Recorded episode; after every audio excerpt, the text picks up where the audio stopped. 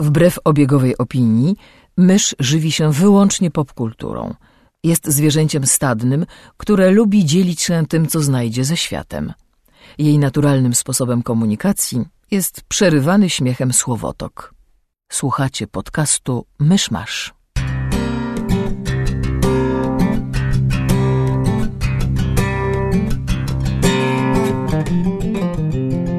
Drodzy słuchacze, jest 18 grudnia 2017 roku, rocznica bitwy nad Trebią. Zapraszam do 202 odcinka podcastu Myszmasz. Kto walczył nad Trebią? E, Hannibal pokonał tam Rzymian. Aha. To jest jedna z tych kilku dużych bitw, które wygrał zanim ten. E, no, Rzymianie stwierdzili, że nie będą się z nim bić i zasadniczego tak trochę zagłodzili. Plus zaatakowali Kartagińczyków w Hiszpanii i przez to Kartagina nie mogła mu wysłać posiłków. I wiesz co, nieważne. E, to nie ma znaczenia dla e, tego odcinka. E, cześć, jestem Krzysiek Ceran, ze mną przy mikrofonie siedzi mysz Cześć! i Kamil Borek. Cześć! E, Spadaj. I mamy dla Was specjalny odcinek o ostatnim Jedi. Moglibyśmy zrobić segment newsowy, bo Disney kupił Foxa, ale jest to tak ogromna wiadomość z takimi konsekwencjami dla całego świata i w ogóle, że nie zmieścimy jej tutaj, więc e, poczytajcie o tym w internecie. Tak, zmieścimy inną e, ważną wiadomość, e, ważną dla losów całego świata, to jest to, że Myszmasz jest od teraz na Spotify, więc jeśli ktoś tego słucha z komórki, ze ściągniętego pliku ze strony, czy z czegoś takiego, co jest e, zazwyczaj niewygodne, to może nas po prostu dodać na Spotify i to będzie wygodniejsze. O, W zasadzie nie ma wątpliwości, że to jest to ważniejsze wydarzenie z ostatniego tygodnia. no ba. Myszmasz kupił Spotify. Tyle zapamiętajcie z tego newsa. Dobrze, zatem e, drugi odcinek o filmach Ryana Johnsona, Ostatni Jedi. Ostatni Jedi jest filmem Ryana Johnsona, w sensie Tak. W każdym sensie. bardziej niż Gwiezdnymi Wojnami.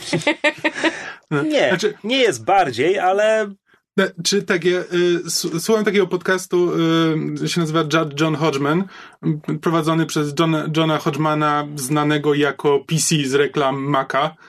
Aha, E, on jest komikiem jakby z ten, e, ale właśnie on jest znajomym Ryana Johnsona i właśnie roz, rozmawiał z nim, no bo znajomy ten e, kręci Gwiezdne Wojny i jak się z tym czuje i czy wiesz, czy nie czujesz tej presji tego, że wszyscy e, ma- mają duże oczekiwania wobec tych Gwiezdnych Wojen i że to są, to są Gwiezdne Wojny, tyle, tyle masz na głowie? I podobno Ryan Johnson powiedział, że nie, no czemu? Mam szansę nakręcić Gwiezdne Wojny. To jest super. I, jakby to, I to chyba widać w podejściu, bo to są po prostu jego Gwiezdne Wojny. to znaczy, słuchaj, jakby nawet patrząc na to, co w tym filmie się dzieje, to ja mam wrażenie, że on dostał kompletnie wolną rękę, bo trudno mi sobie wyobrazić, żeby J.J. Abrams kręcił Przebudzenie Mocy już z założeniem, że a w środkowym epizodzie wydarzy się to, to i to. Tak, znaczy to jest albo albo rzeczywiście świetnie to pomyśleli, Albo Albo- Johnson dostał wolną rękę i tak, teraz... po prostu, albo Ab Abrams na, narobił tajemnic jak to Abrams, a Johnson stwierdził, że to wszystko jest bez sensu. E, Co sprawia, że jestem bardzo ciekaw, jak Abrams sobie poradzi z dziewiątym epizodem, bo po tym filmie on ma wolną rękę. Ja się o to boję, bo Abrams, jak dostanie zabawki, to może się nimi pobawić tak, że to wyjdzie ładnie i emocjonująco, jak w Przebudzeniu Mocy. Natomiast jeśli on ma mi zbudować piaskownicę, Znaczy, Abrams jest w ogóle znany z tego, że on e, jakby w serialach e, robi pierwszy odcinek, a potem spieprza do następnego projektu i zaczyna kolejny projekt, który fajnie się zaczyna, a potem ktoś inny go przejmuje i w zależności od tego, kto to przejmie, to jest albo dobre, albo niedobre. Ale zazwyczaj robi te interesujące podwaliny, a potem inni to przejmują, więc jeśli on teraz ma jeszcze zakończyć, to to nie wiem, co będzie, bo nie ma takiego precedensu praktycznie. zwłaszcza jeśli ma to zakończyć po odcinku, który tak uciekł od schematów e, tej serii jak ten. Ale zasadniczo zaczynamy tę rozmowę od końca kompletnie. Tak, tak. Znaczy, najpierw uważam, że trzeba powiedzieć mały housekeeping, to znaczy myśmy z Kamilem byli raz wspólnie, natomiast Krzysiek był Ja dwa dwa razy. razy. E, W związku z tym masz pewne rzeczy nieco lepiej i nieco bardziej na świeżo, E, ale przejdźmy do omawiania. Tak, e, będzie duża część spoilerowa. Najpierw postaramy się coś powiedzieć bez spoilerów o tym filmie. W paru słowach. E, tak, nie wiemy w której dokładniej minucie zaczną się spoilery, ale to możecie sobie doczytać Ale w opisie o- odcinka. Ostrzeżemy, jak się- już zaczniemy spoilery, ale to dosłownie będzie parę minut omówienia bezspoilerowego. Więc tak, to co na pewno można o filmie powiedzieć, to jest to, że jest inny, i momentami chaotyczny. Ja trochę nie rozumiem tego argumentu o chaotyczności. Znaczy mówiłeś, że po drugim seansie jakby On- on to ma- ci się lepiej on- rozwija, On ale ma trzy wątki, jakby to nie jest bardzo Tak, tylko dużo. że te wątki se, się rozgrywają bardzo asynchronicznie, bo jakby wątek Rey zaczyna się tam, gdzie kończy się pierwszy film, natomiast pozostałe wątki zaczynają się już trochę później. a przynajmniej takie można A tak odnieść naprawdę wrażenie. ten wątek Rey, y, ale w filmie on zaczyna się później niż tamte pozostałe y, i momentami to w, można, je, można dobra. się pogubić, jeśli wiesz. Widzę to. Tak. E, No i ma, ma dużo tych wątków, które jakby jeden wątek się kończy, a pozostałe jeszcze się y, jeszcze kontynuują, więc taki jest bardzo dziwna konstrukcja. To są takie dwa, dwa i pół filmu y, zbite w jeden. Właśnie nie wiem, tutaj już myślę, że to jest przesada. Jakby Imperium kontratakuje, ma dwa wątki, które rozgrywają się w zupełnie innym tempie, w zupełnie innym, jakby e, Leia i Han lecą naście godzin? Może? A e, Luke spełza u Jody co najmniej tydzień, Mhm. po to, żeby w finale wszyscy się spotkali w tej samej chwili. Jakby Imperium kontratakuje nie ma, nie ma sensu. Chyba, że gdzieś poza kadrem Han i Leia lecą przez kosmos na podświetlnej przez trzy tygodnie, tylko my o tym nigdy nie usłyszeliśmy. Ale w, w, tutaj w ostatnim Jedi też jest parę takich momentów, gdzie mam wrażenie, że jakby pewne rzeczy pojawiają się nagle albo pojawiają się w taki sposób, że mogłyby być lepiej zarysowane, żeby nie niepotrzebnie nie mylić widza. To znaczy jakby Kamil widział mnie podczas seansu i w pierwszych dwóch trzecich filmu, czy tam trzech czwartych filmu, jakby tego nie podzielić, to miałam bardzo wiele momentów, gdzie się odwracałam do, nie, do niego i robiłam, oczywiście podcast jest medium wizualnym, więc teraz zobaczycie moją minę pod tytułem what the fuck się właśnie stało, bo było wiele takich momentów, kiedy ja po prostu nie rozumiałam dlaczego coś widzę, dlaczego film mi coś pokazuje. Do tego wrócimy w sekcji spoilerowej. Natomiast mi się to, to przemieszanie tych różnych wątków podoba. E, niekoniecznie wszystkie są równie sprawiedliwie, e, że tak powiem, potraktowane i równie dobrze poprowadzone, moim zdaniem. To znaczy, Równie sprawiedliwie dobrze napisane. tak. E, to znaczy, mamy wątek Rey i Luka na wyspie i szkolenia na Jedi. Mamy na planecie wątek. Acz to. Bardzo możliwe. Na zdrowie. E, mamy wątek e, Poe e, i e, księżniczki, tak, księżniczki generał Lei i floty, floty rebeliantów. Oraz mamy wątek Fina i Rose, którzy muszą zrobić rzeczy, żeby pomóc innym. Tak, no i z tych trzech jakby chyba wszyscy się zgodzą, że wątek Luka i Rey jest najle najlepszy, najlepiej poprowadzony, najlepiej Czyli ty powiedziałeś y, wątek Fina i Poe? Nie, powiedziałam Fina, Fina i i Rose. Rose. A, Rose, przepraszam. Po. Poe jest z rebelią. Tak, Poe tak, robi dobra. swoje. Jeszcze gdzieś w tym wszystkim jest Kylo Ren i em, ciemna strona mocy. No znaczy First Order. A, przy czym, znaczy w ogóle to jest film, który zdecydowanie wie, co chce zrobić z Luke'iem, Rey i Kylo. Tak. Tak, a z drugiej strony z Rey robi też. mało. Tak naprawdę. Hmm. Mało? Po, po, po, porozmawiamy sobie o tym. E, tak, znaczy cho- chodzi mi o to, że ten wątek jest jakby na ten wątek mam wrażenie, że jest najkro, najkonkretniejszy Nie, no, pomysł, to który jest najlepiej To rozwinięty. jest główny wątek, ale Natomiast- wątek Po jest też rozwinięty i jakby Ale on już wspomaga jest- ten główny wątek. Tak, ale on już jest problematyczny pod pewnymi względami. W se- w sensie pod względem prowadzenia akcji, logiki pewnych zachowań i tak No tak. dalej. I Wątek, Rose i Fina, on tak samo jest w tym filmie po coś, ale też e, Tak, nie bardzo wie jak tam dojść. I- tak. To znaczy, dla mnie, e, zgadzam się z tym, co powiedzieliście, i dla mnie jest też o tyle istotne, że kiedy mamy e, finał filmu i jakby te, te wątki się łączą, to wątek Rey i Luka i Poe i Rebelli wybrzmiewa w tym finale dla mnie bardzo skutecznie, to znaczy Mhm. bardzo emocjonalnie, natomiast e, Fina i Rose nie do końca i jakby co, co tylko się jeszcze kumuluje z tym, że przez, przez całą resztę filmu był potraktowany nieco po macoszemu i jakby spełnia pewną rolę, ale niekoniecznie Znaczy, taka najbardziej ogólna rzecz, jaką mogę powiedzieć o filmie, to jest to, że to jest film, który chce coś powiedzieć, ma pewne tematy, które go interesują i realizuje to moim zdaniem znakomicie. fenomenalnie. Tu akurat chyba się. Natomiast, natomiast postaci i ich wątki mają w tym momencie służyć tym tematom, przez co sprawia, że, co sprawia, że kiedy patrzymy na po prostu losy postaci, no to tam już rzeczy zgrzytają. Mhm. Więc jakby tematy są zrealizowane świetnie, postaci trochę słabiej. Przebudzenie Mocy to jest film, który ma jakby zapożyczoną fabułę i dużo rzeczy robi tak, że ja mam z tym problemy, zwłaszcza dwa lata po premierze, kiedy miałem dużo czasu, żeby go przemyśleć i tak dalej. Natomiast świetnie wprowadzał nam te nowe postaci mhm. i tak dalej, choć ludzie narzekają na Rey, mniejsza z tym. E, i tak sobie myślę, że to przejście z tego przebudzenia mocy, które tak się koncentrowało na postaciach, do ostatniego Jedi, które te postaci traktuje trochę jak narzędzia do opowiedzenia swojej mhm. historii, to jest ten taki pewien zgrzyt. Ja napisałem na fanpage'u, że dziwią mnie ogólnie pozytywne recenzje i że to film będzie, który spolaryzuje widzów. No i jeśli uznamy, że gnijące pomidory są najwyższą wyrocznią tego, co świat sądzi o filmie, trafiłem w dziesiątkę. 93% pozytywnych recenzji, 57% widzów twierdzi, że film im się podobał. Mhm. A znaczy tak jakby Przebudzenie było filmem zdecydowanie bardziej jakby grającym na emocjach, jakby właśnie grającym na to, że masz się zżyć z postaciami i żyć tym, co przeżywają postaci. A właśnie a to, co powiedziałeś o y, drugim, który jakby ma coś do powiedzenia, y, ale no, ale momentami potrafią na tym cierpieć właśnie te emocjonalne doznania. A ja pójdę jeszcze za ciosem i dodam górnolotnie, że Przebudzenie Mocy było rekonstrukcją Gwiezdnych Wojen po prequelach, a ostatni Jedi jest pod wieloma względami dekonstrukcją Gwiezdnych mm. Wojen. I jak ktoś idzie do kina, żeby sobie obejrzeć, hej, ja chcę iść na Gwiezdne Wojny Ups. i dostaje film, który ci kwestionuje Gwiezdne Wojny, to rozumiem, czemu mm. może się nie podobać. Znaczy, nie tylko Gwiezdne Wojny, on po prostu, on y, dekonstruuje po prostu przygodowe filmy fantazy jako takie.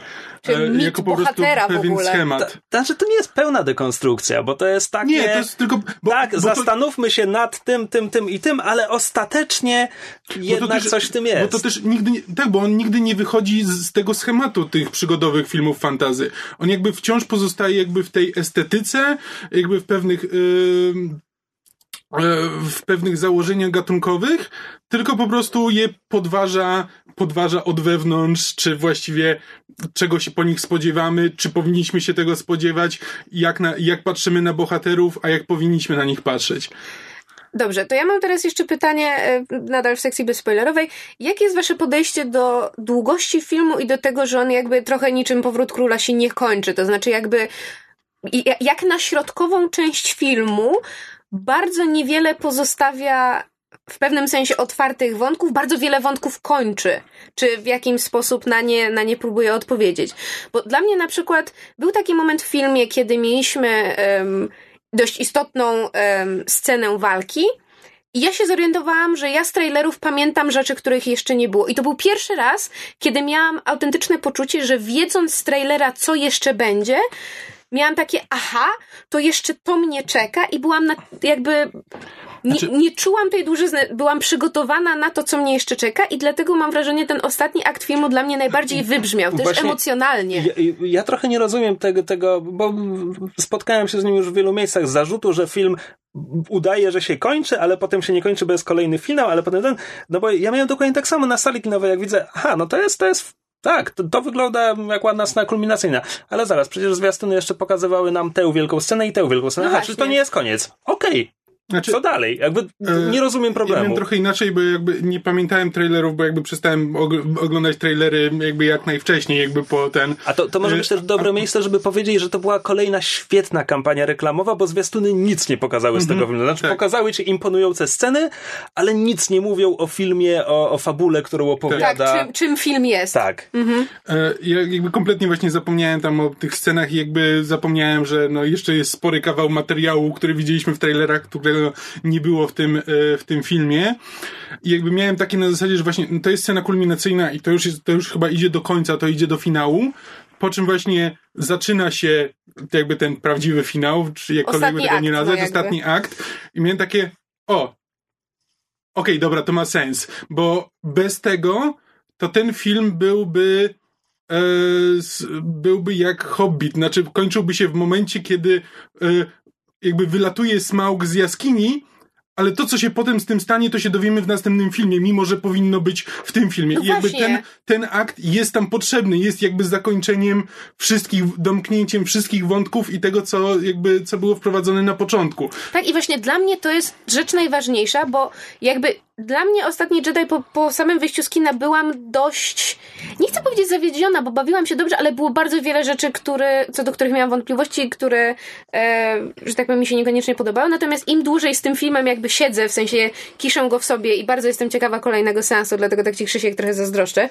E, bo po prostu dla mnie to, czym ten film mnie ostatecznie kupił, także po wyjściu z kina nie byłam totalnie na nie, to był właśnie ostatni akt. Dla mnie to była emocjonalna puenta, której ten film potrzebował. Bez tego ja bym, ja bym była na ten film wściekła.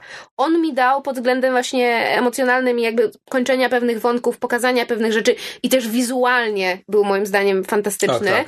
E, To, to jakby to było to, czego ja potrzebowałam, żeby właśnie zamknąć ten film. Bez niego on byłby po prostu, nie, nie miałby tej klamry. Więc ja, znaczy,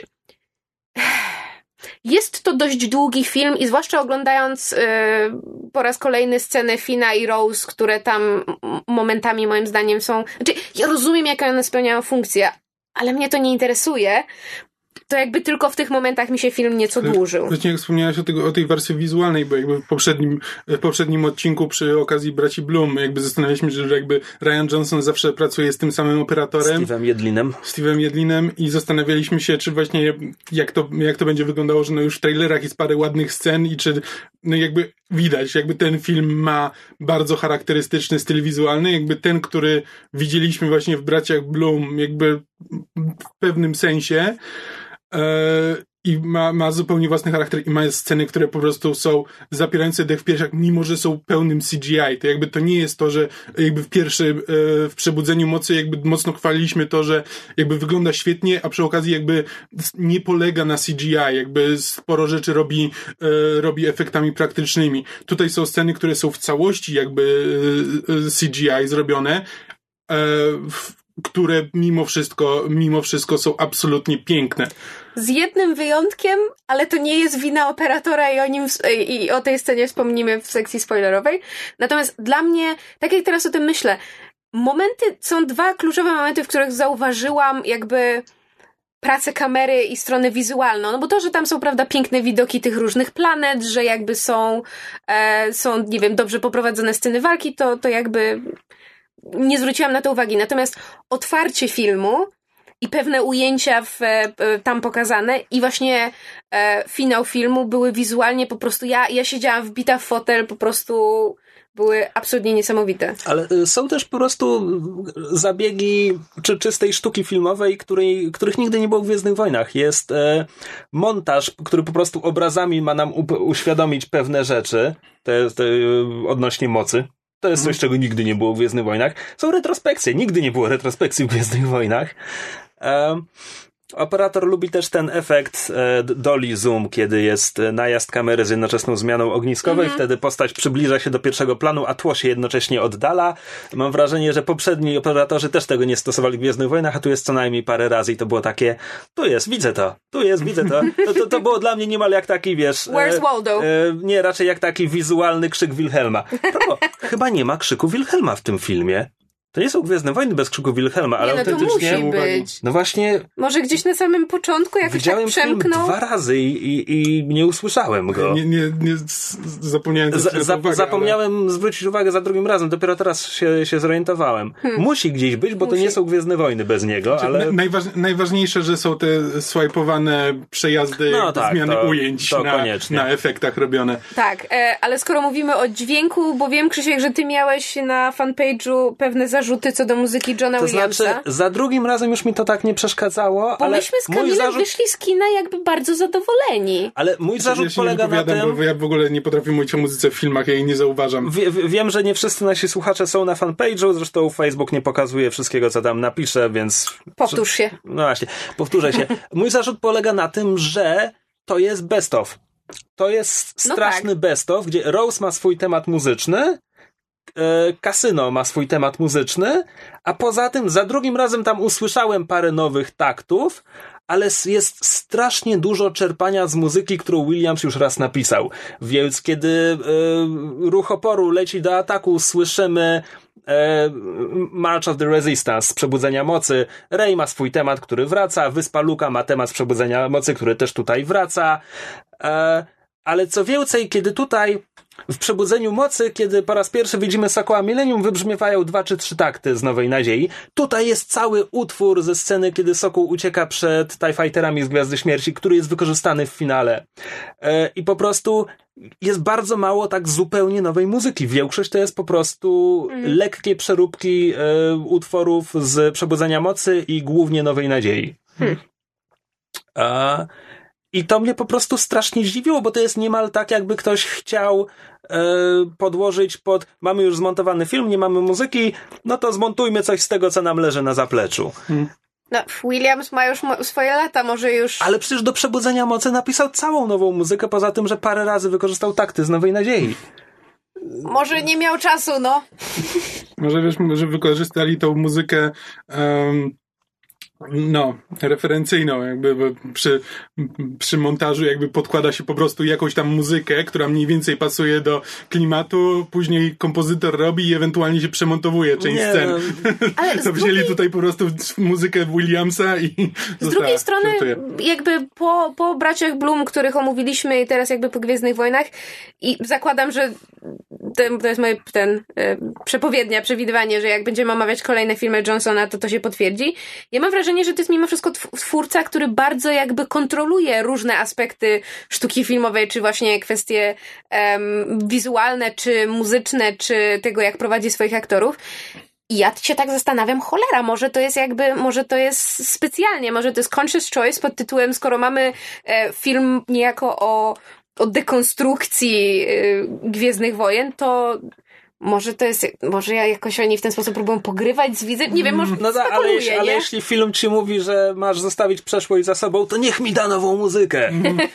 Um, no tak, jest to trochę natomiast, natomiast jakby to, to jest bardzo film Briana Johnsona, on jest pierwszym po George'u Lucasie e, twórcy, który jakby w Gwiezdnych Wojnach jest podpisany jako, wiesz, written and directed by. Mm-hmm. To jakby dotąd było, ktoś robił scenariusz, ktoś reżyserował, tak, jakby nikt poza też, Lucasem nie to miał... Jest jakby, to też jest cecha wspólna wszystkich jego filmów, no tak. jakby nie, nie robi filmów, których nie napisał. W każdym razie mam nadzieję, że te 57% e, na, na pomidorach od widowni nie oznacza, że ten film zarobi słabiej. Mhm. Mam nadzieję, że Gwiezdne Wojny są za duże, żeby upaść, bo strasznie czekam na trylogię Ryana Johnsona w Gwiezdnych Wojnach i strasznie bym nie chciał, żeby Disney teraz się zmartwił mm -hmm. wynikami mm -hmm. ostatniego Jedi, które nie mam pojęcia jakie są, jeszcze nie skończył, kiedy to nagrywamy, jeszcze nie skończył się weekend otwarcia w Stanach. W nowej trylogii y, prawdopodobnie jakby wiele tych zastrzeżeń, które teraz są wobec tego, jakby nie miałyby tak, y, tak, racji tak. bytu, bo to byłoby zupełnie, jakby byłby pozba- nowa trylogia jest pozbawiona oczekiwań. Znaczy mówimy o jakby nowa trylogia, w sensie mówimy o tej trylogii, która została zapowiedziana jakiś czas temu, która która ma się dziać w zupełnie innej części galaktyki. Bo jakby w tak, mówienie o trylogiach zupełnie, zupełnie nową historię z zupełnie nowymi postaciami. Po tak, prostu Johnson ma dostać swoją całą trylogię. Tak, chciałem po prostu dla słuchaczy to w ten, żeby było jasne o czym mówimy. Tak, więc, więc po prostu jakby ten wyniki z czwartku i piątku były, były świetne, więc ja myślę, że ten film i tak się sprzeda, bo to są Gwiezdne Wojny, ale trochę się martwię, a ponieważ się martwię, to martwię się o losy, czy, czy, czy Disney hmm. się nie rozmyśli i jednak nie, nie uniemożliwi. To byłaby wielka szkoda, tak. No właśnie. A, czy chcemy coś bezspoilerowo jeszcze powiedzieć? E, może e, aktorsko? A, no, Mark Hamill jest fenomenalny. Tak, to znaczy niestety... Mark Hamill ukradł film. Szkoda, że oni sobie tak późno zdali sprawę z tego, że Mark Hamill potrafi grać. No, znaczy, ja wiesz co, znaczy, ja tym parę, parę razy czytałem jakby to, że Mark Hamill nie grywa w filmach, to nie do końca jest to, że on był niedoceniany i nikt go nie wykorzystywał trochę. Czyli jakby tak czytając o Marku Hamilu, to jakby mam coraz większe wrażenie, że on po prostu nigdy on woli, woli jakby grać w tych e, głosem, w kreskówkach i tak dalej, bo to jest on i tak już zarobił wszystko, co może, ale, jakby co on, człowiek on, może on zarobić. poza tym też lubi e... On się lubi bawić. Tak. Przecież on przy, przyjął rolę we Flashu, no to mhm. nie robił tego z miłości do aktorstwa, tylko tak. dlatego, że hej, serial komiksowy, lubię komiksy, oczywiście, że wystąpię. Mhm. E, tak naprawdę to jest pierwsza część Gwiezdnych Wojen, gdzie Mark Hamill naprawdę dostał coś do zagrania. Mm, też prawda. A poza tym aktorsko e, jest bardzo spoko, jakby nikt, nikt e, nie wyskoczył na mnie jako, że nie wiem, co on tam robi i czemu dostał tę rolę. Czyli znaczy, na przykład moja mama, bo my byliśmy z moimi rodzicami w kinie, akurat e, na przykład moja mama była zachwycona Ray w ogóle. Jakby, jakby e, warto wspomnieć, że moja mama jest jakby kierowniczką produkcji z, z zawodu, jakby pracowała w filmie e, całe życie e, i jakby zazwyczaj jeśli mówi o jakimś, jeśli mówi o jakimś aktorze, że ją zachwycił, to jakby przynajmniej, no, wy nie znacie mojej mamy, drodzy słuchacze, e, ja ją znam i to, to, dla mnie, to dla mnie dużo znaczy znaczy. E, była naprawdę, ten, jakby powiedział, że dawno, dawno nie widziała tak, tak dobrej aktorki w, e, jakby w kinie. Przy czym to też może być trochę trudno dostrzec, bo jakby Ray jest Luke'iem z oryginalnej trylogii, w sensie Daisy mhm. Ridley nie ma aż tak wiele do zagrania, tak, tak. poza takim entuzjazmem, optymizmem i frustracją, kiedy ten entuzjazm mhm. i optymizm nie wystarczają.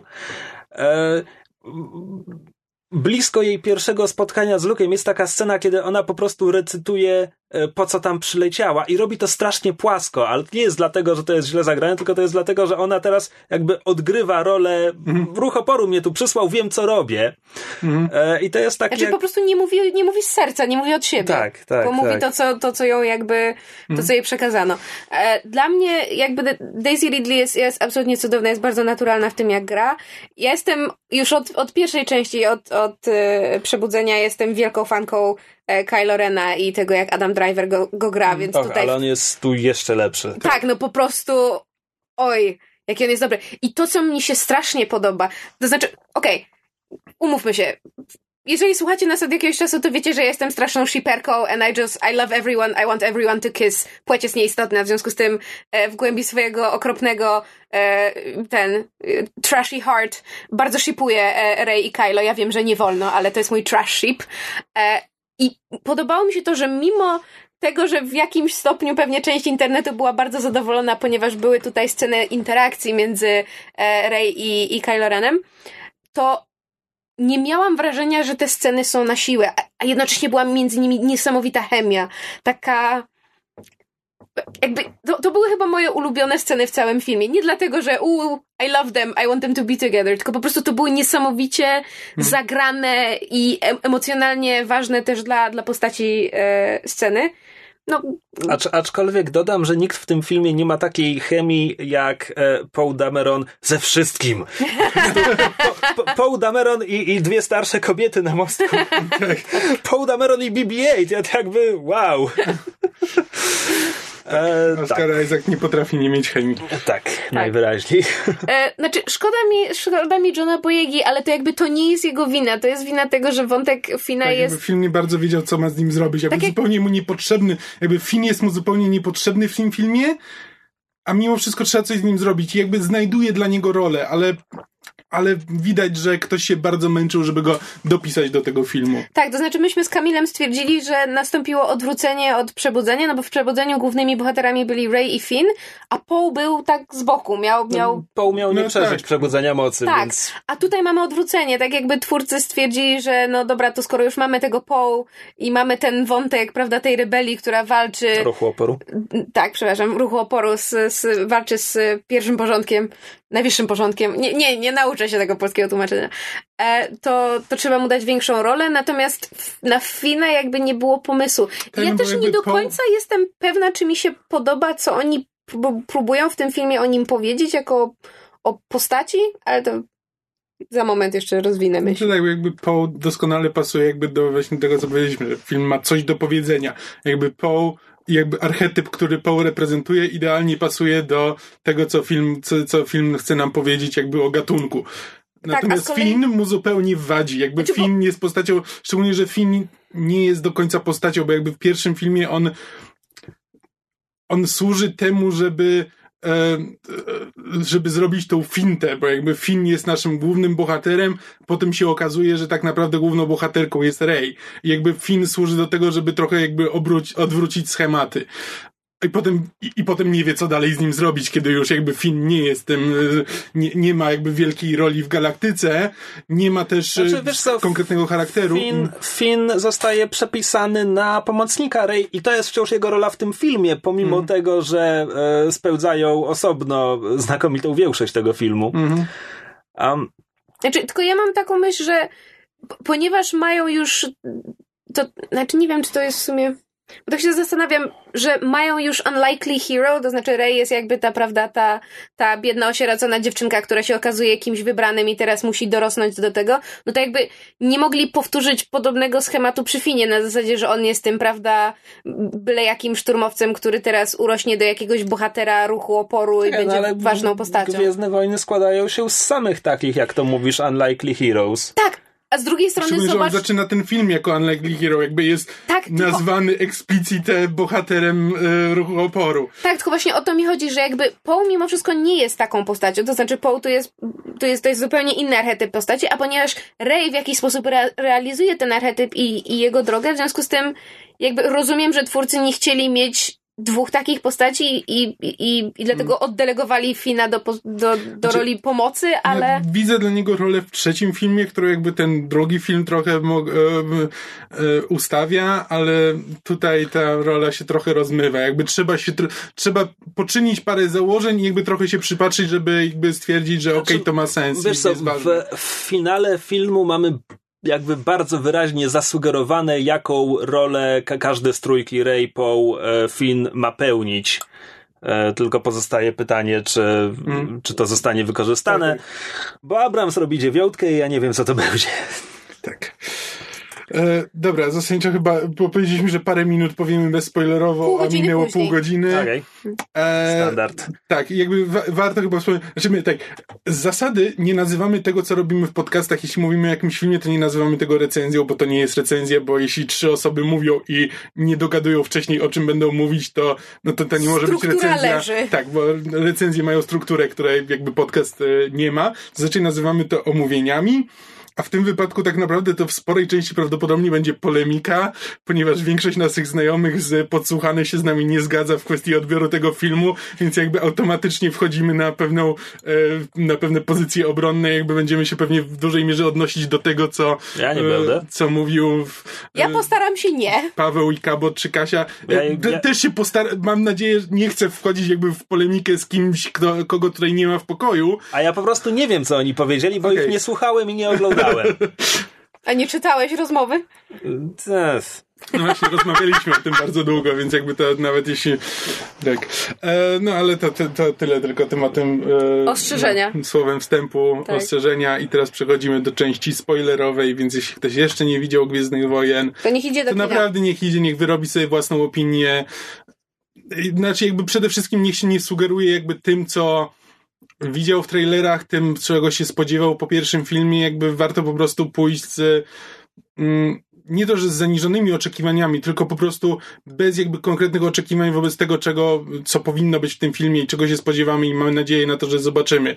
Bo, bo film jakby stara się, stara się te oczekiwania wywrócić do góry nogami. To znaczy, it's not your father's or your grandfather's Star Wars. To na pewno można powiedzieć a pod pewnymi względami.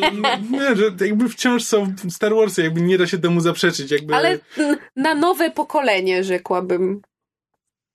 Hmm, trochę tak. Dobrze, przejdźmy do sekcji spoilerowej.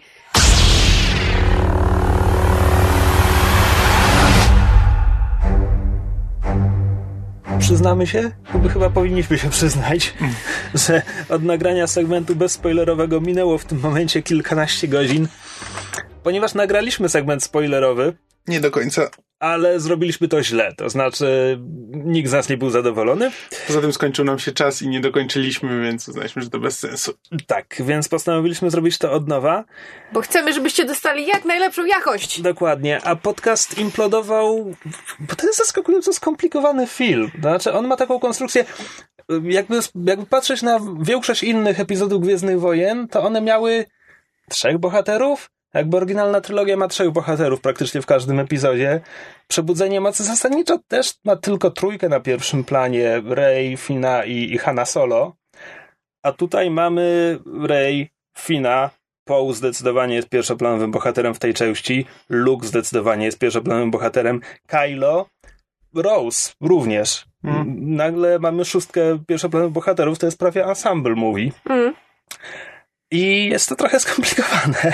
O czym się przekonaliśmy wczoraj, próbując omawiać chronologicznie, Tak. więc zmiana koncepcji. Zmiana koncepcji. Więc Dobrze. Krzysiu, streść nam tak bardzo pokrótce, o czym jest film dla tych, którzy nas słuchają, e, nas słuchają sekcji spoilerowej, nie znając filmu, bo wiemy, że są takie osoby. Pozdrawiamy. No, film zaczyna się prawie tam, gdzie skończyła się poprzednia część. To znaczy, Rey jest e, razem z Luke'em na wyspie na odległej planecie, a ruch oporu właśnie rozwalił Starkiller Base, ale najwyższy porządek teraz wie, gdzie jest ich baza i właśnie nadleciał na tę bazę, więc nasi muszą się ewakuować, trochę jak na początku Imperium kontratakuje.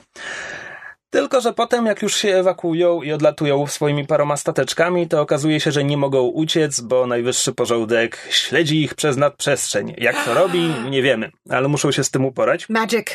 I przez dwie trzecie filmu Rey jest z Luke'em e, i w ten wątek zostaje wpisany Kylo jeszcze, bardzo ładnie, a tymczasem Poe próbuje ratować flotę na, na swój sposób.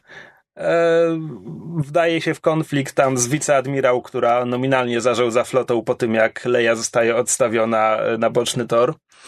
E, I Poe wysyła Fina i Rose z sidequestem Po McGuffina. który, tak, który ma uratować flotę. Więc oni sobie lecą na zupełnie inną planetę. Poe przeprowadza zamach stanu, żeby przejąć kontrolę nad flotą. Rose i Finn wracają, włamują się na statek najwyższego porządku, na którym w tym momencie przylatuje również Rey, żeby spotkać się fizycznie z Kylo Renem, bo wcześniej miała z, in, z nim inny kontakt. I tam wszystko eksploduje. E, Dosłownie i w przenośni. Dosłownie i w przenośni i finał rozgrywa się na planecie Krayt, gdzie ruch oporu zdołał się zabunkrować w zupełnie innej bazie. Najwyższy porządek chce ją zdobyć i tam w końcu wszyscy bohaterowie się spotykają. Tak. Jeżeli ktoś widział trailery, to te takie piękne sceny tych ścigaczy z czerwonymi śladami na, na pustynnej, białej e, przestrzeni, to to jest właśnie część finałowej walki na Crate. No dobra, to od którego wątku w takim razie zaczynamy? Myślę, że Poe jest najprostszy. Bo to jest też jakby... Tym się zaczyna film niejako. Tym się zaczyna film, a poza tym Poe nie zmienia lokacji w przeciwieństwie do wszystkich innych. On, on jest tam, gdzie jest. Tak. I film zaczyna się od tego, że on w bohaterski sposób niszczy uzbrojenie największego okrętu najwyższego porządku. I plan był taki, że robi to po to, żeby ta flota mogła odlecieć, bo teraz nie będzie bombardowana, ale zniszczywszy uzbrojenie stwierdza, hej, rozwalmy ten statek i, i przywołuje myśliwce i bombowce i faktycznie rozwala ten statek, tylko Z dużymi stratami. e, tak, jakby wszystkie bombowce poszły ten, Się paść. przepadły, tak, przepadły i połowa myśliwców również. Przy okazji bombowców poznajemy na krótko, ale e, bo bohaterską Page, która się e, poświęca, żeby właśnie jako jedyny ocalały bombowiec e, zniszczyć krążownik najwyższego porządku, co jest o tyle istotne, że potem się dowiadujemy, że Page jest siostrą Rose, czyli jednej z naszych nowych postaci. Tak. Um, przy okazji chcę wspomnieć, nagle okazuje się, że w najwyższym porządku służą ludzie po 30. Nie wiem, gdzie byli w poprzednim filmie. I wszyscy mają, wszyscy mają bardzo dużo bezsennych nocy w kosmosie, bo nie wiem, czy zauważyliście, ale wszyscy mają strasznie podkrążone oczy. No, no bo są, wory po prostu. są źli, tak? Tak, to źli naziści. Znaczy, y, pod, podkrążone oczy są w ogóle jakby tutaj jakimś takim symbolem bycia złym, bo później jak e, są sceny, e, są flashbacki tego e, spotkania Luka z e, Kylo, tego, tego Znaczy Najważniej- Benem jeszcze, Benem z Solo. Benem, tak, jeszcze ten, ten moment, w którym Ben przychodzi na ciemną stronę, to kiedy jest flashback z perspektywy Kylo, to Luke ma takie podkrążone oczy. No tak, ale pamiętasz, jak wyglądał Imperator w powrocie Jedi? Tak, tak. tak, podkrążone oczy są, Czy- przynależą do ciemnej strony. No, e, W ogóle, e, skoro jesteśmy przy tym wysadzeniu tego krążownika e, najwyższego porządku, bo jakby jest strasznie dużo osób, jakby ciągle słyszę te zastrzeżenia, że, e, że najwyższy porządek to jest taki dla dla, dla śmichów e, zrobiony, że wszyscy tam, szczególnie jakby Hux jest tą postacią, z której wszyscy, wszyscy toczą bekę i w ogóle jak można takich złych brać e, na poważnie. E, Current I, President of the United States, no właśnie saying. tak, to, to, jest mniej więcej, znaczy jakby najwyższy porządek jest praktycznie rzecz biorąc jakby alt-rightem, jakby takim z, zmitologizowaną wersją, e, wersją alt-rightu neo, i neonazizmu. E, I znaczy, nie, nie przeczę, ale też z drugiej strony, tak, Haks ma dużo komediowych elementów, ale już dowódca tego pancernika to jest po prostu kompetentny wojskowy, mhm. tak? On się frustruje na to, jak Haks to rozegrał, przyjmuje swoją porażkę i śmierć z godnością. Tak, tak. tak. Znaczy, dla mnie znaczy, jest... Nie, bo, y, y, przepraszam, y, słuchałem po prostu takie, ten, to akurat nie, nie chcę tego przemycać jako własnej opinii, bo to jest jakby z kanału Folding Ideas, że jakby ponieważ no, to jest mm, najwyższy porządek, to jest e, w pewnym stopniu metafora właśnie takiego alt-rightu. Jakby on, najwyższy porządek nie zasługuje na to, żeby być traktowany poważnie, jako te, jako ci ludzie, którzy doskonale wiedzą, co robią i są, e, i są brutalnie niebezpieczni. Jakby zasługuje na to, żeby, żeby być pokazanym jako właśnie jako ci ludzie, którzy po prostu mają e, jakby obsesję na punkcie um, siły i potęgi, ale tak naprawdę to są, wiesz, to są mali chłopcy, którzy nie do końca wiedzą, co robią. Jakby to, i to jest jakby to jest świadomy wybór jakby twórców, znaczy już od pierwszego filmu, no nie, nie tylko Ryana Johnsona, ale jakby to jest świadomy wybór, który jakby odzwierciedla rzeczywiste, jakby rzeczywiście istniejące e, podziały. To czy ktoś kogoś to triggeruje i czy ktoś stwierdzi, że to jest, e, nie wiem, upolitycznione czy coś, to jest jakby inna sprawa, ale jakby nie jest to, nie jest to zupełnie pozbawione i nie wiem, sensu i paraleli. A poza tym to jest kontynuowane z pierwszego filmu, bo to nie jest tak, że Hux się stał nagle postacią, że tak powiem, komiczną w swojej małostkowości, bo owszem tutaj, zwłaszcza jakby na samo wejście filmu jest on potraktowany jako taki trochę comic relief z tą rozmową, którą prowadzi Społ. Zmieniło się to, że tutaj jest dosłownie pomiatany.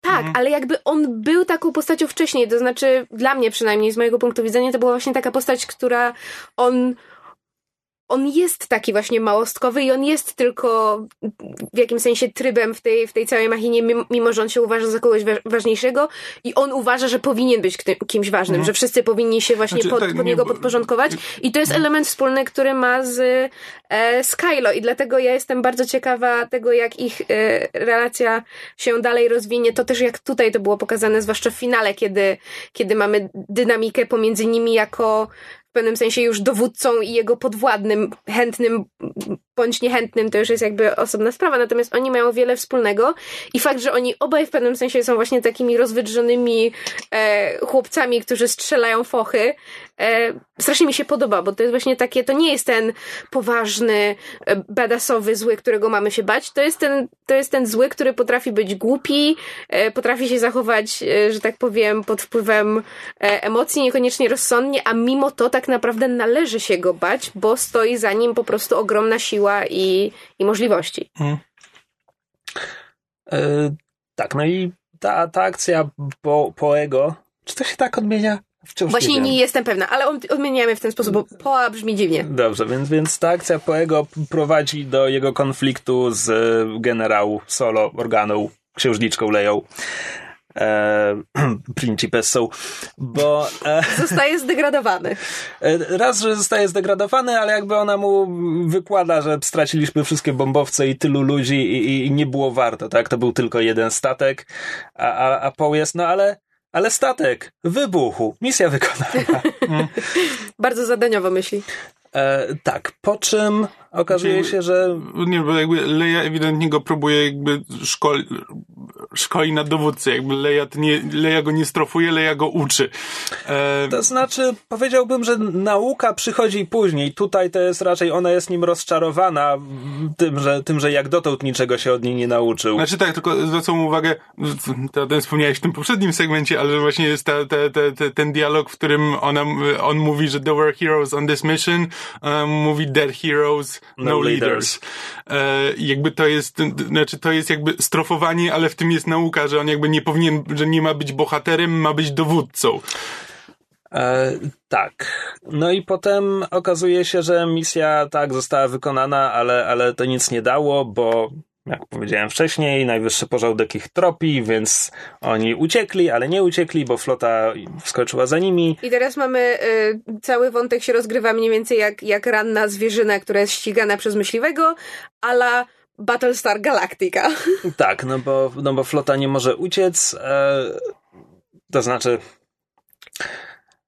Teraz Poe będzie szukał sposobu, żeby flota mogła uciec mimo wszystko, a tymczasem dowództwo ma inny pomysł. I mówię dowództwo, bo po drodze następuje kolejny atak na, na krążownik, w którym Leia zostaje ranna. I następuje najgłupsza scena z całego filmu. Wiesz co, widziałem obrońców tej sceny. Znaczy... Inaczej, jest jeden bardzo konkretny powód, dla którego ja nie lubię tej sceny i nie jest to moim zdaniem, jak na ten film, e, wyjątkowo kiepskie CGI. Mówimy oczywiście o scenie, w której Leia dryfuje w próżni, po czym używa mocy, żeby A nie umrzeć wlecieć be... z powrotem tak, na statek. Wlecieć z powrotem na statek i przeżyć.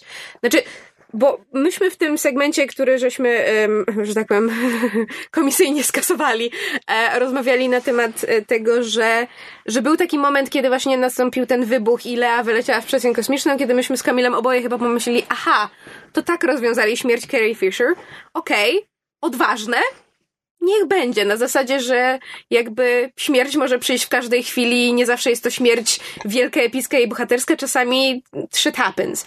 Ale powód, dla którego ja nie lubię tej, tej, tej sceny jest taki, że um, kiedy potem przychodzi um, moment um, finałowy z Lukiem, to jakby jego, jego domniemana śmierć, którą najpierw pokazują w finale, zanim mamy reveal pod tytułem haha, on przetrwał ten ostrzał, nic mu się nie stało, jest tania, dlatego że mi, jakby, okej, okay, no ostrzeliwują go, ale przed chwilą księżniczka Lea była w stanie przeżyć w próżni kosmosu i się cofnąć z powrotem na statek, więc ja wiem, że jemu się nic nie stanie. Jakby dla mnie to w jakiś sposób umniejsza ten ten moment tego znaczy, ja, napięcia. Ja absolutnie nie odebrałem tej sceny jako takiej, która ma mnie nabrać, że tak ginie Luke.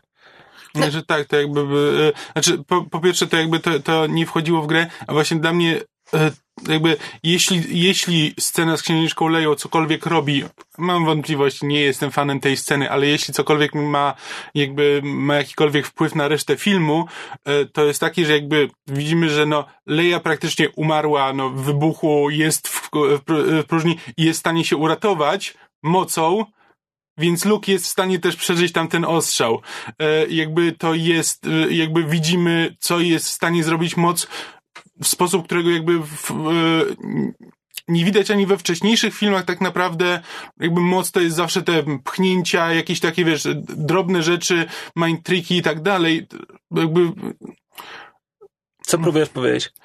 Znaczy, jakby to, że, to, że jakby Jedno Luke, Luke e, tak, że jakby Luke przeżywa, że jest w stanie przeżyć taki ostrzał mocą, jakby do tej pory filmy nie E, w żaden sposób nie ustaliły, że to, że coś takiego jest możliwe. Jakby scena, w której Hmm. Nieprawda, Force Awakens pokazuje e, Kylo zatrzymującego strzał z blastera, więc wiemy, no, że takie jeden pojedynczy są... strzał. No, no dobrze, tak. no a Luke jest wielkim mistrzem Jedi, więc jakby ekstrapolujemy, nie? Wiemy, że to jest możliwe. Znaczy, dla mnie po prostu znaczy, cała ta scena nie, pseudośmierci znaczy, Lei jest mówię, tania. No. Jasne, że to jest wszystko możliwe, tylko że jakby to po prostu jest takie podkreślenie ewentualnie, że wiesz, moc jest w stanie cię uratować praktycznie od pewnej śmierci. No. I żeby nie było Krzysiek, ja też się nie dałam nabrać, w sensie nie sądziłam, że, że Luke zginie w tym ostrzale, jakby wiedziałam, że musi być reveal pod tytułem, nie wiem, przeżył, przetrwał, odskoczył na bok, cokolwiek, ale mam wrażenie, że jakoś tak filmowo miałoby to więcej sensu, gdybyśmy nie mieli tego pokazania, że moc potrafi sprawić, że przeżywasz w próżni kosmosu, bo mówię, ja kupuję pił-pił w próżni jako dźwięki, no bo to zawieszenie niewiary niewiele mnie kosztuje, ale naprawdę przeżycie w próżni kosmosu lot ala Superman, no nie. Ale wróćmy może do no, ale... uciekającego statku. Nie wiem, no w Mrocznym Widmie masz Jedi, którzy przeżywają pomieszczenie wypełnione trującym gazem, bo moc pozwala im wstrzymywać oddech jak Guybrush Threepwood. No... Dobra, w każdym razie wyeliminowanie Lei służy w tym filmie po to, że Leia jest osobą, którą Poe zna, szanuje, lubi, ufa. I teraz Leia leży w śpiączce, a zastępuje ją e, Laura Dern, wiceadmirał Holdo? Holdo. e, której Poe nie zna i zaraz potem przestaje jej ufać. Ale żeby było śmieszniej, to jakby ta postać jest sprowadzona nie tylko, żeby Paul miał kogoś, komu nie ufa i kogo nie zna, ale też żeby widownia Żeby tak. miała taką osobę, bo w tym, w tej całej, w tym całym wątku e, tego, że Imperium było w stanie ich wytropić i wyśledzić w, w hiperprzestrzeni i tego, że nadal ich gonią, pojawiają się sugestie tego, że może być zdrajca na pokładzie i to jakby ma się w to poniekąd I- wpasować. I ten wątek byłby lepszy, gdyby to było explicite, gdyby ktoś powiedział, Pewnie mamy jak, zdrajcę. jak oni nas tropią, pewnie mamy kreta na pokładzie, tak. Tak. Bo wtedy ta nieufność, gdyby ta nieufność była w tekście, to można by łatwiej kupić pewne decyzje, takie jak to, że Laura Dern nie chce powiedzieć poemu, jaki jest jej plan, co prowadzi do zaognienia konfliktu między nimi, bo Poe w tym czasie Myśli, że ona nie ma planu. myśli, że ona nie ma planu, dokładnie. Znaczy, jedna mm, wada tego rozwiązania jest taka, że jakby e, się nad tym właśnie zastanowiłem, bo jakby Laura Dern później jakby wyjaśnia, że tak, ona wie, że imperium, że twój imperium, e, najwyższy porządek e, śledzi ten jeden statek, E, I właśnie i stąd jej plan, że wszyscy przesiadamy się na transportowce i lecimy gdzie indziej. E, więc jakby jeśli, o, jeśli ona by myślała, że to może być zdrajca, jakby nie wie, że to jest jakby nowa technologia, to jakby nie byłaby w stanie opracować tego planu. Bo jakby wtedy, jeśli jest zdrajca, to jakby cały ten plan, że przesiadamy się na inne statki i lecimy gdzie indziej, nie ma sensu. Znaczy nie, jej plan nawet w tym momencie nie ma sensu, bo to nie jest tak, że jakby pierwszy, por- e, najwyższy porządek nigdy się nie przyzwyczaja. Może powiedzmy, jaki jest plan admirał Holdo. No, admirał Holdo w tym momencie, w którym go e, poznajemy, jest taki, że oni się przesiadają na transportowce, czyli Znaczy, i, mniejsze to jest, stateczki. i, I to jest wszystko, co wiemy, więc Tak. Poe zakłada po prostu, że ona Uciekają. chce tak, porzucić okręt, uciec. Właściwie to Poe od razu zakłada, że ona robi to egoistycznie, żeby ratować tylko siebie. Tak. A, a jej prawdziwy plan jest taki, że oni nie lecą od tak po prostu nazad, tylko, tylko zmierzają do, ku, ku planecie Krait, na której znajduje się stara baza rebelii, ciężko ufortyfikowana, gdzie będą mogli się zaszyć. Oryginalny plan zakłada, że niepostrzeżenie opuszczą krążownik i najwyższy porządek po prostu ich minie. E, co potem im nie wyjdzie, no ale wciąż plan jest taki, że ponieważ baza jest ufortyfikowana, to tam będą mogli się bronić. Okopią się i przeczekają, się, aż, aż przyjadą sojusznicy z dalekich z rubieży. zewnętrznych rubieży. Tak, dokładnie. Dwa razy to słyszymy, żeby spodziewać się kawalerii w finale. E, której nie dostajemy. tak, to jest, to jest jeden z bardzo wielu sposobów, na które ten, widz, e, ten film e, myli widza. tak. Um, tak, no więc poznawszy tę pierwszą część planu, Poe stwierdza, że ja się na to nie piszę, musi być jakiś sposób. Nie będziemy uciekać. Szansa jedna na milion, jesteśmy spadkobiercami rebeliantów, szansa jedna na milion sp- sprawdza się zawsze. E, więc kontaktuje się z Maskanatą, żeby Lupita Nyong'o miała coś do roboty w tym filmie. Można to było załatwić bez niej. Mhm. No. E, bo w międzyczasie Finn i Rose mówią mu, że wymyślili, jak działa to całe namierzanie i jak je wyłączyć. To znaczy, wiesz, mówisz Finn i Rose, a zapomnieliśmy wspomnieć o poznaniu się Finna i Rose, no bo Rose jest dla nas jakby nową postacią. omawiać wątek Finna i Rose potem. A, dobrze, to nie wiedziałam, że się cofamy aż tak. Kontynuuj. No chyba, tak. E, więc oni tak, że można, można zmylić najwyższy porządek i umożliwić flocie skok w nadprzestrzeń, tak? Tylko trzeba się dostać na ich statek. I wyłączyć McGuffina. Tak, a żeby dostać się na ich statek, potrzeba hakera, który im wyłączy osłony. Żadne z nich tego nie potrafi. Poe najwyraźniej też zna maskanatę. Skąd, nie wiemy. No, nieważne, a skąd ją znał Han? Skądś. Może było w komiksach. Znaczy, wiesz, to jest taka To postać, to jest taka postać, którą każdy łajdak w galaktyce prawdopodobnie zna. Tak. Maskanata mówi, że ona oczywiście mogłaby to zrobić, ale jest teraz bardzo zajęta czymś poza kadrem, więc daje im namiar na najlepszego hakera w galaktyce, którego mają znaleźć y, w kasynie na planecie Cantobite. I to jest si- sidequest dla Fina i Rose, którzy sobie lecą go wykonać. I do nich wrócimy później. A finał tej części wątku Poe następuje, kiedy e, mija trochę czasu i on stwierdza, że okej, Finn i Rose wykonają swoje zadanie, muszę im kupić jeszcze więcej czasu, a Holdo już teraz chce porzucić e, nie krawężnik, krążownik. Krążownik, właśnie. W związku z tym organizuje bunt nie na Bounty, tylko na Radusie, jak tak, wiemy. Tak, ten krążownik nazywa się Radus, nie żeby nazwa padała w filmie, ale to jest... Krzyś doczytał. Tak, to, to ma uhonorować admirała Radusa, który ten e, rozgrywał bitwę nad Scarif w, w Rogue One. um, tak, no więc on, on, korzysta z tej swojej eskadry, tam jest paru statystów z Przebudzenia Mocy, poza um, Mattem Grunbergiem. Gregiem Grunbergiem? Nieważne. Zawsze to robisz. Snapem Wexleyem. A no i tak, więc Paul udaje się na mostek, gdzie tam przełącza dwa przełączniki, żeby móc w, w, w, każdej chwili skoczyć w nadprzestrzeń, jak tylko pociągnie za wajchę. Jak tylko Finn da znać, że można. Jak tylko Finn da znać, że można. Ale oni zawalają swój sidequest.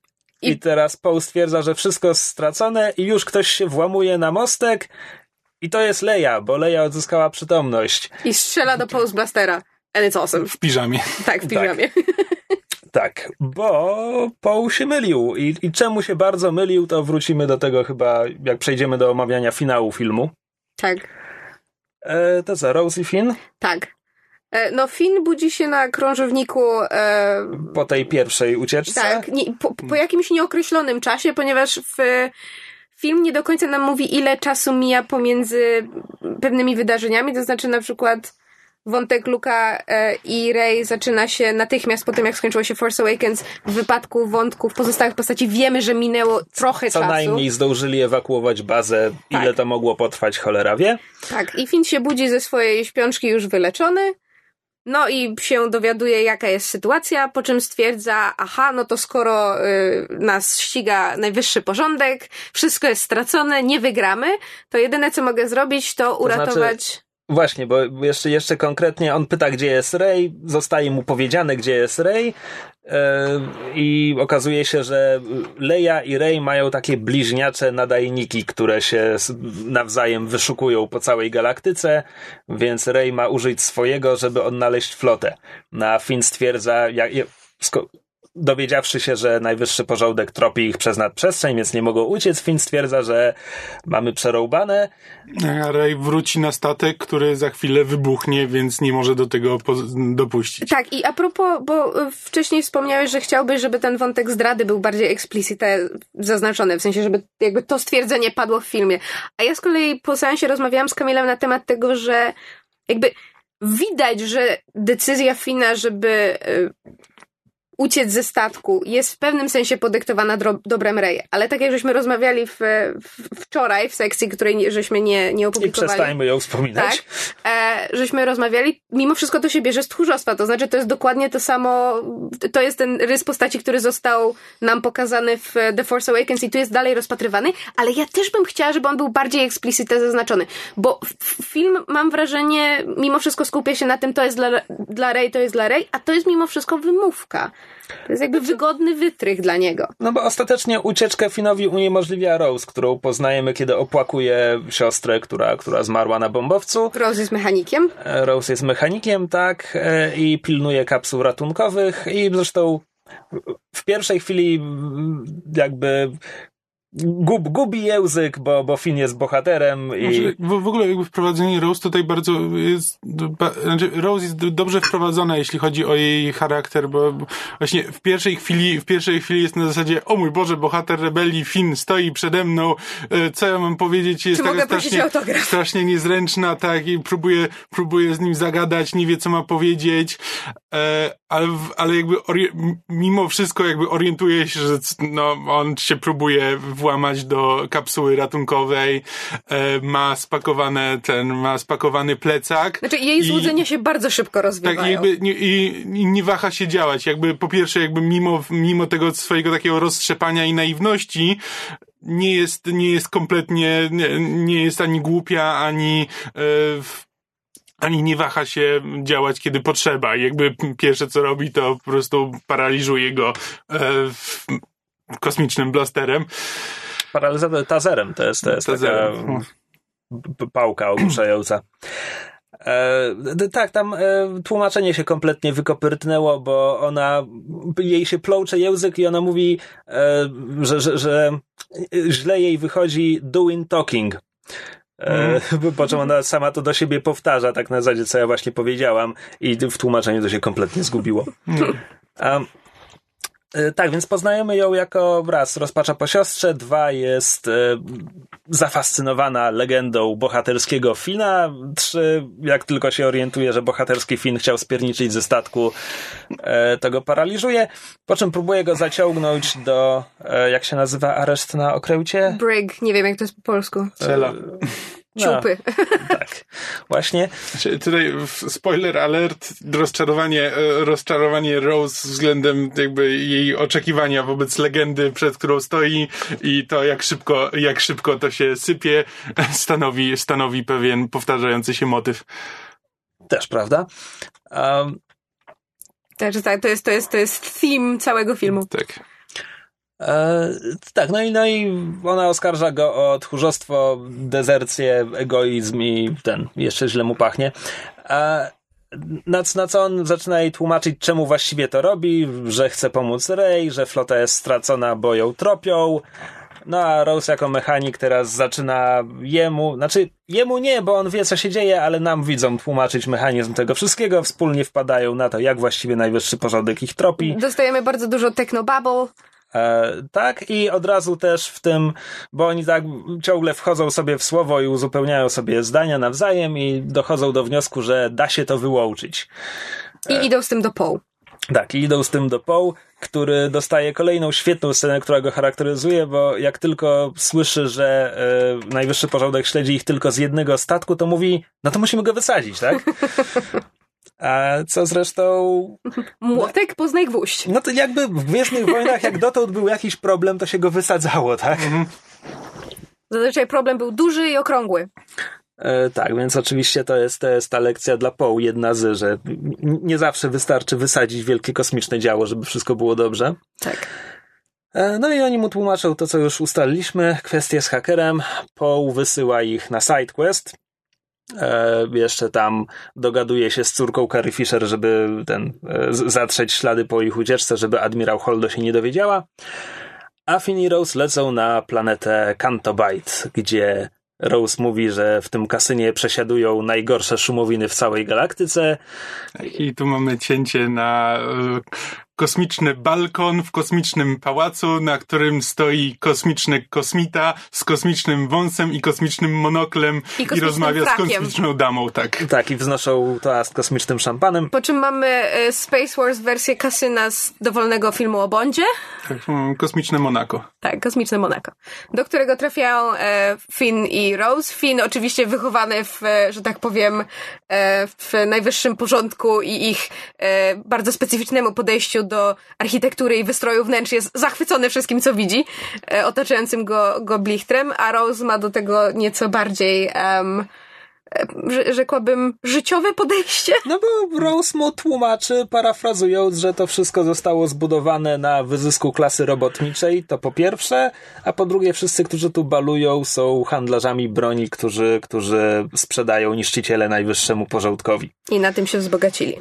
Tak, no i też tłumaczy Finowi, że wychowywała się z siostrą na górniczej planecie, którą najwyższy porządek kompletnie zdewastował, żeby wydrzeć tam wszystkie złoża, a potem zamienił w poligon, na którym testował broń.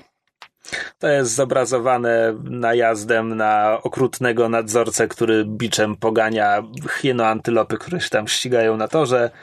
E, I jest- małe dzieci, które się nimi Tak, opiekują. tak, za, zamierza się tym samym biczem na Olivera Twista. E, Kosmicznego Olivera Twista. tak, tak. tak. Um, Na Finn i Po czym Rose- niemal natychmiast wpadają na hakera, którego mieli znaleźć. Jakby Tak. ta scena, ta, ta scena nie do końca dla mnie wybrzmiewa, bo oni zaraz jakby mamy tę chwilkę, kiedy Rose nam mówi, ach, kiedy lud robotniczy zrzuci kajdany i w ogóle, a zaraz potem jest takie, no dobra, misja. Tutaj plus, plus parę scen slapsticku i e, małych, małych, małego kosmity, który wrzuca monety w BB-8. A tak, no bo towarzyszy im BB-8. Tak, co było urocze, ale tak, ale te wszystkie jakby sceny, te sceny w tym Monako są tak kompletnie jakieś... To nie jest tak, że one są zupełnie niepotrzebne, ale... Rozbijają trochę resztę filmu. Troszeczkę. Mm, E, no ale znajdują tego hakera, natomiast zanim zdążą się z nim skontaktować, zostają aresztowani za Złe parkowanie. złe parkowanie. Najbardziej, e, że tak powiem, życiowy, realistyczny element Gwiezdnych Wojen ever. E, no i zostaną, zostają zaciągnięci do więzienia, w którym e, w, w typowym, e, że tak powiem, zwyczaju pierwszoplanowych bohaterów, dla których reszta świata nie istnieje, w celi więziennej, nie wiedząc, że nie są sami, omawiają jakby swój plan, sytuację, prawda, czego nie udało im się zrobić. No i się okazuje, że ciemnym kącie tej celi, celi zaczaił się Benicio del Toro, czy też e, nienazwana, nienazwana postać hakera, który Znaczy, On stwierdza... się nazywa DJ, Ale to w filmie nie pada. Nie pada? Nie, chyba jest w napisach tylko. Możliwe. E, w każdym razie haker wszystko usłyszał i stwierdza, ej, ja wam mogę pomóc.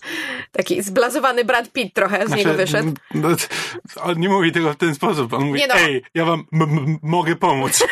Masz rację. E, oczywiście potem dodaje za o, o, opłatą. E, w sensie nic nie jest za darmo. E, no i, e, że tak powiem, pokazuje swoje możliwości, wydostając ich z więzienia. Oni się po drodze rozdzielają, po czym DJ trafia na BB-8, który własnoczółkowo, wła- własnoręcznie, nie, Wła- własnokuliście. własnokuliście, e, że tak powiem, Obezwładnia, Obezwładnie grupę, czterech, znaczy, tak. poza kadrem obezwładnił trzech strażników, a potem widzimy jak strzela monetami jak, jak z karabinu maszynowego w czwartego, bo BB-8 jest tutaj droidem z prequeli, bo Tak, jest- to, jest to są R2D2. akcje, Tak, które R2D2 odstawiał w ataku klonów i To jest zemście magiczny droid. Jakby, no trochę a- go przeszarżowali w tym filmie. Znaczy, to- to- Strasznie go przeszarżowali. Tak, bo to, to, jest, to, to jest to samo, co było w pierwszej, jakby w pierwszej scenie bitwy, bitwy kosmicznej, gdzie BB-8 po prostu, jak już nie wie, co ma zrobić, żeby uratować X-Winga przed kolejnymi, przed kolejnymi usz, uszkodzeniami, to po prostu wbija się w niego głową. Ale i w jakiś się do tej ale, Tak, ale, to się, ale to się bardzo wpisuje w Gwiezdne Wojny. To jest jakby Han, który wbiega do Sokoła, uruchamia go, Sokół przestaje działać, więc on wali pięścią Tak. w deskę rozdzielczą i Sokół działa. To jakby to się wpisuje jeszcze dokładnie w tę samą logikę. Tak, w Natomiast jego późniejsze akcje już nie. W prequelach też chyba były takie sceny, jak młody Anakin tam coś próbował naprawić przy swoim ścigaczu, też były na zasadzie, wiesz, włączyć, wyłączyć przełącznik albo coś. No jakby to są takie metody. Em, tak, a Finn i Rose y, uciekają kanałami z więzienia. Kanały i prowadzą do stajni, ponieważ oczywiście, jest- że tak. Oczywiście, że tak, a to jest moje drugie ulubione e, tłumaczenie, jeśli chodzi o ten film, bo w momencie, kiedy oni wychodzą z tych kanałów w tej stajni, stajni to Finn chyba mówi coś na zasadzie, nie wiem, czy what a smell, czy w każdym razie wspomina coś o fatalnym zapachu. I nie wiem, z jakiego powodu polskie napisy mają no to koniec. Co? Znaczy, w tym jest wiele wątpliwości w tym filmie, które można mieć, jeśli chodzi o napisy. E, Megu u siebie, e, zaprzyjaźniona nasza Katus Gikus, e, pisała o tłumaczeniu usiąść po turecku w bardzo odległej galaktyce. Jest kilka rzeczy, które jakby nie zostały przetłumaczone, a mogłyby by, ale to jedno jest dla mnie tak absolutnie kuriozalne, że ja nie wiem, co sobie tłumacz myślał. Pozdrawiamy Jana Jakuba Weksile, naszego ulubieńca, bo To się na pewno tak czyta. nie, ale nikt mi, nie, nikt mnie do tej pory nie poprawił, co oznacza, że nikt nie wie, jak to się czyta. Przysyłajcie swoje propozycje, jak to się czyta na fanpage. Weksel. Jan Jakub Weksel. Jak się Nie, nie, nie, nie, niech nam nie przysyłają weksli, co my z tym zrobimy. Dobrze, ale trafiają do tej stajni, gdzie spotykają e, wcześniej... Olivera Twista? Tak, nam pokazanego Olivera Twista, który już już ma wezwać e, e, straż, ale dzielna Rose pokazuje mu, jak to określiłeś, pierścionek wyłowiony z e, opakowania płatków e, ten śniadaniowych, e, że jest z ruchem oporu. W związku z tym on im pomaga. I Rose i Finn mają typowo e, ten e, ucieczkę z, z filmów przygodowo-awanturniczych. Oczywiście wyjeżdżają na tych hieno-antylopach, które zostają puszczone luzem. No i potem mamy scenę pościgu, która ostatecznie ląduje ich nad klifem. Znaczy, po, dro- po drodze... Po drodze- A, rozwalają całe kasyno. No tak, bo oczywiście marzenie Rose o tym, żeby bo To się jest ta re- rewolucja, na, na 1%. Tak. rewolucja na koniu. Z, Tak. Zjednoczony lud robotniczo-hieno-antylopowy. Tak. E, No bohaterowie lądują nad klifem, e, już myślimy, że po nich, że znowu ich złapią. Przy okazji Rose ma, że tak powiem, bardzo taką e, znaczącą scenę, kiedy zdejmuje siodło z tej hieny antylopy, puszcza ją luzem, mówi idź, bądź wolna. E, Ale przylatuje e, BB-8 i DJ z kradzionym statkiem, no i zaczynają lecieć w stronę e, Poe i, i statku Najwyższego porządku. na, najwyższego Konkretnie. porządku. Tak. E, Mając tym- nadzieję, że im pomogą. O tym, że statek jest skradziony, dowiadujemy się chwilę później, jak już tam lecą. Tam jeszcze po drodze DJ pokazuje, jaki to on jest, że tylko kasa się dla niego liczy, bo żąda od nich jakiejś em, no, Za- przedpłaty, Tak, zaliczki. E, I domaga się wisiorka Rose, który jest jakby jej pamiątką po siostrze. E, Tak, bo one miały bliźniacze wisiorki, Paige, jej siostra i, i Rose. Bo jest z jakiegoś wartościowego stopu Co metalu. bardzo ładnie się wpisuje w kolejny temat tego filmu odnośnie przywiązywania się do przeszłości i do rzeczy, które mają dla nas znaczenie. Przedmiotów. Tak, bo, Bo- To, bo to Finn jest tą postacią, która się nie zgadza na to, że jak to możesz oddać taki, ta, taką wielką sentymentalną wartość, a Rose mówi, "O, okej, no to jest tylko wisiorek, jakby spoko, no musimy uratować cały, cały ruch oporu przed ten, to jest tylko wisiorek, masz, jeśli Tak, tego ale, chcesz. ale te, te prze, przedmioty, do których się przywiązujemy, wracają też w innych wątkach. Tak, i po drodze, po drodze jeszcze DJ próbuje nauczyć, e, nauczyć Fina Że i Rose odcieni, jest zły. odcieni szarości. Znaczy, To znaczy, No, nie. ponieważ DJ jest zły, wie, a jest symetrystą, bo, Tak, bo, bo- tak, bo Finn idzie za nim, żeby wymóc na nim oddanie wisiorka. DJ zaczyna buszować po szufladach tego statku, więc Finn się orientuje, aha, czyli ukradłeś ten statek. E, a DJ stwierdza, zobaczmy do kogo należał i zaczyna majstrować przy tam jakimś holostoliku i tam wyskakują Tak, i plany TIE wyskakują- Fightera, niszczyciela, i cholera tak wie czego. dalej. I, i, I nagle na końcu wyskakuje też X-Wing i Tak. jest takie uuu, o tym nie pomyślałeś. E, że na, No bo, bo tak, chodzi o to, że to jest statek handlarza bronią, który sprzedaje broń najwyższemu porządkowi, ale ruchowi tak, że, jakby ta, również. że ta planeta jakby nie wzbogaciła się tylko na sprzedawaniu broni najwyższemu porządkowi, tak jak to ujęła Rose na początku, tylko oni po prostu sprzedają broń i są neutralni. A kto jest neutralny, nie może Wiedźmini. być zły. No, bo, bo, bo to znaczy słowo neutralny. A swoją drogą tutaj jest jedno ładne tłumaczenie. Akurat kiedy DJ podsumowuje to, nie pamiętam do końca. Aha, e, on mówi bodajże wanna leave, don't join, a w napisach jest e, chcesz żyć, stroń od stron. To mi się podobało. Cute. Okej, niech będzie. No bo to jest taka jego maksyma. Jakby maksyma może być taka tak. mm, nierymowana, ale No dobrze, blisko. no i, i lecą na, na krążownik najwyższego porządku. gdzie mamy jeden z najlepszych dowcipów wizualnych w tym filmie. Bo mamy pokazany wielki, wielki statek, który ląduje w oparach e, pary i myślimy sobie, okej, no widzieliśmy już takie sceny, ale zaraz, ten statek to coś bardzo wygląda jak żelazkolot z Tytusa Romka i Atomka, po czym następne ujęcie nam pokazuje, że to jest po prostu automatyczne żelazko prasujące mundury najwyższemu porządkowi. Tak, które oni kradną natychmiast, jak tylko przylatują, to kradną, żeby się przebrać za oficerów najwyższego porządku. I kolejny wyborny dowcip, bo przebraniem dla BB-8 to jest po prostu kosz na śmieci postawiony na nim, żeby wyglądał jak taki wielki sześcienny. ten- Tak, i jeszcze nawet BB-8 zaczyna wydawać dźwięki jak te roboty sprzątające. Droidy, Tak. E, tak, bawi nas ten film, prawda? tak a, a to jeszcze nie jest koniec, bo potem pojawia się zły BB-8. Ach, On tak. jest po prostu też prowadzony. BB-9E, aczkolwiek na planie nazywali go i naprawdę chciałbym, żeby pozostali przy tej nazwie, nazywali go BBH8, BB Hate. Not a thing. To, to, to powinno było zostać oficjalnym O oznaczeniem. tak, koniecznie. Tak, w każdym razie tak, to jest...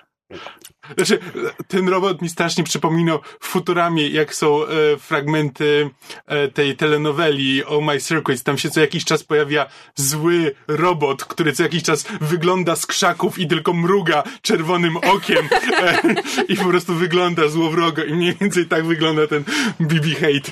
Tak. No w każdym razie e, nasi, nasi bohaterowie i Benicio del Toro docierają do miejsca, gdzie należy wyłączyć to coś, co, co śledzi flotę. E, tutaj mamy pokazane, że DJ nie jest taki do końca, że znaczy. Znaczy, no, no, no, no, że on też coś go rusza, tak? Bo okazuje się, że ten e, naszyjnik Rose był mu potrzebny do, do włamu, bo ten metal jest dobrym przewodnikiem i on teraz oddaje jej ten naszyjnik. To miło z jego strony. Tak. No nie jest do końca zły, tak? Ale zanim zdążą Znaczy, właśnie- stryknąć pstryczek, Znaczy to jest tylko kwestia tego, czy to jest pokazanie, że no, DJ nie jest do końca zły, czy DJ... Znaczy, no nie, bo DJ tego nie planuje, bo ja teraz się zastanawiam, czy to DJ po prostu próbuje w ten sposób zdobyć zaufanie. Nie, nie, e, ten, oni, oni on zostają nie złapani planuje, przez, tak. przez BB Hate'a. To, to Tak, tak. jakby... Tak, zanim zdążą przełączyć przełącznik, no to naszym bohaterom się nie udaje ich wielki plan. Zostają złapani przez najwyższy porządek. E, tak, po czym e, w hangarze z jakiegoś powodu ma się odbyć ich egzekucja. Tam wraca kapitan Fazma. E, znalazła się.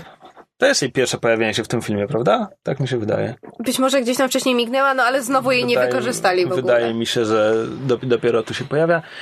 E, no i oczywiście okazuje się, że kiedy już sprawa się rypła, to, to DJ e, zdradził naszych bohaterów, żeby, żeby kupić sobie wolność. A mógł sobie kupić wolność tylko przy użyciu jednej informacji, e, tej, którą poznał, dlatego że nasi bohaterowie znowu byli bohaterami pierwszego planu, dla których drugi i trzeci plan nie istnieje Nikt nie słucha tego, co mówią na głos. i, i omawiali przy nim e, plan admirał Holdo, żeby opuścić krążownik transportowcami. I dlatego ten, ten plan, żeby zrobić to po kryjomu, nie wyjdzie, tak? tak, spali na panewce. No, a kapitan Fazm, więc DJ zostaje puszczony wolno, a kapitan Fazma zarządza egzekucję Rose i Fina i chyba wrócimy do nich, kiedy zaczniemy omawiać finał. I teraz pora na Rey i Luka i Bena Solo również. Więc wątek e, Luka i Rey zaczyna się dokładnie tam, gdzie się skończył em, w Force Awakens, to znaczy Rey wyciąga rękę do Luka z mieczem. No czekaliśmy na to dwa lata. Co on zrobi z tym mieczem? Luke bierze ten miecz, przygląda mu się przez chwilę, a potem, jak to ty określiłeś, robi jedyną rzecz, którą Luke mógł zrobić w tym momencie. Nonszalancko wyrzuca go przez ramię. I to jest, to jest dla mnie kwintesencja tego, czym jest ten film i ja to kocham. Dzisiaj przeczytałam recenzję, która mówi, że, że jakby ta scena pokazuje, że The Last Jedi nie obchodzi, co ty myślisz i czujesz do Star Wars, ono zrobi swoje. I to jest po prostu, ta scena jest dla mnie kwintesencją. Na zasadzie tak, wszyscy wiązaliśmy wielkie nadzieje z tą sceną, och jej, co on zrobi z tym mieczem? Jep! Jest tutaj, to, poezja jest jakby, po prostu. to jest jakby scena, która jakby wprowadza właśnie resztę filmu. Na zasadzie jakby wszystkie te wielkie oczekiwania jakby kończą się właśnie rzutem za ramię. Jakby nie przywiązuj się do tego, bo to jest, to jest po prostu jakiś tam, to jest przedmiot, który dla Luka już w tym momencie nic nie znaczy. I, i po prostu, po prostu trzeba się go pozbyć. Albo jest częścią przeszłości, którą on próbuje Tak, no. wymazać, prawda? Jakoś zaprzeczyć. No ale oczywiście nasza dzielna Rej się nie poddaje, no bo przyjechała tu w bardzo konkretnym celu, e, co też e, parokrotnie mu telegrafuje bardzo bezbarwnym głosem pod tytułem Przyjechałam tu, bo cię potrzebujemy, ruch oporu cię potrzebuje, jesteś naszą jedyną nadzieją, you are our only hope, co zresztą potem wróci e, w bardzo ładnej scenie. No a z kolei Luke jest tym starym, zgryźliwym, stetryczałym mistrzem. I ja tutaj miałam w ogóle cała ta, cały ten ich wątek, póki są jeszcze na wyspie i to jest właśnie to takie, e, ta, ta, prawda, idealistyczna e, uczennica, która chodzi za tym mistrzem, który nie chce jej uczyć i tylko właściwie chciałby ją stąd wygonić i pokazać, jakim to jest zdziadziałym facetem. Strasznie mi się to kojarzyło z jakiegoś powodu z kinem wschodu i właśnie takimi filmami, gdzie mamy tego starego mistrza, który nie chce uczyć tego nowego ucznia. Tak, no to, to, jest, to jest chłopiec ze wsi, który przychodzi do ucznia, tfu, do mistrza medytującego na górze i, i imponuje mu tym, że stoi pięć dni i nocy na deszczu. No dokładnie. E, I Rey robi to samo, to znaczy ona nie odstępuje Luka na krok, chodzi, chodzi za nim po całej tej wyspie, a Luke po prostu wykonuje swoją codzienną rutynę, to znaczy doi kosmokrowę, e, łowi ryby, Swoją drogą ta scena z łowieniem ryb, ona jest przydziwna, ale zrobiła na mnie niesamowite wrażenie. Ten- ten skok przez z tę tą przepaść. włócznią, o Chryste, jak to jest fantastycznie zrobione. No. E, I, I nawet Rey dosłownie śpi przed jego domem w deszczu przez noc. E, ale to mu absolutnie nie imponuje. Jakby Luke jej mówi wprost, nie jestem tutaj bez powodu, co myślałaś, że się stanę, stanie, że, że jak tylko cię zobaczę, to pojadę z tobą i rozwalę sam cały, cały najwyższy porządek. Tak, jeszcze wskazuje jej miejsce w wodzie, gdzie widzimy zatopionego, zatopionego X-Winga. Znaczy, ona to miejsce chyba zauważa sama. Mam wrażenie, że on jej go nie wskazuje. Ale Tak. to też jest, Znaczy, ale to tak, też ale- jest bardzo ładne Ale to jest jakby, ale to jest jakby zaraz właśnie tuż po tym, jak on mówi, że no, nie jest tutaj przypadkiem. I jakby Tak. ona zaraz potem zauważy właśnie tego zatopionego X-Winga. No, poza tym mówi jej bardzo konkretnie, że przybyłem na tę wyspę, by umrzeć. Mhm. Um, ale, yy, ale do tej tam wsi przychodzi też Czubaka, więc Luke wtedy dowiaduje się, co się stało z Hanem. Mamy piękną scenę, gdzie Mark Hamill po prostu. Znaczy, on wreszcie w tym filmie dostał coś do grania i robi to fantastycznie. I właśnie scena, na przykład ten taki mały moment, kiedy się domyśla po milczeniu Czubaki, co się stało z Hanem, jest absolutnie fantastyczne. Tak, też jak wchodzi na Sokoła, jakby ten też jest, też jest bardzo ładnie zagrany. Też taka drobna scena, ale. No, no tak. Jeśli, jeśli mamy w tym wątku omawiać również Kylo Rena, a chyba musimy, bo jest bezpośrednio w niego wpisany, to musimy powiedzieć o scenie jego rozmowy z najwyższym przywódcą Snowkiem. Snoopim. No, już nie chciałem powtarzać o, dowcipu. Come on, to jest bardzo dobry dowcip. E, bo on, e, Kylo znowu jest w tym, w tym swoim stroju z pierwszego filmu, idzie do najwyższego przywódcy. A ten mu mówi, zdejmij to durne wiadro. E, tak, po czym mówi mu, jak bardzo jest nim rozczarowany, że, że myślał, że będzie następcą Lorda Vadera, a przecież ostatecznie Kylo jest tylko małym chłopcem w durnej masce. Tak jest. Więc to jest ten impuls dla Kylo, który napełza go potem przez całą resztę filmu, to znaczy, żeby odciąć Tata się... mnie nie rozumie raczej, żeby odciąć się od przeszłości, że jego fiksacja na punkcie Vadera była czymś, co go umniejsza, że jakby on nigdy nie będzie Vaderem, ale, ale może być sobą, może się sam realizować. W związku z tym realizuje się poprzez zniszczenie windy, waląc hełmem o nią. Co z jednej strony przypomina te jego wybuchy z pierwszego filmu, kiedy mieczem ciachał konsolę i tak dalej, z drugiej strony to jest jego jedyny taki wybuch w tym filmie. Ja bym się kłóciła, że jego agresja w finale, kiedy każe im strzelać do agresja, Luka, jest tak, tego echem. Tak, ale takie durne ta konsola komputerowa mnie obraziła, muszę ją zniszczyć. Nie, tak, to jakby wyładowuje agresję w bardziej konstruktywny sposób. Tak, więc, więc niszczy tę swoją maskę i w ten sposób faktycznie częściowo przynajmniej, on nie jest w stanie kompletnie się odciąć od swojej przeszłości, I do czego jest, wrócimy. Tak, to jest bardzo ważne. Tak, to jest bardzo ważne, bo znowu to spotyka wszystkich w tym filmie. Jak widać, motyw przewodni. Jak widać, motyw przewodni. Tak, i potem jeszcze i potem Ben Solo bierze udział w bitwie tej o, w, kosmicznej. Tak, bo zniszczywszy maskę, chce teraz dosłownie zabić resztę swojej przeszłości, czy więc zaczyna strzelać do, do Radusa i wyczuwa na jego pokładzie swoją matkę. I to jest ta scena ze zwiastunów, gdzie już mają zabić, ale ostatecznie tego nie robi. Zdejmuje palec ze spustu, inne Ale, myśliwce znaczy rozwalają te, te dwa mostek. myśliwce jakby w jego, w jego eskadrze, tej trzy, trzy myśliwcowej eskadrze, więc jakby no... Kluczu. Znaczy, to, to jakby... Kluczu, okej. Okay. Znaczy to jest jakby taka scena, w której jakby... E, znaczy, szczególnie jeszcze, szczególnie kiedy myślimy, że Leia umarła, jeszcze nie wiemy, że, że mocą, mocą się uratuje, to jakby to jest taka scena, która jakby sugeruje, że no to może być i źródło konfliktu dla Kylo, że no on co prawda nie zabił swojej matki, no ale to jakby że jakby właśnie jest, jest w nim jeszcze trochę to dobro, bo się zawahał, e, ale no z drugiej strony, no to, to myśliw, on, on podprowadził te myśliwce, one go zniszczyły, jakby no jest w pewien sposób winny e, temu, że Leia zginęła i że to by może być jakieś źródło konfliktu dla niego, ale... W sumie film po, potem nie pokazuje, czy on właściwie... Wie, czy Leia że Leia przeżyje. Bo biorąc pod uwagę, że ona potem jest w śpiączce dość długo, on mógł tego nie wyczuć.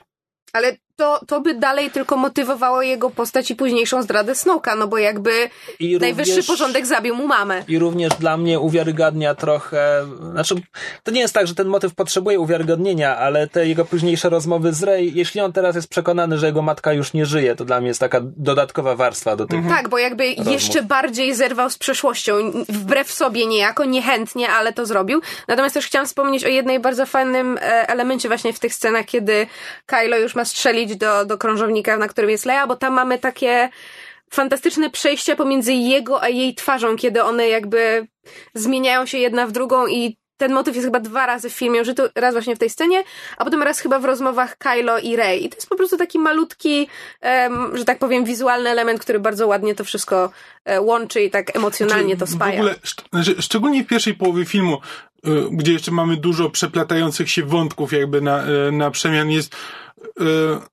jakby przechodzenie między wątkami jest mm, wątpliwe jakby jak one się mają tam do siebie, bo tam na początku no to, to, dopiero na końcu jakby wszystko się łączy i się orientujemy, że te wszystkie wątki jakby mniej więcej prowadzą do tego samego. Na początku to jest trochę właśnie jakby ta, y, jeśli chodzi o konstrukcję scenariusza, jest dosyć chaotyczne, natomiast montaż jakby wizualnie próbuje je połączyć. Jest bardzo dużo takich przejść, które po prostu są wizualnie łączą kolejne, kolejne sceny z niezwiązanych ze sobą wątków.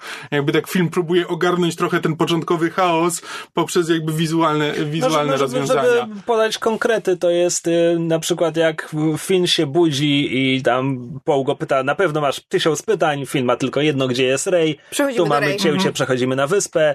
E, kiedy Czubaka przychodzi do Luka i Luke pyta, gdzie jest Han, tu mamy cięcie i po raz tak. pierwszy przechodzimy do Kylo. E, tak, więc powiedzieliśmy, że powiedzieliśmy, że e, ta wytrwałość Rey nie robi na Luku wrażenia, że co innego go motywuje, bo Luke idzie na pokład Sokoła, żeby powspominać.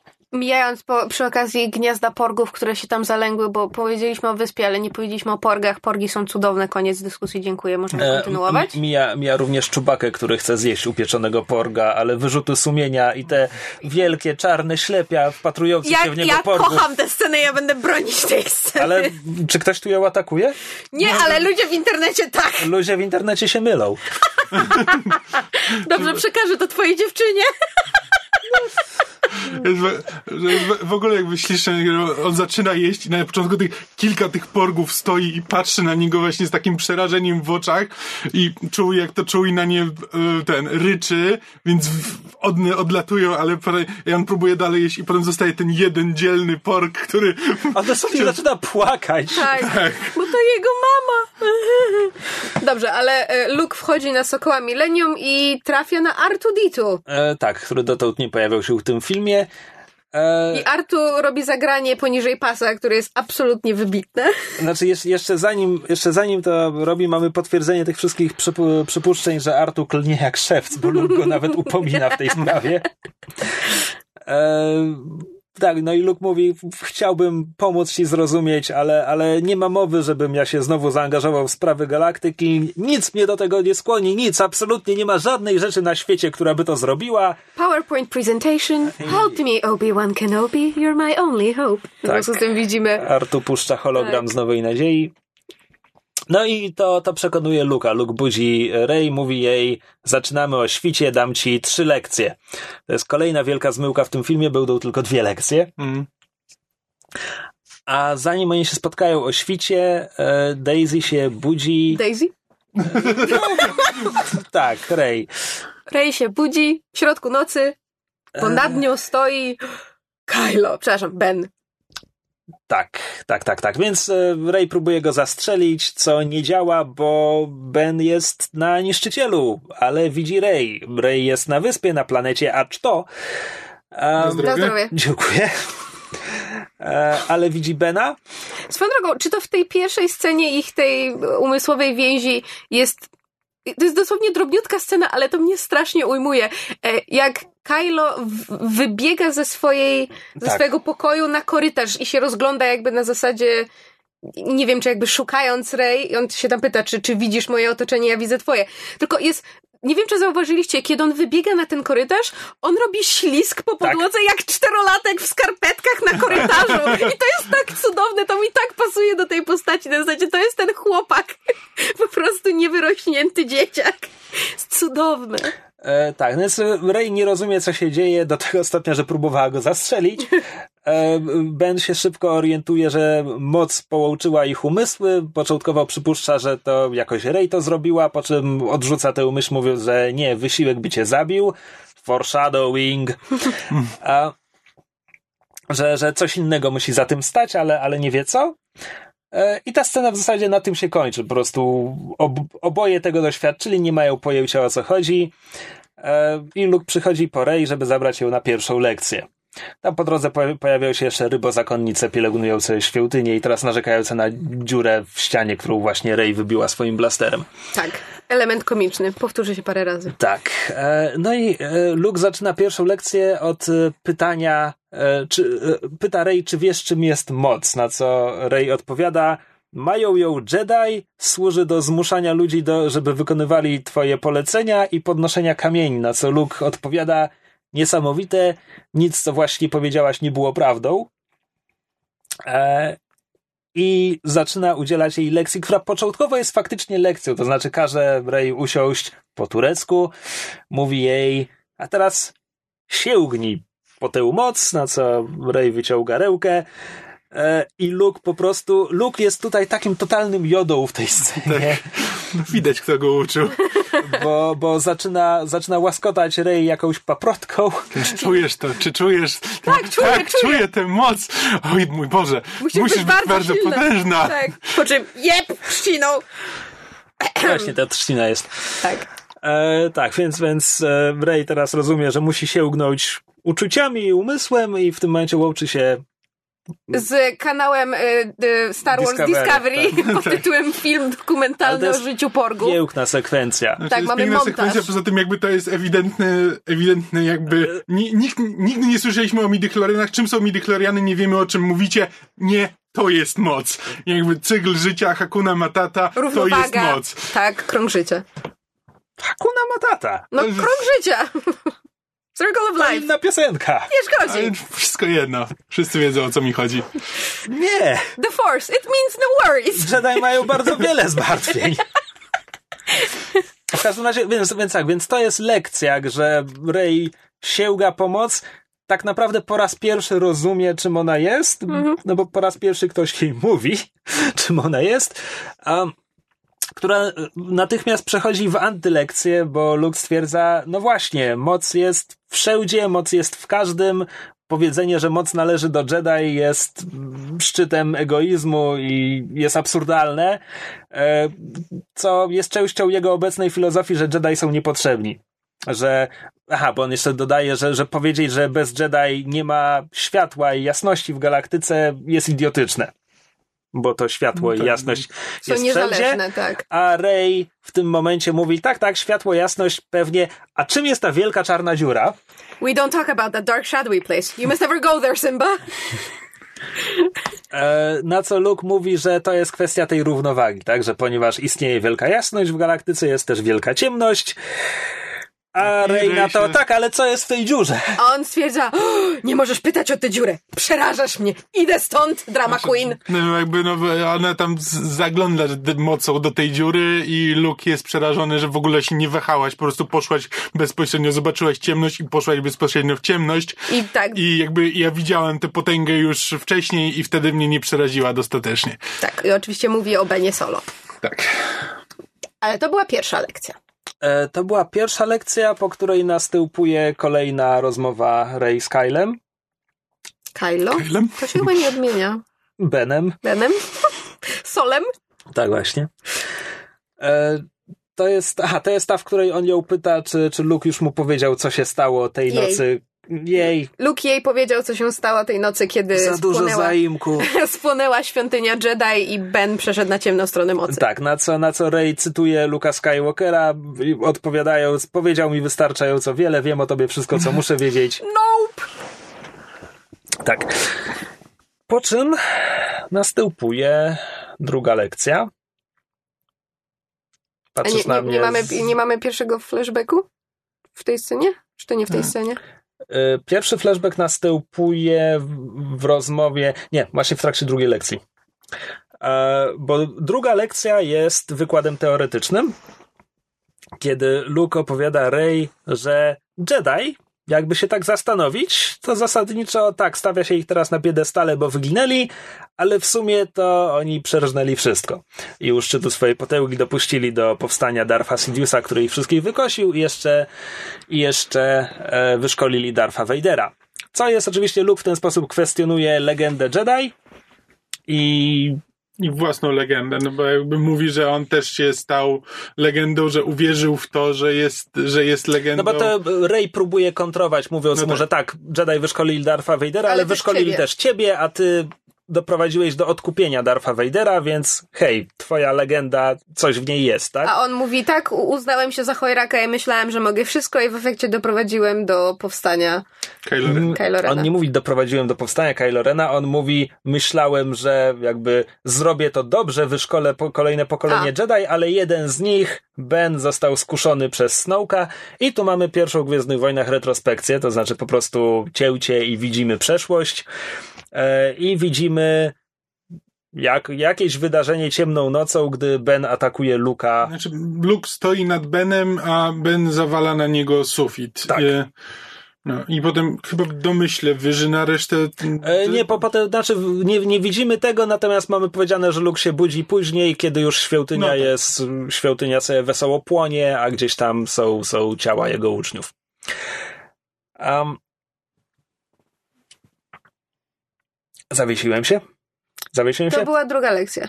po której następuje rozmowa e, Rey z e, Benem, który jej teraz mówi Jak to wyglądało z jego strony? z jego strony, więc widzimy kolejną retrospekcję, gdzie Tej samej sceny. Znaczy tak, to samo, jakby Luke stoi. Luke stoi nad Benem, z zapalonym tylko, że... mieczem świetlnym. Tak.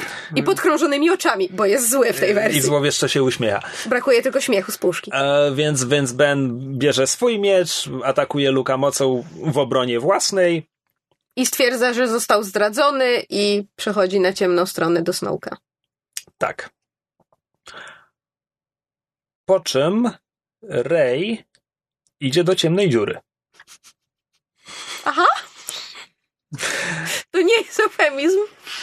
E, no, no Rey, znajd- Rey wpada tam, Rey znajduje się głęboko w ciemnej dziurze.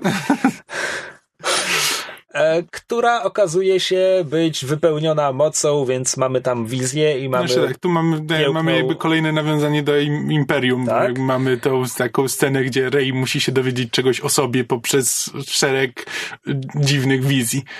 E, tak, więc mamy tę piękną, surrealistyczną wizję ze zmultiplikowaną Rey, która pstryka palcami palcami, tak. i idzie, stwierdza. Przy okazji, tutaj znowu jest kolejny manewr, którego nigdy nie było w Gwiezdnych Wojnach, bo tej scenie towarzyszy narracja Rey. Narracja już sp- spóźniejsza, bo ona mówi w czasie przeszłym. Wpadłam, byłam głęboko w czarnej dziurze, ale... Nie, No tak, tak. No. Znaczy, ja się taką miałem myśl już długo po seansie, bo jakby Rey stoi, Rey stoi w tym szeregu tych mm, zmultiplikowanych Rey, e, żeby się dostać do tego lustra e, i jakby ona mówi, że jakby no, że wiedziała, że w końcu nadejdzie jej, jej kolej i jakby dowie się, e, że jak już dojdzie do tego lustra, to dowie się, kim byli jej rodzice. Co jakby wygląda po prostu jakby ona stała w kolejce do wielkiego ekranu, na którym dowie się Znaczy, tego, no- no tego bo- na co cze- czeka i na co oczekuje. Ty, ty, mówisz, ty mówisz, że stoi w kolejce do lustra, a oczywiście ani Rey, ani my widzowie nie wiemy, Znaczy, że to jest okej, no lustro, tak, tak, to- bo tam coś jest za mgłą, za taką szklaną taflą, Ale kiedy się klaruje, ale tak, bo tam widać dwie sylwetki, które potem łączą się w jedną. Rey oczywiście pyta wyrocznie, kim są moi rodzice, pokaż mi moich rodziców. E, no i w końcu, kiedy to się klaruje, to tam jest Zamiast- Rey. tak, No zamiast bo to lustro zwierciadła było- Ein Eingarb, to mamy zwykłe lustro. Harry Potter, nieważne. Gesundheit.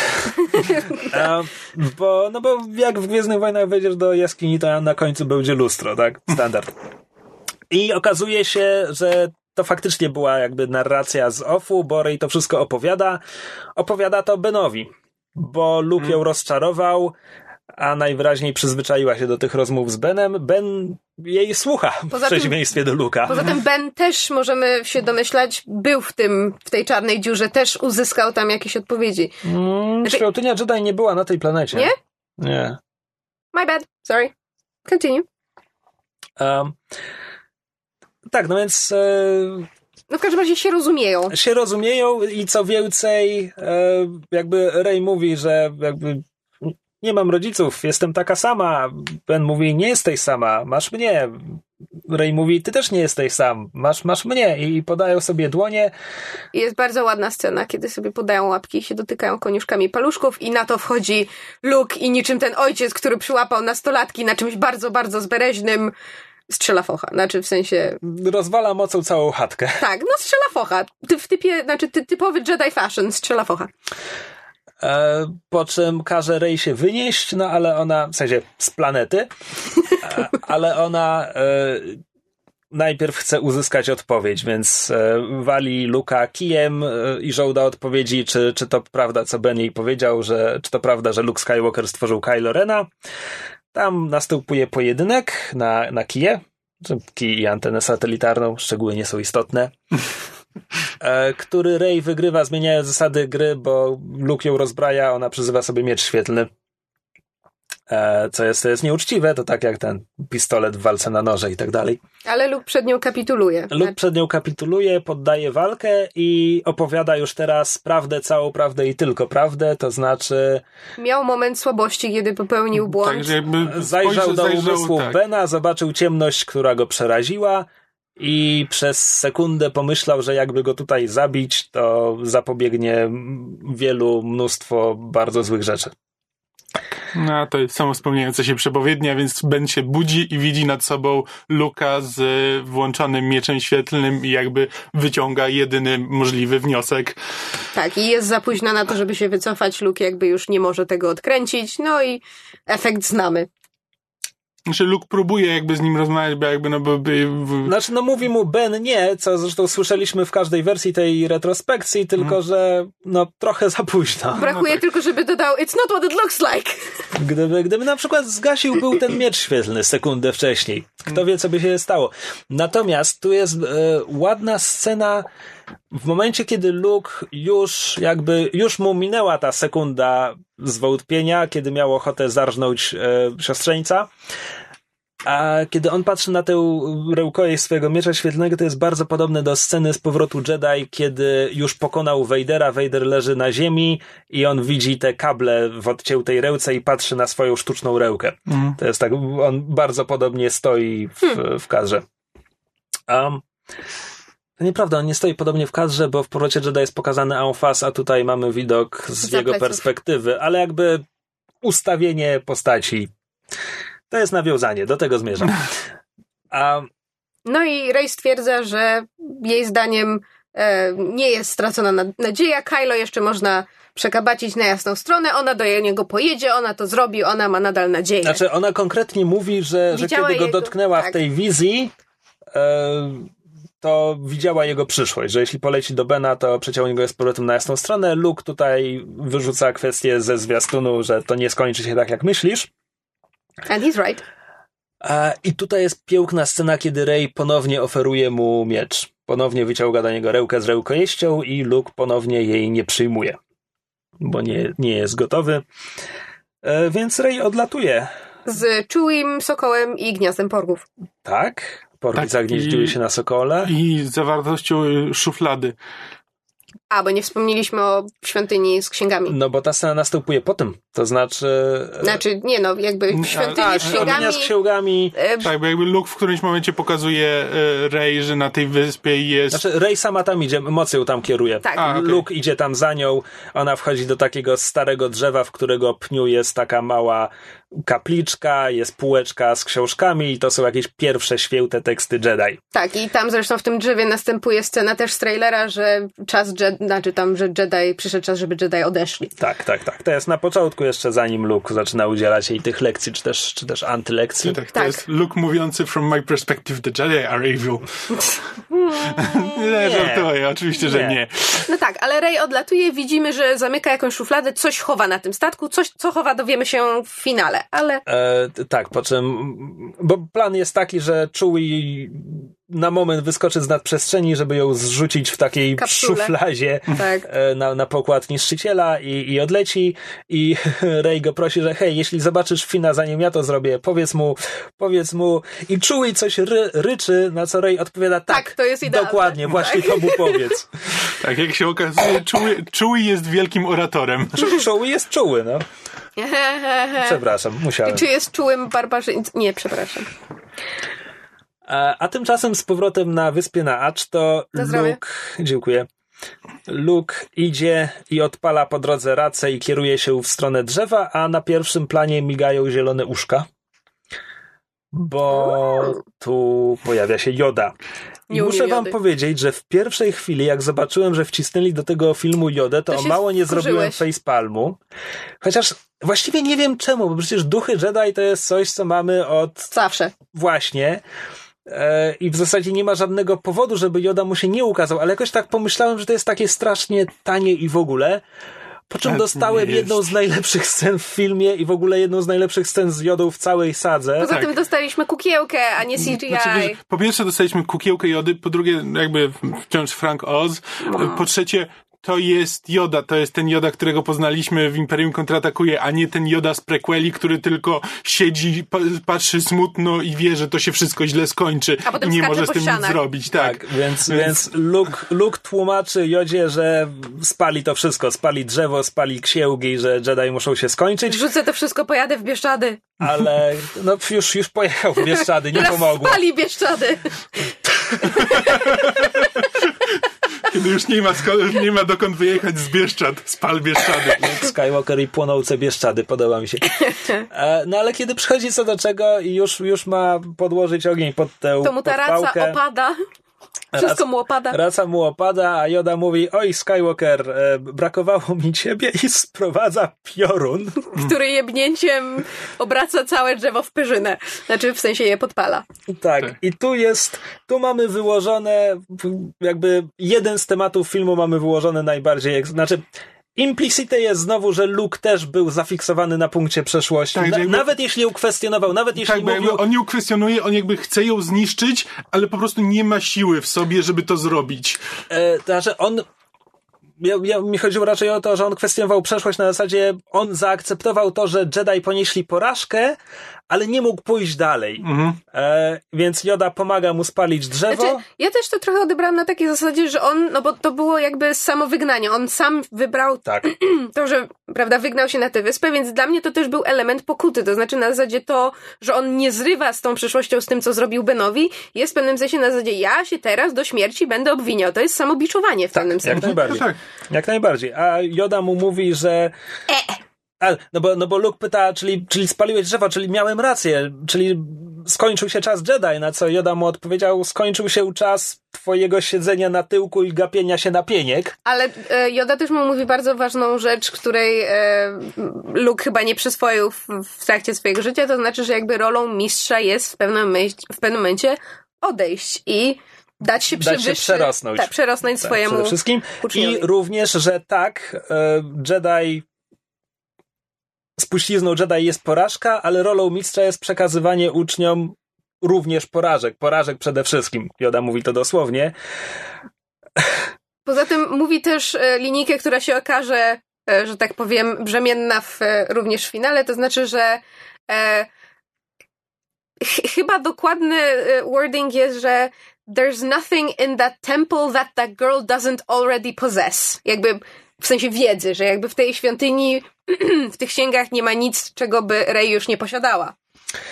I szczerze mówiąc, nie wiem, jak się z tym czuć, bo potem finał nam pokaże, że Rey wyniosła te księgi i te księgi znajdują się na Sokole, a w momencie, kiedy sam Joda odrzuca znaczenie księg, jakby Znaczy nie, moim Nie. zdaniem, nie, Joda odrzuca i uczy Luka odrzucić to, że jakby błędy poprzednich pokoleń nie muszą być jego błędami. błędami nowego pokolenia, więc Mhm. fakt, że Rey zabiera te księgi, o czym moim zdaniem Joda totalnie wie i dla niego spalenie Znaczy, świątyni jest dla Luka, jest symboliczne, to jakby to jest właśnie to na zasadzie, że Rey weźmie te księgi i zrobi z nimi coś nowego, popełni swoje błędy, ale zrobi to po swojemu, więc jakby to jest przekazanie pochodni. Znaczy, Tak. W ogóle, bo nie, nie wspomnieliśmy o pięknej jeszcze, jak tam jest pełno świetnych dialogów jakby w tej scenie, znaczy w ogóle ta scena jest po prostu świetna, ale jest też ten piękny, kiedy e, właśnie Luke- Luke, mówi, że tam jest cała, ta- tam jest cała ta wiedza, te, te księgi. Spaliłeś święte księgi. Tak, czyta, Joda- tak Joda- czytałeś je. Na, na co Luke? No wiesz. Page turners, they were not. To jest po prostu cały Joda i to jest tak cudowne. E, I e, znaczy, moim zdaniem to, że jakby Rey. E, znaczy, mam wrażenie, że jakby droga Rey jest właśnie najpełniejsza. Bo jakby Kylo przechodzi podobną drogę do Rey, e, jakby odrzucając swoją przeszłość, a Ale przynajmniej próbuje, Tak ale ma z z tym nie problemy. zrywając. Znaczy Tak, on nie chce. on nie chce i on do samego Gdyby- końca nie, nie, jest w gdyby- stanie, nie jest w stanie o tym zapomnieć. Natomiast Rey odrzuca swoją przeszłość, nie zapominając o niej. Ona ma te księgi, co nie znaczy, że musi jakby się teraz być Znaczy, kompletnym Jedi. księgi, księgi nie są ją, jej przeszłością, więc. Tak, to... więc ona, ona po prostu ma, ona pamięta, ona będzie po prostu niosła dalej to, co jakby Jedi mieli do powiedzenia, ale to nie jest to, co ją definiuje. E, jakby to jest tylko, wiesz, że ona jakby może, że można odrzucić przeszłość, nie zapominając o niej. Znaczy wyciągnąć z niego nauczkę na przyszłość. A jakby ani Luke, ani Ben, czy też Kylo do, nie są w stanie tego zrobić. Znaczy Luke do pewnego momentu, no bo jakby...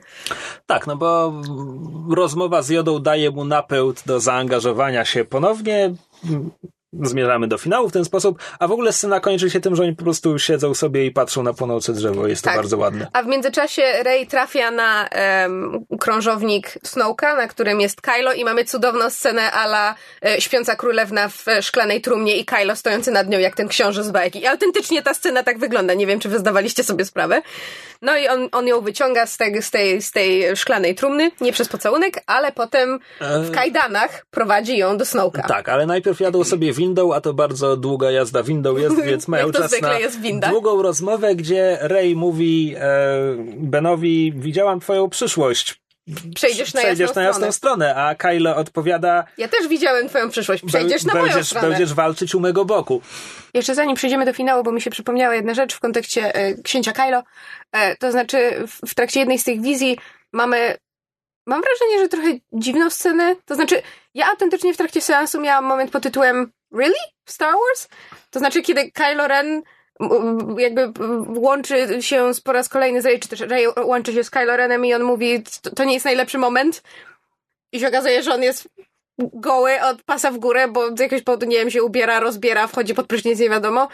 I jakby ja autentycznie się zastan- zastanawiam, ile z tego to był fanserwis, a ile z tego to był Adam Driver, który stwierdził, że ej, tyle przypakowałem dla tej roli i tyle ćwiczyłem z kaskaderami, zresztą w scenach walki jest niesamowity, że po prostu stwierdził, że chciałby pokazać, co mu Bozia dała. I jakby ja nie mam nic przeciwko, gdyby nie to, że ma strasznie wysoko stan spodni. To znaczy, jeśli chodzi o modę, to najwyższy porządek tutaj ostro spieprzył sprawę, bo to są idiotycznie wysoko podciągnięte spodnie. No, są w najwyższym porządku.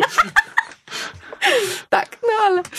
Znaczy wiesz co, dla mnie to jest scena, po pierwsze mam wrażenie, że to po prostu jest poczucie humoru Briana Johnsona. Znaczy, to jest scena, która wypada Tak, to jest takie komicznie. na zasadzie, że oni są po prostu łączeni w kompletnie przypadkowych momentach, jakby niekoniecznie Tak, komfortowych też, dla nich. Ale to też bardzo uczłowiecza Bena. Tak. Jakby którego znamy jako, wiesz, Vader wannabe, który zabił Hanna Solo. Jakby ten film tak bardzo go rozwija. Tak, jakby łączą ich jakby w prywatnej chwili, jakby e, Rey też dostrzega Kylo jakby właśnie w takiej ludzkiej formie, jako po prostu nie tego, wiesz, który nie ciągle chodzi w tych swoich szatach czarnych, tylko po prostu, no, mył się w tym momencie, no, No to- i tak, akurat mu jest- przerw- przerwałam. Jest wiesz. dosłownie bez zbroi, w sensie jakby bez munduru. Ale to jest też scena, gdzie... Tak, to, to jest prawda, to jest w sumie takie symboliczne, że oni są w tym momencie kompletnie jakby e, nadzy jest, przed sobą. I to jest też jedyna scena, w której widzimy pełnię tego, co ona mu zrobiła. Bo ta blizna to nie jest tylko przez twarz, ona mu się ciągnie aż po żebra. Mm. E, Znaczy tak, szczególnie, że to, to ma jakby znaczenie, jakby ten fakt, że oni są jakby ze sobą, tak, że jakby mm, to jest takie podkreślenie, że oni są tak zupełnie ze sobą szczerzy, co jakby jest potem ważne, bo kiedy jakby e, Kylo jej wyjawia prawdę o jej rodzicach, to jakby wiemy, że nie kłamie, bo oni jakby w tych momentach, kiedy ze sobą rozmawiają, żadne z nich nie kłamie. Oni są po prostu, oni są ze sobą zupełnie szczerzy.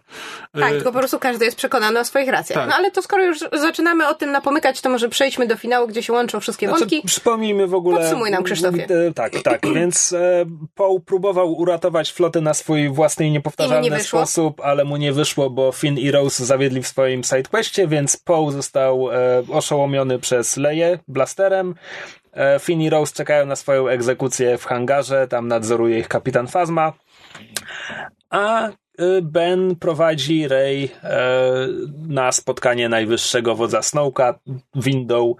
E, mówiliśmy już, że oboje sobie mówią nawzajem, że widzieli swoją przyszłość, gdzie właśnie jedno przechodzi na stronę drugiego. No każdy jest pewny swoich racji. Zobaczymy, czy je będzie na wierzchu. Tak. E, No i zjawiają się w sali tronowej Snowka, który zdecydowanie mierzy w ten w vintage Palpatine era, bo ma, bo ma tron, ma e, gwardzistów w czerwonych pancerzach, tylko on jeszcze dodał do tego czerwone kotary, więc to jest wszystko na tle takiej krwistej czerwieni, która zajmuje po prostu prawie cały kadr. Ale wizualnie to wygląda zajebiście. Nie, no? nie, Czy ja mówię, że nie? No i Snoke, ponieważ jest przywódcą e, kosmicznych nazistów i, i chodzi sobie w szlafroku i w ogóle jakby odgrywa pełnego Palpatina tutaj. Nawet, nawet mówi do Raper, młody głupcze. E, młoda głupcza? E, Młoda jak to- głupcza. A You woman. tłumacząc jej, że to on połączył umysły jej i, i Kylo, bo wiedział, że w Kylo toczy się konflikt i, i on dlatego będzie chciał pogadać z Rey, a Rey będzie zbyt głupia, żeby z nim nie gadać i w ten sposób wpadnie w jego pułapkę. Snoke jeszcze też e, mówi, że on jakby ten konflikt w Kylo zaognił, że jakby zwiększył ten jego wewnętrzny, wewnętrzny dylemat, żeby jeszcze bardziej go zachęcić do nawiązania relacji z Rey, że jakby sztucznie to e, podkręcił jeszcze bardziej. Tak, no i jakby Ben to słyszy i nie podoba mu się, że był tak manipulowany, a tymczasem e, Snoke pomiata Rey, bo po prostu łapie ją mocą i przeciąga po sali w tej i we w te. Między innymi po to, żeby rozegrać kolejną scenkę z powrotu Jedi, kiedy pokazuje jej kosmiczny teleskop, na którym są właśnie niszczone kolejne transportowce e, ruchu oporu, bo ruch oporu opuścił Radusa, ale ponieważ Benicio del Toro zdradził, więc najwyższy porządek wie, że musi zignorować krążownik i strzelać do małych transportowców. Ale czy cały Radus opuszczony przez ruch oporu? Nie, jedna samotna wiceadmirał Holdo. A tak, bo po tym, po tym jak Leia się przebudziła i no, zrobiła odwrotność tego na, na poem, e, mamy jej jedyną jej scenę razem z Laurą Dern, Admirał Holdo, gdzie pokazane, że obie się bardzo lubią, doskonale rozumieją, e, jednocześnie łączy je również sympatia do, do, do Poe, w sensie, że Admirał Holdo, pomimo tego, że Poe prawie rozwalił jej cały plan, to e, tak. To docenia go. Tak. No to Poe jest taką postacią, do której trudno nie zapałać jakimś tam uczuciem po prostu. Po, pomachę między wszystkim. Tak, po czym, e, po czym Holdo, jakby oni wszyscy już szykują się do odlotu na transportowcach, a Holdo mówi, ktoś musi zostać i dalej pilotować Radusa, bo hej, co z tego, że to jest wielki krążownik, jedna osoba może to robić. Przepraszam, bo myśmy zapomnieli w poprzedniej o jednej bardzo ważnej scenie, znaczy kiedy e, po, e, tfu, kiedy Finn e, i Rose i BB-8 wracają na, wracają na Radusa, to jak, BB, jak Paul widzi BB-8, to cieszy się jak małe dziecko Ale i głaszcze to, to go jest, po brzuszku. To jest już na, na planecie Crate. To jest tak, już, to jest na planecie? Tak. Przekonać, to jest jeszcze na, na statku najwyższego porządku teraz. A, jeszcze Oni już nie wrócą na krążownik. Jeszcze, jeszcze nie. Tak. Jeszcze nie. To nie teraz. E, natomiast y, jest piękna scena, kiedy właśnie Holdo i Leia się żegnają i jakby w tym samym momencie zaczynają mówić May the Force i tam się śmieją i Lea mówi, że nie, ty to powiedz, ja już tyle razy to mówiłam. I to jest taka piękna scena, bo po prostu Lara Dern to z taką emocją mówi, to właśnie May the Force be with you always. I dla mnie to jest takie piękne pożegnanie jakby też dla Carrie Fisher. No, a, znaczy, a tak, propos... ale jest nakręcone b, b, b, tak, ale... wcześniej, jakby nikt nie wiedział ale jakby to było takie, ponieważ wiadomo, że te filmy, ta nowa trylogia w pewien sposób żegna się z tymi starymi bohaterami, znaczy to mhm. jakby po śmierci Hanna Solo już wiedzieliśmy, że prawdopodobnie w każdym filmie będziemy się w jakiś sposób żegnać z jakąś postacią, w związku z tym fakt, że jakby to było skierowane do, do Lei z takim właśnie myślą na zasadzie wiemy, że w pewnym momencie prawdopodobnie się mhm. z tobą pożegnamy, to było takie podziękowanie nie, i bardzo nie, mi się to spodobało. Znaczy, w ogóle dla mnie Laura Dern jest świetna w tej roli, roli, która jest trochę niewdzięczna, mhm. bo raz, że ona jest napisana tak, że my widzowie mamy być niepewni admirał Holdo, mamy być po stronie Poego aż do końca tego wątku. Dwa, że ten konflikt jakby opiera się tylko na tym, że Holdo mu nie mówi tej jednej kluczowej rzeczy, jakby bez tego, więc mówię, to jest trochę niewdzięczna rola, ale ona jest w tym świetna. Natomiast co do, co do Niech Moc będzie z wami, tu pojawia się po raz pierwszy też inne hasło e, ruchu oporu, to znaczy e, najpierw kapitan te, jednego z tych okrętów wsparcia, kiedy, kiedy zostaje zniszczony, umiera z okrzykiem Godspeed Rebels i, i admirał Holdo też to mówi w pewnym momencie. To jest o tyle dziwne, że God w gwiezdnowojennych dialogach jest takie trochę Nikt tak inny nigdy wcześniej o tym nie mówił. No, ale z Sifripio, strony... mówi o Makerze, ale też z drugiej strony on jest droidem, więc jakby to Jego nie znaczy... Makerem jest Anakin tak, Skywalker. Dokładnie, więc jakby dziękujemy, droidy... dziękujemy za prequele, George. Droidy nie wiedzą, nie, znaczy nie wierzą w Boga. E, e... Tak, e, no ale z drugiej strony Han Solo mówi do kogoś, spotkamy się w piekle w Imperium kontratakuje, więc skoro jest piekło, to w coś ci ludzie muszą wierzyć, no tak? tak? tak. Może akurat Holdo i ten drugi kapitan byli z tej jednej planety, gdzie ktoś wierzy w Boga. Kto wie. A no, więc odgrywając powrót Jedi, Snoke każe Rey patrzeć na zagładę rebelianckiej floty, e, więc Rey próbuje się rzucić na niego z mieczem, co jej nie wychodzi, bo Snoke zasadniczo może z nią robić wszystko mocą.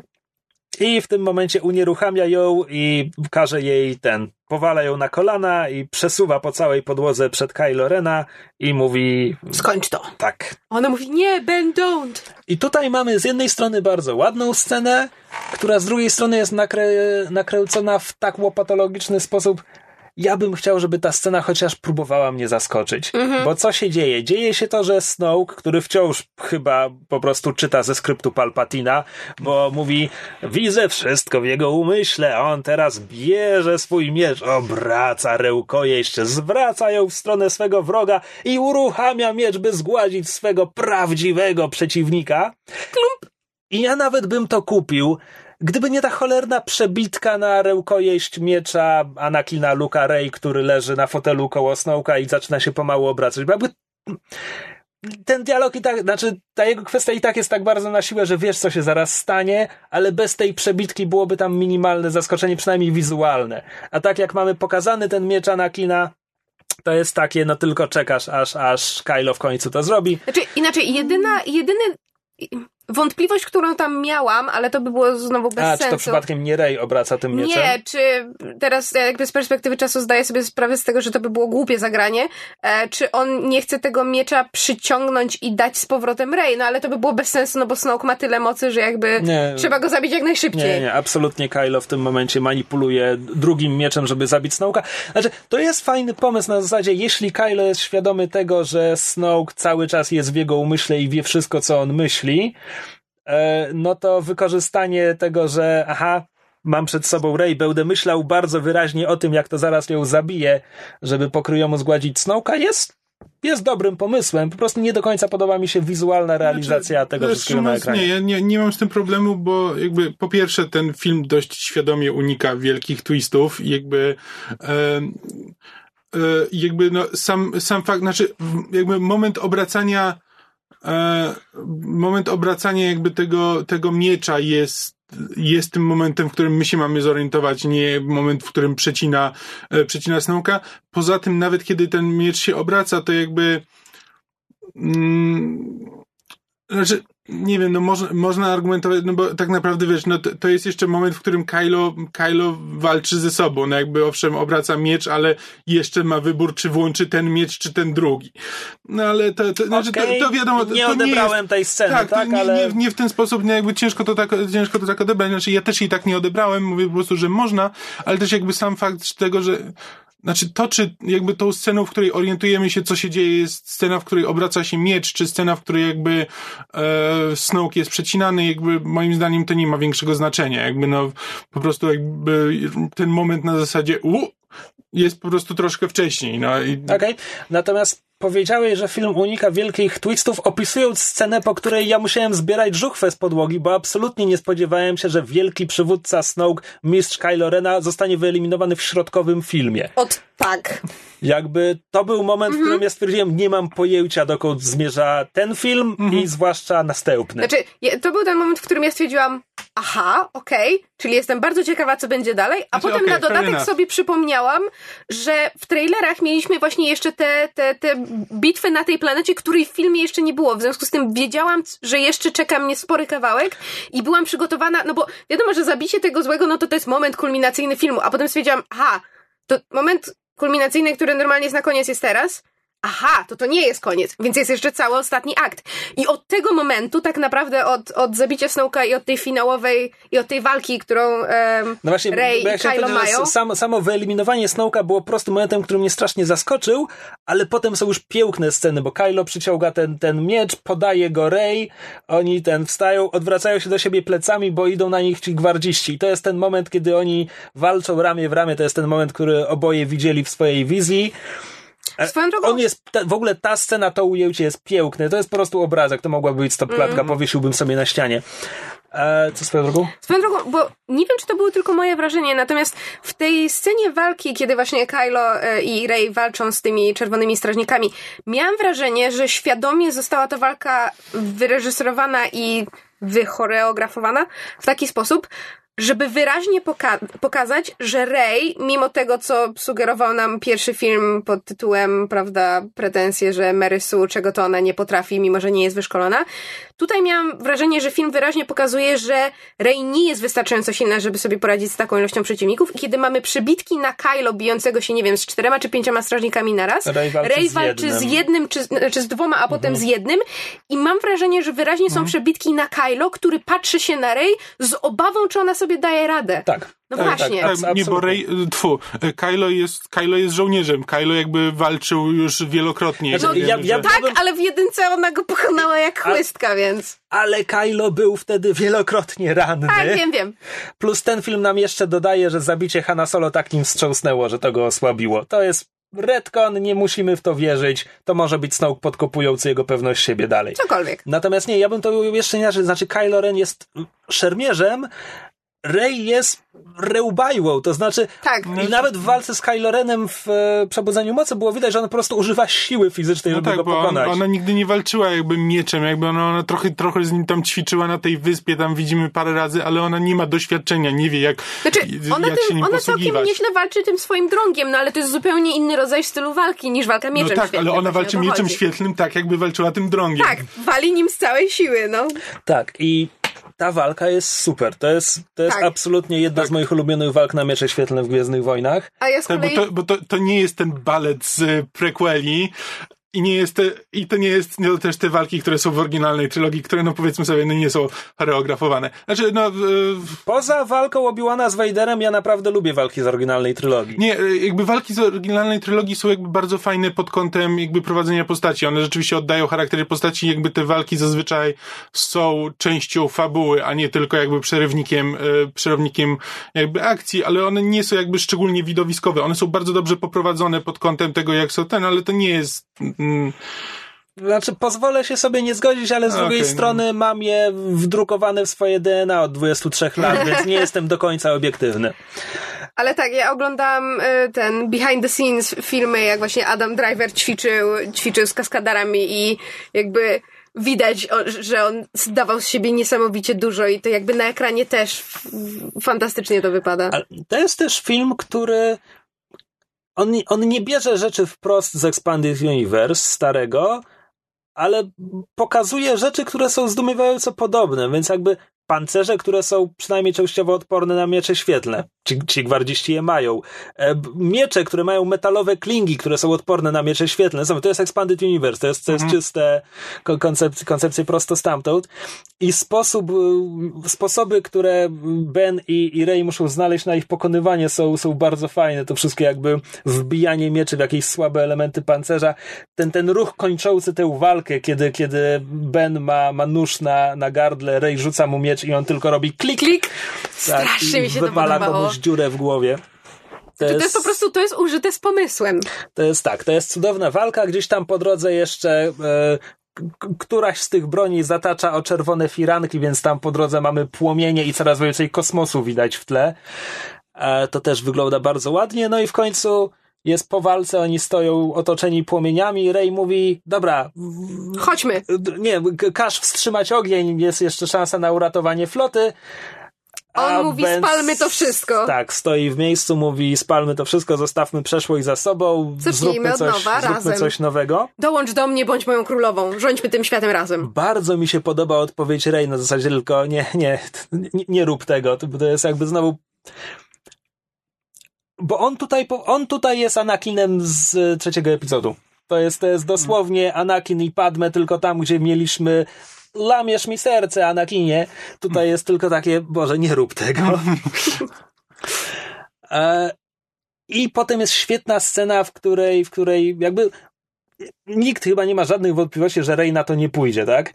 Więc ona sięga mocą po, po miecz Anakina, który przed chwilą mu podała, żeby uratował sobie, sobie życie, a Kylo, który mówi o porzucaniu przeszłości za sobą, zakopywaniu jej, niszczeniu, jeśli trzeba, nie jest w stanie odpuścić. To jest w końcu ten Anakin Skywalker Original Mint Condition. E, Co prawda nie NNWP, ale prawie. tak, więc, więc zaczynają przeciągać ten miecz i symbolika i w ogóle w wyniku tego miecz zostaje zniszczony. Więc mamy kolejny artefakt przeszłości legendarny, który przecież ile filmów się za nami ciągnie, który, który zostaje zniszczony tak jak Kylo zniszczył swoją maskę na początku filmu. E, aczkolwiek tutaj przypadkowo i aczkolwiek finał nam powie, finał nam sugeruje tak jakby ktoś ten miecz miał w przyszłości jeszcze naprawić, kiedy jest mowa o odbudowywaniu ruchu oporu i tak dalej. Tutaj dzieje się trochę rzeczy poza kadrem, bo nie widzimy, jak Rey stamtąd ucieka, tylko mamy to powiedziane później. Ale w międzyczasie admirał Holdo wykonuje swój manewr, to znaczy, skoro już została na Radusie, a teraz jeszcze rozwalają te transportowce, no to znaczy, ona tak, ma ona, wielki znaczy, statek, znaczy, ona, z może ona coś odpala, zrobić. Tak, ona odpala napęd, y, ten hi, hipernapęd, czy jakkolwiek to się nazywa, ale żeby do skoków nad przestrzeń i jakby Hux wie, że ona odpala, bo jakby oni widzą, że statek odpalił hipernapęd. Tak, więc myśli, na, na mostku niszczyciela jest że... Tak, bo ktoś mówi, że e, ten, że generale oni próbują uciekać, Hux się orientuje, że nie, nie próbują, nie mają ten, nie, nie mają powodu, nie mają, e, nie mają benzyny, to jest po prostu próba odwrócenia naszej uwagi. Od transportowców, więc... Strzelajmy dalej. Strzelajmy dalej i bardzo podobny dialog rozgrywa się na jednym z transportowców, gdzie jakaś statystka mówi, że tam Holdo uruchomiła hipernapęd, chce uciec, a Poe, który teraz już po przebudzeniu się i rozmowie z Leją usłyszał od niej o planecie Krayt, na której jest baza rebeliantów i w ogóle. On teraz już wie, że Holdo była równie dobra co Leja, więc rozumie, na czym polega jej plan. E, znaczy, tu jest mój jedyny problem z tym.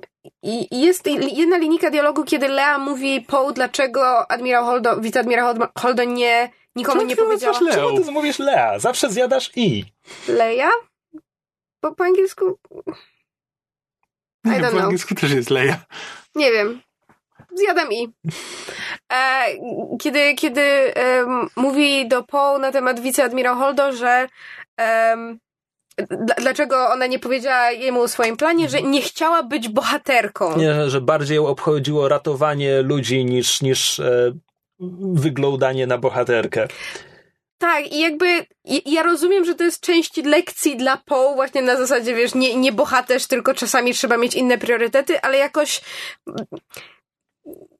jakby nigdy nie, nie myślałam o jej postaci w tym kontekście. Znaczy, na, nawet kiedy jej nie ufałam, nie myślałam, że wyglądanie na bohaterkę w jakikolwiek sposób jest związane z jej postacią.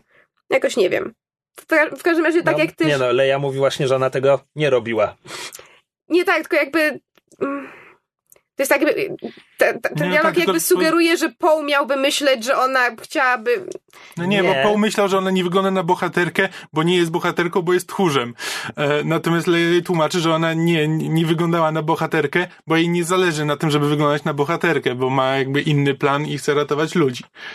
Tak, w każdym razie e, plan admirał Holdo jest taki, żeby użyć Radusa jako broni, w najbardziej epickiej scenie ever. Bo pomiędzy e, Rogue One i ten poprzednim sezonem Rebeliantów i tym filmem po prostu taranowanie stało się najpopularniejszą rzeczą we wszechświecie.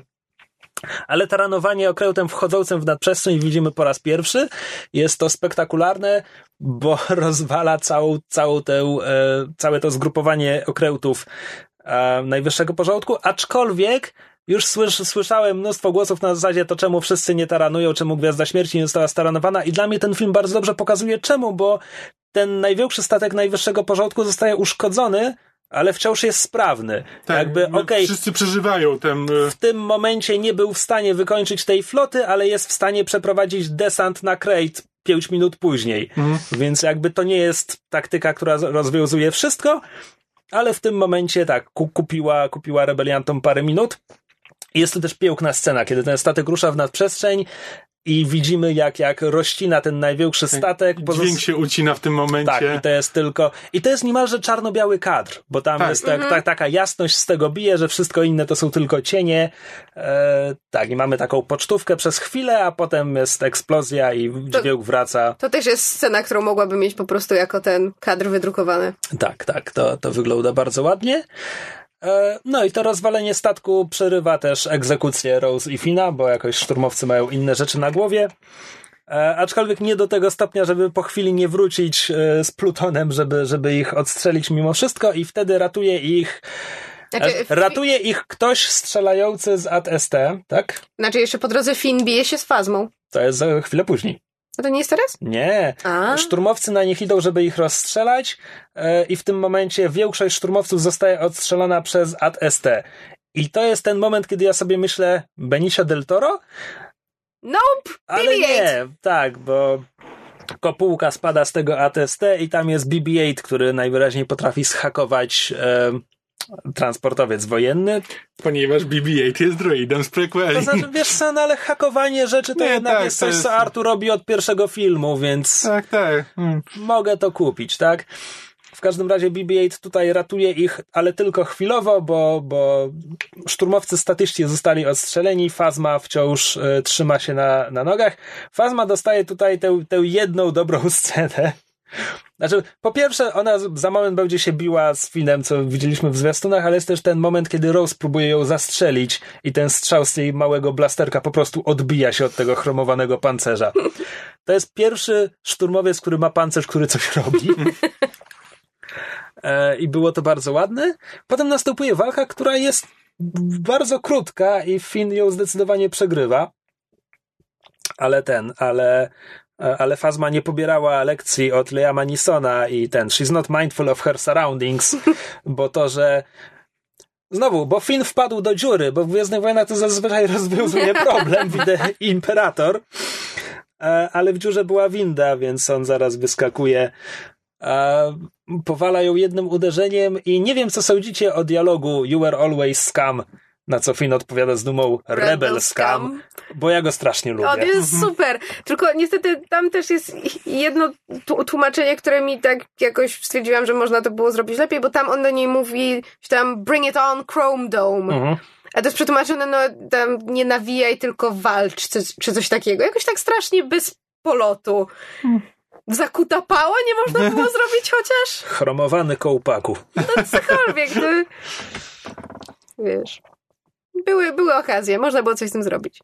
No tak, ale wygrywa z e, Fazmą, e, uszkadza jej hełm, przez co na moment widzimy jedno oko. Gwendolyn, Gwendolyn Christie, Christie, tak? tak? Okej, obstawiamy. Czy ona wróci w następnym epizodzie? Tak, tak, tak. Serio? No co? Dla mnie to była już, jakby ona, ona spadła w przepaść, gdzie był płomień. No to, I did Tak. not see a dead body. Dokładnie, jeśli nie widzimy martwego ciała, to nie, to, znaczy, nie wiem, e, chciałbym, żeby ona rzeczywiście umarła, tylko trochę się boję, że ta seria jakby kreuje fazmę na Boba Fetta, więc no, e, tutaj ona spadła, spadła gdzieś skąd nie powinna była przeżyć i wróci. E, no zobaczymy. Zobaczymy. Z drugiej strony. Szczególnie, że następna część to jest Abrams, więc jakby po nim bym się tego spodziewał akurat. Tak. Gdyby Ryan Johnson jakby e, był reżyserem następnego filmu, to bym stwierdził, nie, prawdopodobnie nie żyje, bo nie ma powodu, żeby e, ją przywracać. Natomiast J.J. Abrams żyje by the rule of cool i jakby to, to może być dla niego cool, że Fazma wróci w trzecim filmie. Okej, racja. Uz- uznaję argument. No, więc e, Rey uciekła poza kadrem i wróci za moment. E, Finn i Rose uciekają na kadrze i spotykają się z ruchem oporu już e, w dawnej bazie rebeliantów na planecie Krayt. Tu jest scena powitania Poe i BB-8. Gdzie się trykają łebkami i poł go głaszcze po brzuszku. Tak, po prostu jak pogłaszcze BB to po brzuszku to All the tak- feels! Ale to jest niesamowite, że Poe po prostu ma chemię z metalową kulką, ma chemię z, oczywiście z męską częścią obsady, żeńską częścią obsady, z, z dwoma starszymi paniami, na, nie ma po prostu e, osoby, ani przedmiotu, ani rasy we wszechświecie, z którą Poe nie miałby chemii. I, I na tejże planecie spotykamy e, kolejne po porgach e, pluszaki, które każdy chce mieć, to znaczy e, magnetyczne liski? One się tak nazywają? Znaczy, ja je nazywam liski? kryształowymi liskami, nie wiem jaka jest ich oficjalna nazwa. Pamiętam. Ale tak, są śliczne i kryształowe. Eee, tak, no i co? Rebelianci, rebelianci są w twierdzy za wielkimi, ciężkimi wrotami, Z której nie ma wyjścia. z której nie ma wyjścia. Najwyższy porządek wysadza opancerzone te człapiące na łapach transportowce i przy okazji okazuje się, że ma kolejne wielkie kosmiczne działo, Miniaturową gwiazdę śmierci, Taran. tak, która ma rozwalić wrota. No i te, to jest ten moment, kiedy Finn odnajduje w sobie wewnętrzne Bohatera. bohaterstwo, bo, no bo Poe, Poe jest targany wątpliwościami. On zawsze myślał, że jeśli jest kosmiczne działo, to należy je wysadzić, ale Leia mu mówi, że wysadzanie rzeczy nie zawsze jest rozwiązaniem i dlatego on teraz tego nie proponuje. Na, natomiast Finn mówi, że hej, mamy sprzymierzeńców rozrzuconych po zewnętrznych rubieżach, to jest chyba trzecia wzmianka o nich, Wezwaliśmy ich, czekamy na, na nich, ale musimy dać im czas. Jeżeli tutaj do nas e, najwyższy porządek wejdzie, no to jakby sprawa skończona, musimy im, im unieszkodliwić ten taran. Tak. E, więc wylatują na zdezelowanych śmigaczach, które nie wiem do czego służą. Kosiarki do trawy? I don't know. Cho, cholera wie. Znaczy, to była planeta górnicza. Mamy powiedziane, że tam są jakieś cenne minerały przykryte warstwą soli, Soli. dlatego mamy tę śnieżno-białą połać, spod której będzie wybijać czerwień za każdym razem, kiedy ktoś tam wejdzie, czy przeleci nad nią, czy strzeli z blastera. To, W związku z to tym- wygląda jakby pole bitwy krwawiło. Tak, w związku z tym cała po prostu sekwencja na tej planecie wygląda absolutnie fantastycznie, jeśli chodzi o wizualia. Mhm, Tak, no i wylatuje eskadra tych zdezelowanych śmigaczy. To jest ten moment, gdzie znowu zabrakło mi linijki dialogu, bo Rose jest zaprezentowana jako ta, która jest w tylnym szeregu z, z kluczem francuskim, przepraszam, z kluczem kosmicznym. E, jest mechanikiem. Ona nie walczy, ale teraz pilotuje jeden z tych śmigaczy. Ja to absolutnie kupuję na zasadzie, że ich została tylko garstka, naprawdę mogą już nie mieć pilotów, a ona się wychowywała na planecie górniczej, cholera wie, mogła latać jeśli- czymś bardzo podobnym. Znaczy, no wiesz, no, nie ma szans, żeby mechanik, no, jakby, jeśli masz mechanika samochodowego, to on prawdopodobnie wie, jak prowadzić samochód. No, jeśli Rose jest mechanikiem, to prawdopodobnie potrafi Jeśli pilotować mam rzeczy. mechanika, który y, dokręca śrubki do F-16, to nie jestem pewien, czy potrafi nim latać. A Ale- myślę, że to jest bliższa. No, no nie, bo to są, no tak jak mówisz, to są jakieś śmigacze po prostu. Tam wszyscy latają na śmigaczach. Okej, dobra. Znaczy po prostu chodzi mi o to, że postać, której jej esencją jest to, że stoi w tylnym szeregu, dostaje się na pierwszy plan i zabrakło mi tu jakiegoś komentarza do tego, bo to jest jednak jej rola się bardzo zmienia w tym Mhm. momencie. Um, tak, więc wylatują. E, najwyższy porządek w tym momencie jest ociupinkę mądrzejszy od Imperium, bo wykorzystuje fakt absurdalnej przewagi e, powietrznej, to znaczy przyzywa TIE Fightery na pomoc i te śmigacze śmigacze są odstrzeliwane i wtedy wraca Rey. e, Na Sokole Millennium. To jest z kolei nawiązanie do Nowej Nadziei, gdzie Sokół Millennium jest Deus Ex Machiną ratującą Luka w finale. Tutaj pojawia się, może nie aż tak niespodziewanie, no bo wiedzieliśmy, że ten czubaka gdzieś tam w pobliżu na nią czeka, ale tak, przylatują, rozwalają parę TIE, parę TIE Fighterów i odciągają wszystkie inne, ponieważ, cytuję, oni naprawdę nienawidzą tego statku. Nie, nie, Bardzo tam ładne. chyba było kupy złomu. Być może. Tak, i tam mamy scenę, którą widzieliśmy w trailerze, gdzie Sok Millennium ścigany przez TIE Fightery leci przez tę grotę czerwonych Co kryształów. z kolei jest kompletnym cytatem z powrotu Jedi, Tak. z przelatywania Sokoła przez Gwiazdę Śmierci i znowu nie potrzebowałem tego.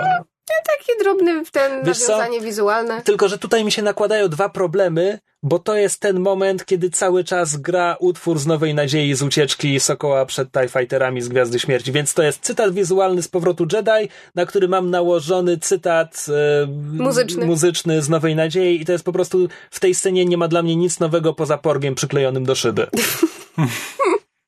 Zapomniałam o Porgo. Tak, więc po, po odciągnięciu TIE Fighterów tam w zasadzie już nie zostali żadni statyści, więc jest tylko Poe, Finn i Rose, którzy wciąż lecą na to kosmiczne działo. I Poe odebrał swoją lekcję. Tak, bo Poe mówi, nie, wybiją nas wszystkich, nic nie zrobimy, odwrót. Ale to jest ten moment, kiedy Finnowi się wydaje, że już e, nauczył się tego, czego miał się nauczyć w tym filmie i z tchórza zamienił się w bohatera gotowego poświęcić swoje życie, bo on chce teraz, on już nawet nie ma uzbrojenia działającego na tym śmigaczu, chce po prostu staranować e, działo, staranować staran, a, żeby go rozwalić. I to jest naprawdę długa scena, gdzie ja naprawdę zacząłem się zastanawiać, czy to jest ten moment, kiedy pożegnamy Fina. Więc to był Znaczy, też ten moment, ja kiedy nie, ja stwierdziłem, naprawdę chcą zabić jednego czarnego aktora na pierwszym planie? Znaczy, ja, ja tak naprawdę byłem przez długi czas przekonany, że właśnie Rose go uratuje, ale że to jakby że Rose go wyrzuci z trasy i sama się wbije w, te, e, Tak. w tą broń. E, Przy czym jakby po fakcie jakby zdaję sobie sprawę, że to by było bez sensu, bo to jakby kompletnie niczemu by nie służyło, bo to jakby jest Poza życie tym- za życie, to nie, nie, ma, nie, jakby nie płynie z tego żadna nauka. Poza tym to by Mm. utwierdziło tylko Finę w tym, że jakby, że... Poświęcanie się jest Tak, dokładnie. wszystko. Poza tym Ale jest tego się spodziewałem. Ale nie, też tego, że jakby, że, że miał rację próbując chronić Rey, bo jeżeli nie chronisz ludzi, którzy są ci bliscy, to oni giną, jakby to też o to mi chodziło. Tak, no i wreszcie to jest kolejna wielka zmyłka tego filmu, no bo to są Gwiezdne Wojny. Wielkie kosmiczne działo zawsze zostaje zniszczone w ostatniej chwili, tak? Nie! Nie, nie tym razem, aczkolwiek tym razem wielkie kosmiczne działo wywala tylko wcale niewielką dziurę w tych, w tych wrotach. E, ale tak, więc e, Rose e, zbija Fina z tro, z- nie z tropu, z toru, z trasy. Oboje, Tropu też. oboje się rozbijają i tu następuje dialog, który jest to znaczy, mi nie przeszkadza jego brzmienie. Bo o co chodzi? Chodzi o to, jeśli widzieliście film, to oczywiście wiecie. Finn pyta Rose, czemu to zrobiłaś? Ja już prawie byłem u celu, zrobiłbym to, na pewno, na pewno zadziałałoby dokładnie tak, jak chciałem. Na co, na co Rose mówi, uratowałam cię, głuptasku.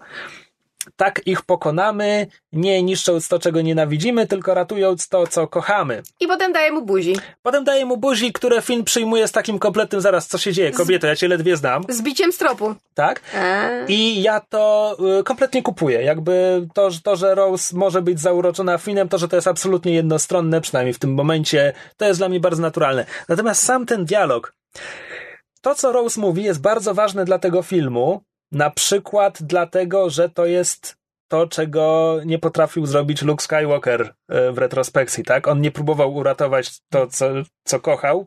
Nie, to, jest też, Zakładamy, że kochał siostrzeńca, to jest też tylko chciał zniszczyć to, czego się bał i nienawidził. To jest też kontrast jakby z najwyższym porządkiem, który właśnie jakby polega tylko na tym, że jakby chce zniszczyć to, co, czego nienawidzi, no a jakby ten nowy ruch oporu, to jakby polega na tym, że my próbujemy przeżyć. Jakby to jest ten, jakby to nie chodzi o to, żeby zniszczyć, tylko o to, żeby przeżyć. Tak, więc ja nie mam problemu z tą kwestią, bo ona ładnie podsumowuje pewne tematy tego filmu i tak dalej. Mam problem z tym, że Woutek Rose w tym filmie nie zgrywa mi się z tą kwestią. Jakby nie do końca wiem, czemu Rose jest osobą, która wypowiada te słowa. Gdyby Leia to powiedziała, jakby ona cały film walczy tylko o to, żeby ratować życie, a nie żeby rozwalić jakiś kosmiczny Znaczy, statek. Zwłaszcza, ale zwłaszcza w kontekście poświęcenia Paige i jakby tego, no bo jakby właśnie jej siostra zginęła no, niszcząc to, co nienawidzą, znaczy jakby dając szansę i uciecz, dając szansę innym, żeby uciekli, ale, Ale, z drugiej no tak. strony zginęła w tej misji, którą mamy krytykowaną z góry na dół przez Leję, że nie była potrzebna i nic nam nie dała. Właśnie, No znaczy, tak. to jest po pierwsze jakby Rose, y, mm, Rose jakby jest w żałobie po siostrze, która właśnie zginęła po prostu niszcząc to, czego, to, No tak, czego nienawidzą, kompletnie niepotrzebnie, sensu. jak się tak, Tak, okazuje. okej, tak, to ma sens. I, jest, I poza tym jest tą, jest tą rewolucjonistką, która na zasadzie, że no tak. tak, poza tym to jest nauczka po zniszczeniu kasyna, które teoretycznie było spełnieniem jej pragnień na zasadzie, prawda, to są ludzie, których nienawidzę, wzbogacili się na cierpieniu innych, zniszczmy to. Dostała to zniszczenie i w efekcie stwierdziła, ej, to nie jest to, czego ja chcę. To wcale nic się nie jest takie głupie na no. dłuższą metę. Tak, ale to wciąż jest najsłabiej napisany wątek w filmie. A tutaj nie będziemy się z tobą kłócić. Znaczy, No niestety, niestety wątek Fina i wątek Rose Fina, jest tym takim najsłabszym w, w kontekście całego filmu. E, tak, no w każdym razie atak się załamał, pozostali przy życiu rebelianci, których teraz jest już naprawdę garstwo. Znaczy oni w finale zmieszczą się na Sokole Millennium. Ich jest, nie wiem, może 20 osób. E, wycofują się z powrotem do bazy i czekają na śmierć, no bo wrota są rozwalone. A E, pomoc... sojusznicy na zewnętrznych rubieżach odebrali wiadomość i nikt nie Cisza. odpowiada, Kolejna zmyłka. więc nie będzie, nie będzie kawalerii. E, I już tracą nadzieję. Po czym No Tak, Leia dosłownie mówi, że iskra nadziei zgasła w galaktyce. To, to jest This is our darkest hour. Co to był za akcent? Ja pier... ja nie potrafię w akcenty. Po czym odwraca głowę w kierunku drzwi i widzimy zakapturzoną postać. Tak, i to jest Luke Skywalker. I początkowo ta scena to jest bardzo intymna scena, jego rozmowa z Leją na zasadzie, że on, on bierze oddech, żeby coś powiedzieć, Leja mówi, wiem co powiesz i rozbraja sytuację, mówiąc tam, zmieniłam fryzurę. Ja zresztą doczytałam, że to Carrie Fisher napisała tę tę linijkę. Bardzo, bardzo możliwe.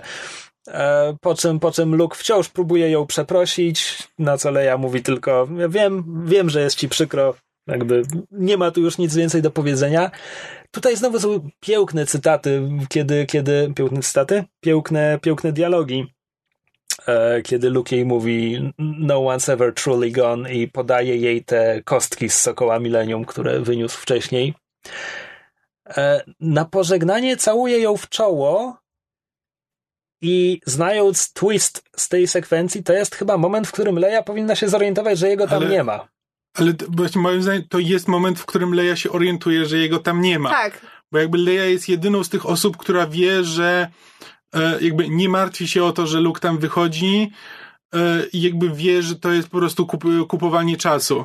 Okej. I symbol nadziei. Znaczy w Okej. sensie jakby... Jakby, bo cała, cała reszta jest na zasadzie, wiesz, czy, czy, mamy, czy mamy mu pomóc, czy mamy Ale to teraz jest w ogóle, zaatakować. w ogóle to jest taka piękna sekwencja, kiedy Luke po prostu idzie przez tę bazę i widzimy tych kolejnych żołnierzy, którzy na niego patrzą i to jest ta legenda Luka Skywalkera Mhm. po prostu mm, jakby na żywo w działaniu i w ogóle to jest ten moment, kiedy oni widzą wow, Luke Skywalker. O Boże, Luke Skywalker. Mhm. I też jest to piękne ujęcie, kiedy on e, wychodzi z bazy i jest obramowany przez tę dziurę we wrotach i tam widać tylko te szereg tych wielkich machin kroczących, ten, ten prom Kylo Rena i tak dalej. To jest kolejna scena na, na plakat, na, na ścianę powiesić.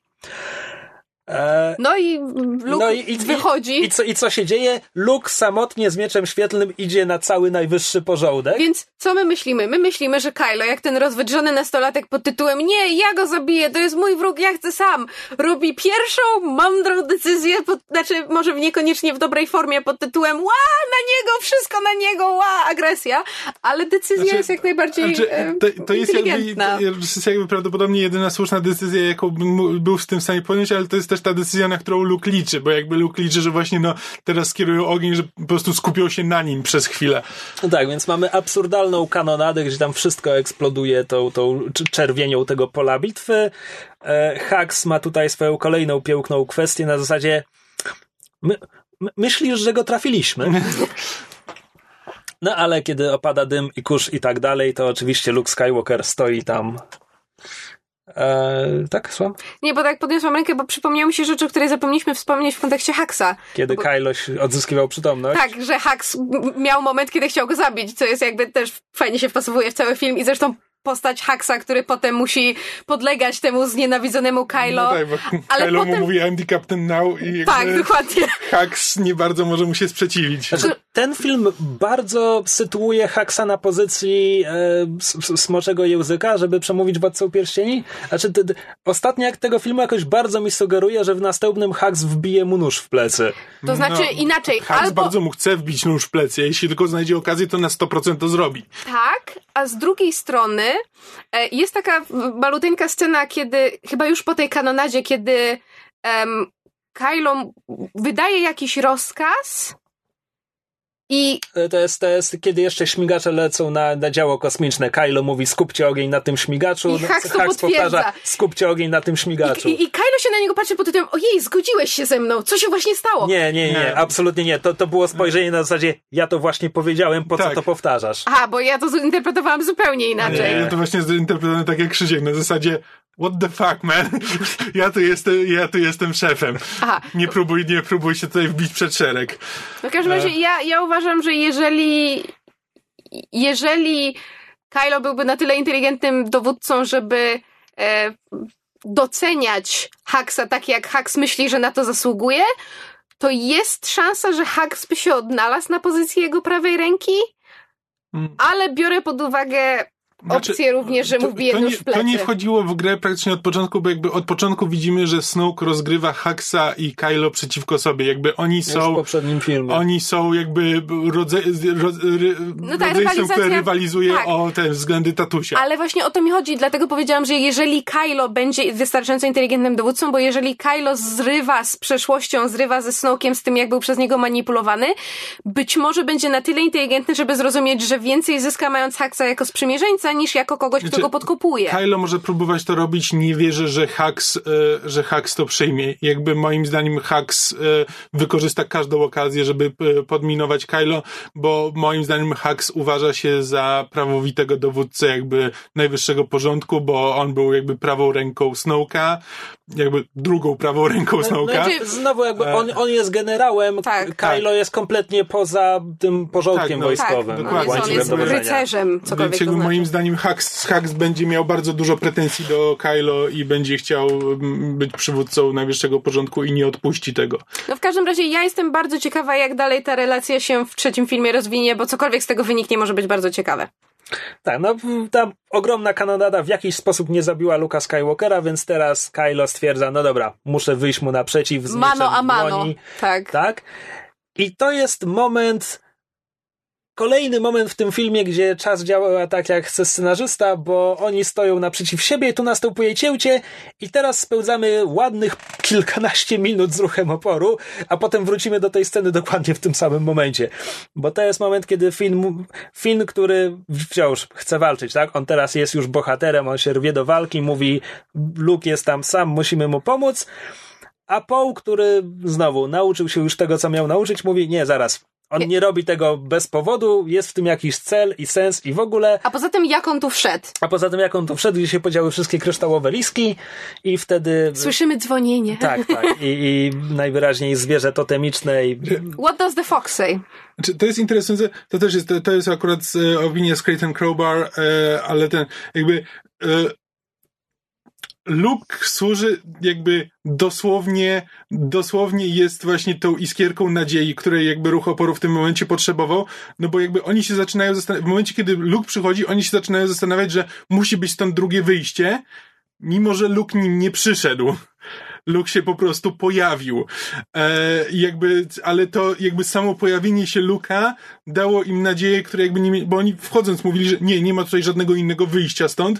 I w momencie, kiedy je, zjawia się Luke, oni się zaczynają zastanawiać, a może jednak jest tutaj, on musiał tutaj jakoś wejść, więc musi być to drugie wejście i znajdują je, mimo że jakby nie, nie mają żadnych, Tak. nie ma żadnych podstaw, żeby w to wierzyć. Tu, tutaj następuje również już nie- niemalże eksplicite przekazanie pałeczki dowodzenia, kiedy, kiedy Paul mówi, no dobra, chodźmy za tym lisem i wszyscy pozostali statyści patrzą na Leję, na co ona mówi, czemu patrzycie na mnie, słuchajcie się jego i, i idą za liskiem, no a lisek, jak to lisek ucieka tą lisią norą, przez którą oni nie mogą się przedrzeć, ale po drugiej stronie osuwiska kamieni jest już Rey, która z kolei latając nad polem bitwy Sokołem Millennium zobaczyła stado lisków, które uciekło z jaskiń i też odtwarzając trasę lisków dotarła do tego samego miejsca. I mocą E, nosi. To, to, to następuje już tam w finale, w finale. Ona tylko widząc te, te jakby ona tylko powtarza to, co kiedyś powiedziała Lukowi, tak podnoszenie kamieni. E, I wracamy do e, Luka i Kylo, gdzie to jest znowu dialog, gdzie Kylo pyta i co, przyszedłeś tu, żeby uratować moją, moją duszę, tak? Na co Luke mówi nie. Co też jest bardzo ładne, ale w dalszym ciągu przeprasza go. Mówi przykro mi, na co Kylo odpowiada, no ja myślę w polskim tłumaczeniu. E, W oryginale chyba mówi well you should be, czy coś takiego, czyli to jest blisko, e, blisko znaczne. I następuje walka, która jest antywalką, to znaczy Luke jest judoką, który uchyla się przed ostrzem miecza Kylo I otrzypuje płaszcz z pyłu. i otrzepuje płaszcz z pyłu. I muszę was zapytać, e, czy wy daliście się nabrać? Tak. Tak. E, Ja też. I Ja po byłem prostu przekonany, tak też- bardzo nie rozumiem, jakim cudem dałem się na to nabrać w momencie, kiedy Luke ma na sobie ubranie, którego nie widzieliśmy w tym Nie, filmie. wiesz, jaki był ma jedyny krótszą moment- brodę, Tak, ma krótsze włosy. Kamil świadkiem. Ja się nachyliłam do niego i powiedziałam, szanuję Jedi, który przed walką ma czas pójść do Balwierza. I ja nawet w tym momencie nie zdałam sobie sprawy z tego, co ja mówię, bo Myszu. przecież wygląda jak starszy Luke z tego momentu z flashbacków. On ma w ręku miecz świetlny, którego zniszczenie widzieliśmy w tym filmie. Wiem, no, ale nas I ja też dałem się nabrać. I to jest fantastyczne. A oglądając to za drugim razem, specjalnie zwróciłem jeszcze uwagę i nawet jest tam bardzo krótkie ujęcie, które nam pokazuje, że Luke niczym Legolas nie zostawia śladów. Tak, bo, bo, bo, no tak. bo jest pokazane, Bo Kylo że Kylo przesuwa- przesuwa ten tył. Chodząc, chodząc po soli, odsłania tę czerwoną glebę. Ale- jest Wow. jedno Ale- zbliżenie na nogi Luka, który tego nie robi. Ale ja nawet zobaczyłam tę scenę i stwierdziłam, że u, że on się porusza z taką gracją, że nawet ziarnka piasku nie przesunie, ty głupia pipo! Więc ten film naprawdę naprawdę daje Znaczy- nam wszystkie możliwe ślady i wskazówki, żeby się zorientować, że prawda wygląda tak, że to jest tylko iluzja. Luke wciąż siedzi na wyspie i po prostu dokonuje mentalnej projekcji poprzez moc, tak, że widzi go cały ruch oporu, cała armia i Kylo Ren i po prostu skupia na sobie uwagę przez te 20 minut, których ruch oporu potrzebuje, żeby uciec. Znaczy, ja byłem przekonany, e, znaczy, znowu, to jest coś, co ja byłem przekonany w trakcie filmu, jakby po filmie rozumiem, że to by była najgłupsza możliwa decyzja, że jakby, że ta walka się skończy jak e, z Obi-Wanem, że po prostu... E, Tak, no bo Luke nawet zaczyna wypowiadać początek kwestii Obi-Wana. W sensie, że, że jeśli tam zabijesz mnie w gniewie, to Tak. nie, nie mówi będę potężniejszy niż sobie wyobrażasz, no bo już jest. Już w tym momencie robi coś, czego nigdy nie widzieliśmy w, w Gwiezdnych Wojnach. E, ale, ale ale, to- mówi mu, że jeśli, jeśli Kylo zabije go w gniewie, to zawsze będzie go to nawiedzało, tak jak śmierć jego ojca. Tak, i, i jakby. I to, jest, I to jest jakby najmądrzejsze, co Luke może zrobić, właśnie ten, znaczy ta iluzja, jakby. On się nie daje zabić Kylo, bo jakby wie, że jeśli. Że gdyby, dał, że gdyby Kylo go zabił, no to jakby to, to byłby koniec. Jakby, że to jest kolejny, kolejna osoba z jego przeszłości, którą Kylo by zabił, e, miałby ją na sumieniu, on by, by się prawdopodobnie już nie podźwignął e, z tego nigdy. E, Tak, no bo Luke ostatecznie i tak umiera. Czy to Tak. jest jego własny wybór, czy to jest kwestia tego, że wysiłek go zabił, co Znaczy- sugerowałaby ta kwestia Kylo pół filmu wcześniej? Z jednej strony tak, ale z drugiej strony przecież, znaczy ja jestem święcie przekonana, że Luke decydując się na takie, a nie inne, taki, a nie inny manewr, był świadomy tego, jaki to jest wysiłek i że to może być ostatnia rzecz, jaką zrobi. Najprawdopodobniej tak. E, oczywiście w tym, dia- w tym dialogu wraca również e, kwestia z początku filmu, kiedy Kylo mówi, em, co on do końca mówi, e, ruch oporu jest skończony, to koniec wojny i zaraz zabije ostatniego Jedi, na co Luke odpowiada, niesamowite, w tym co właśnie powiedziałeś nie ma ani jednego słowa prawdy. Mamy, że e, ruch oporu się odrodzi i tutaj jest zbliżenie na Poe, który będzie przywódcą. Wojna dopiero się zaczyna, tu jest zbliżenie na Fina, który będzie tym bohaterskim wojownikiem, a ja nie będę ostatnim Jedi i tutaj jest zbliżenie na Rey, która podnosi wszystkie te kamienie e, w kolejnym bardzo ładnym ujęciu. Tu jest mnóstwo bardzo ładnych ujęć, które się idealnie nadają na plakat. No ale to jest ten Steven Jedlin, o którym Tak, rozmawialiśmy. dokładnie tak. Jego Operator. zasługa. E, No i Kylo w tym momencie. Aha, no bo Luke po prostu wyłącza swój miecz i daje się Kylowi przeciąć, co, co nic nie robi, więc Kylo dźga go mieczem jeszcze raz i teraz dopiero się orientuje, że to wszystko była iluzja. On i cały, cały pierwszy porządek, najwyższy porządek dali się nabrać. I Luke żegna się z nim kwestią, która nie wiem, czy jest dosłownym cytatem z Hanna Solo z Nowej Nadziei, ale jest po prostu jest tekstem, którym rzuciłby Han, to see you around, kid. Po prostu Luke jest w tym filmie jako nauczyciel i antynauczyciel Rey jest mieszaniną Jody i Obi-Wana z naciskiem na Jodę zdecydowanie, ale też te teksty jakby w stylu Hana widać tych wszystkich ludzi, którzy mieli, mieli na niego wpływ.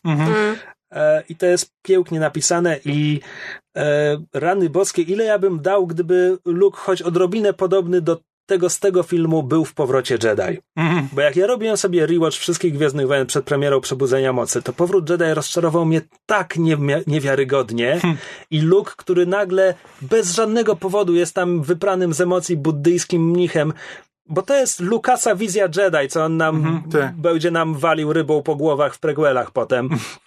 E, I z jakiegoś powodu to już skaziło powrót Jedi i Luke jest tam beznadziejny. Propos, jeśli pozwolicie mi na jeszcze jedną dygresję.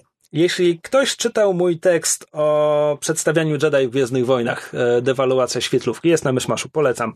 Ja go tam kończę takim stwierdzeniem, że Lucas, pisząc Jedi w oryginalnej trylogii, on po prostu był zainspirowany tam różnymi filozofiami, wrzucił tam parę buddyjskich koanów czy coś tam, dość losowo. To się nie składa w żaden koherentny przekaz, ale przypadkiem, czy nie wiem, iskra geniuszu się w nim wtedy tliła. To, co Jedi mówią i to, co Jedi robią, składa się na spójny przekaz w oryginalnej trylogii. To znaczy, mamy powiedziane, że ten miecz świetlny e, to jest. To, to, to, znaczy, mamy powiedziane, że Jedi unika agresji, tak? I tam nie ma. Ja to nazwałem agresywnymi zwycięstwami. Znaczy, w pojedynku Obi-Wana z Vaderem Obi-Wan wybiera poświęcenie, żeby zrealizować cel, żeby Luke mógł uciec, plus Obi-Wan wie, że zjednoczy się z mocą i będzie dalej mógł w ten sposób doradzać Luke'owi, więc on tylko realizuje cel. W Imperium kontratakuje Yoda bardzo wyraźnie mówi Luke'owi wejdź do tego drzewa, nie bierz ze sobą broni, nie potrzebujesz jej. Luke bierze ze sobą broń, w tym teście przegrywa cokolwiek ten test miał znaczyć i potem próbuje nawiązać agresywną walkę z Vaderem, którą przegrywa i wybiera znowu poświęcenie. On, on skacze jakby o ile nie założymy, że Luke widział plany miasta w chmurach, to nie ma powodu, żeby zakładać, że on przypuszczał, że przeżyje ten skok. Więc znowu on wybiera poświęcenie. E, w powrocie Jedi tak, znowu nawiązuje walkę z Vaderem, ba, wygrywa ją, ale tak naprawdę wygrywa dopiero, kiedy odrzuca miecz świetlny, odrzuca agresję, odrzuca to, co, to czym próbuje go przekabalić Palpatine. E, to jest jego zwycięstwo moralne, dzięki któremu Vader wraca na jasną stronę mocy i tak dalej. To się wszystko ładnie składa. I mój koronny argument, e, z jednej strony cytat z Nowej Nadziei, kiedy Vader mówi, mówi do tam któregoś z generałów, że potęga Gwiazdy Śmierci jest niczym w porównaniu z potęgą mocy. Gwiazda Śmierci jest cudem technologii. Miecz świetlny też jest tylko technologiczną zabawką, tak? Jakby Gwiezdne Wojny oryginalne mówią ci, że jak ktoś jest silny mocą, to nie potrzebuje żadnego cholernego miecza. I udowadnia to w postaci Jody i Palpatina z oryginalnych filmów. Oni nie mają mieczy świetlne, oni mają moc, to jest wszystko, czego im potrzeba. Jakim cudem Lukas tak po prostu to zarżnął w prequelach, tego nie, nie wiem i nigdy nie zrozumiem, ale jakby przekaz z oryginalnej trylogii jest taki, że Jedi on nie powinien, on nie może odnieść agresywnych zwycięstw, więc nie powinien nawet walczyć na tej zasadzie.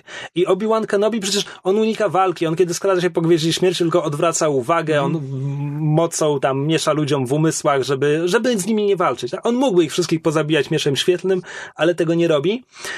I dla mnie oryginalna trylogia zawsze sugerowała, że taki prawdziwy mistrz Jedi to jest właśnie ktoś, kto, kto nie potrzebuje miecza, kto nie, nie nawiązuje walki, znajduje inne sposoby. I Luke Skywalker w tym filmie jest w stu procentach realizacją tego, co moim zdaniem jest zapisane w oryginalnej trylogii, a co Lucas po prostu mm -hmm. spieprzył dokumentnie w prequelach.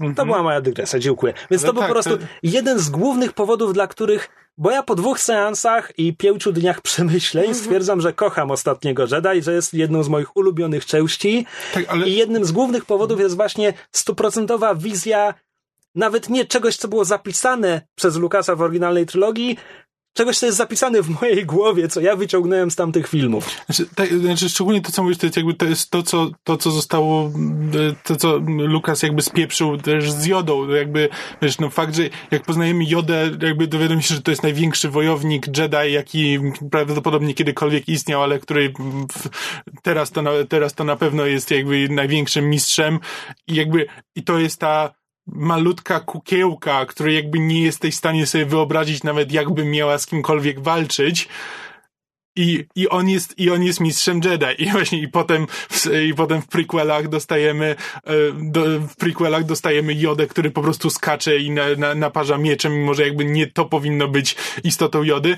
A tutaj z kolei dostajemy tego, a tutaj z powrotem dostajemy tego Jodę, który Jodo powinien być, który jakby jest w stanie po prostu sprawić, pojawić się w odpowiednim momencie, nauczyć się tego, czego potrzebujesz w danym momencie i jakby, i swoją nauką wygrywa. No jakby to, że Luke się tam pojawia, to, że Luke to wszystko robi, to jest wszystko zasługa Jody. I to jest dokładnie to, to, to po prostu kolejna rzecz, którą Ryan Johnson rozumie o, o Gwiezdnych Wojnach lepiej niż George Lucas. Myślę, że wiele osób rozumie Gwiezdne Wojny tak, lepiej tak. niż George Lucas.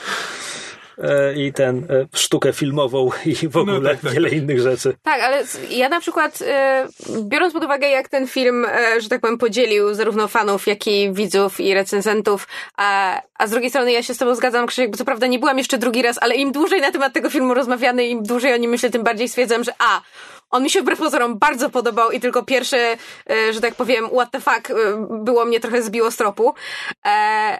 A po drugie, właśnie widzę jak fantastycznie Ryan Johnson podszedł do, do, do całego tego filmu i o, o tym nawiążemy jeszcze za moment. Natomiast to, co chciałam jeszcze powiedzieć w kontekście Luka, bo były, e, były wywiady z e, Markiem Hamilem, który mówił jakby, że po, po przeczytaniu scenariusza, po pierwszych rozmowach z Ryanem Johnsonem miał ogromne wątpliwości na temat kierunku, w którym Luke został poprowadzony w ostatnim Jedi.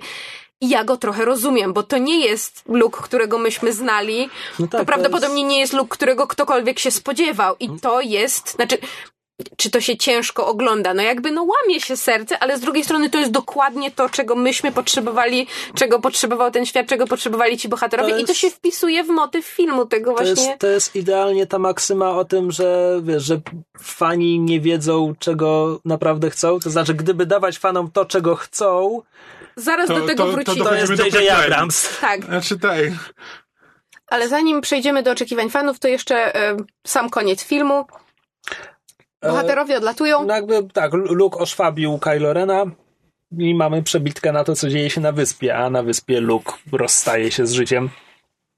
Płaszcz opada. Jest bardzo ładna scena, bo ona, bo on patrzy się na zachodzące słońce i w pewnym momencie widzi w nim chyba podwójny zachód słońca z Tatooine, tylko to nie jest pokazane, ja nie wiem, czy to ma być iluzja optyczna, która faktycznie tam zachodzi, czy on po prostu wspomina, wydaje mu się, nie wiem.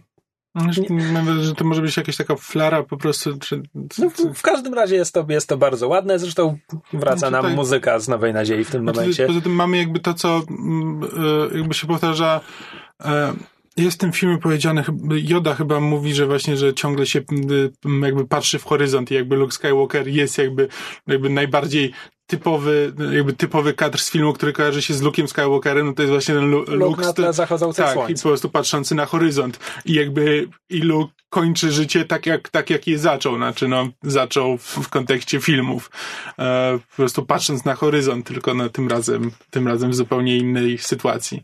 Tak, do, dodajmy też, że po tym jak powiedział Rey i Kylo, że wszystko, wszystko w tym zdaniu było błędne, e, Luke jednocześnie miał w tym filmie wypowiedź, w której mówi, myślisz, że co się zdarzy? Pójdę sam z laserową szabelką na cały najwyższy porządek, przyleciałem na tę wyspę, by umrzeć.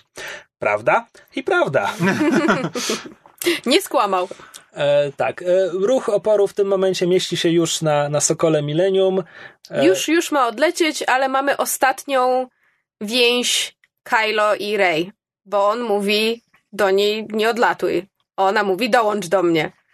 Tylko, że nie mówił tego. Znaczy, no tak, ale jakby w spojrzeniach, we wszystkim to Mm, To, nie, jak dla mnie to zdecydowanie nie było dołóż do mnie ze strony Rey. Jak dla mnie jakby Kylo patrzy na Rey, a Rey patrzy na Kylo i zamyka rampę Sokoła. Jak, jak dla mnie to było ewidentnie takie dałam ci szansę, koniec. wszyscy dawaliśmy ci szansę, koniec. Mm.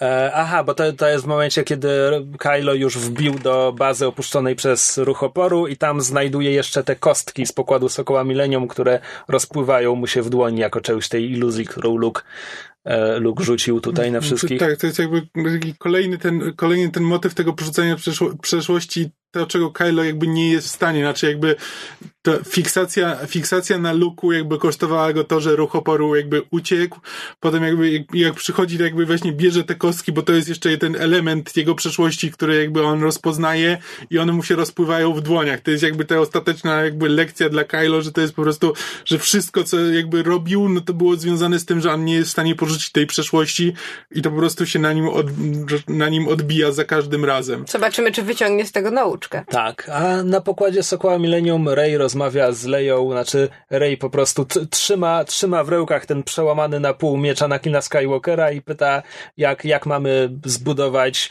rebelię. Ona już używa słowa rebelion zamiast ten, ten ruch oporu. E, Jak mamy z, tego, z tego odbudować ruch oporu? Na co Leia odpowiada, że mamy tu wszystko, czego potrzebujemy i mamy tę typowo gwiezdnowojenną pocztówkę, gdzie po prostu wszyscy się ustawili jak do zdjęcia rodzinnego. No bo w tym, czego potrzeba, by powstała rebelia, najwyraźniej jest Nadzieja. rodzina. Znaczy oni tam stoją jako ta odnaleziona rodzina. E, Plus jeszcze na, na mamy- Artu siedzi pork. Tak, plus jeszcze mamy scenę, kiedy e, Paul poznaje się z Rey, no bo oni się przecież nigdy nie poznali. Znaczy, mieli okazję w finale Przebudzenia Mocy. Byli w tej samej bazie, ale, Ale najwyraźniej nie pogadali. Minęli się, tak. E, No i potem mamy, jeżeli dobrze pamiętam, ty byłeś dwa razy, więc wiesz lepiej, mamy przebitkę na bandę dzieci. Tak, O Jezu, jaka to jest... Znaczy, za pierwszym razem to było na zasadzie, odebrałem to na zasadzie, film się jeszcze nie skończył, okej. Okay. Za drugim razem, Zauważyłeś... kiedy mały chłopiec kosmicznym językiem opowiada legendę Luka Skywalkera i stawia tę figurkę zrobioną tam z jakichś, nie wiem, Miotły, kasztanów czego? i zapałek. Tak. I to jest figurka Luka z mieczem świetnym przeciwko dwóm figurkom wielkich maszyn kroczących. Nie rozumiemy, co on mówi, bo on mówi kosmicznym wełgierskim. Ale wiemy. Za drugim razem miałem łzy w oczach, nie boję się przyznać. A potem mamy scenę, kiedy, bo jednym z tych dzieci, które słucha tej opowieści jest, Jest ten, Oliver ten Twist. Oliver Twist, który wychodzi przed, Wygoniony przez nadzorcę, w, sięga po miotłę i jeżeli ktoś jest uważny, to zauważy, że on jej nie dotyka. Tak, Ona miot- sama przychodzi miotła do jego ręki. mu do ręki, On użył mocy. Nie zauważyłeś tego. Nie. Ojej, Ja, no ja to jest po prostu ja zrobiłam, sceny. tak, ja zrobiłam takie pisk. Tak, Po, po, czym, po czym on patrzy, zaczyna zamiatać, po czym patrzy się w niebo, gdzie właśnie jakiś statek wchodzi w nadprzestrzeń. Widzimy, że ma na rełku ten pierścień Rose z godłem Tak, e, i- i- rebelii. i na trzyma koniec jeszcze jak unosi miecz. miotłę jak miecz świetlny.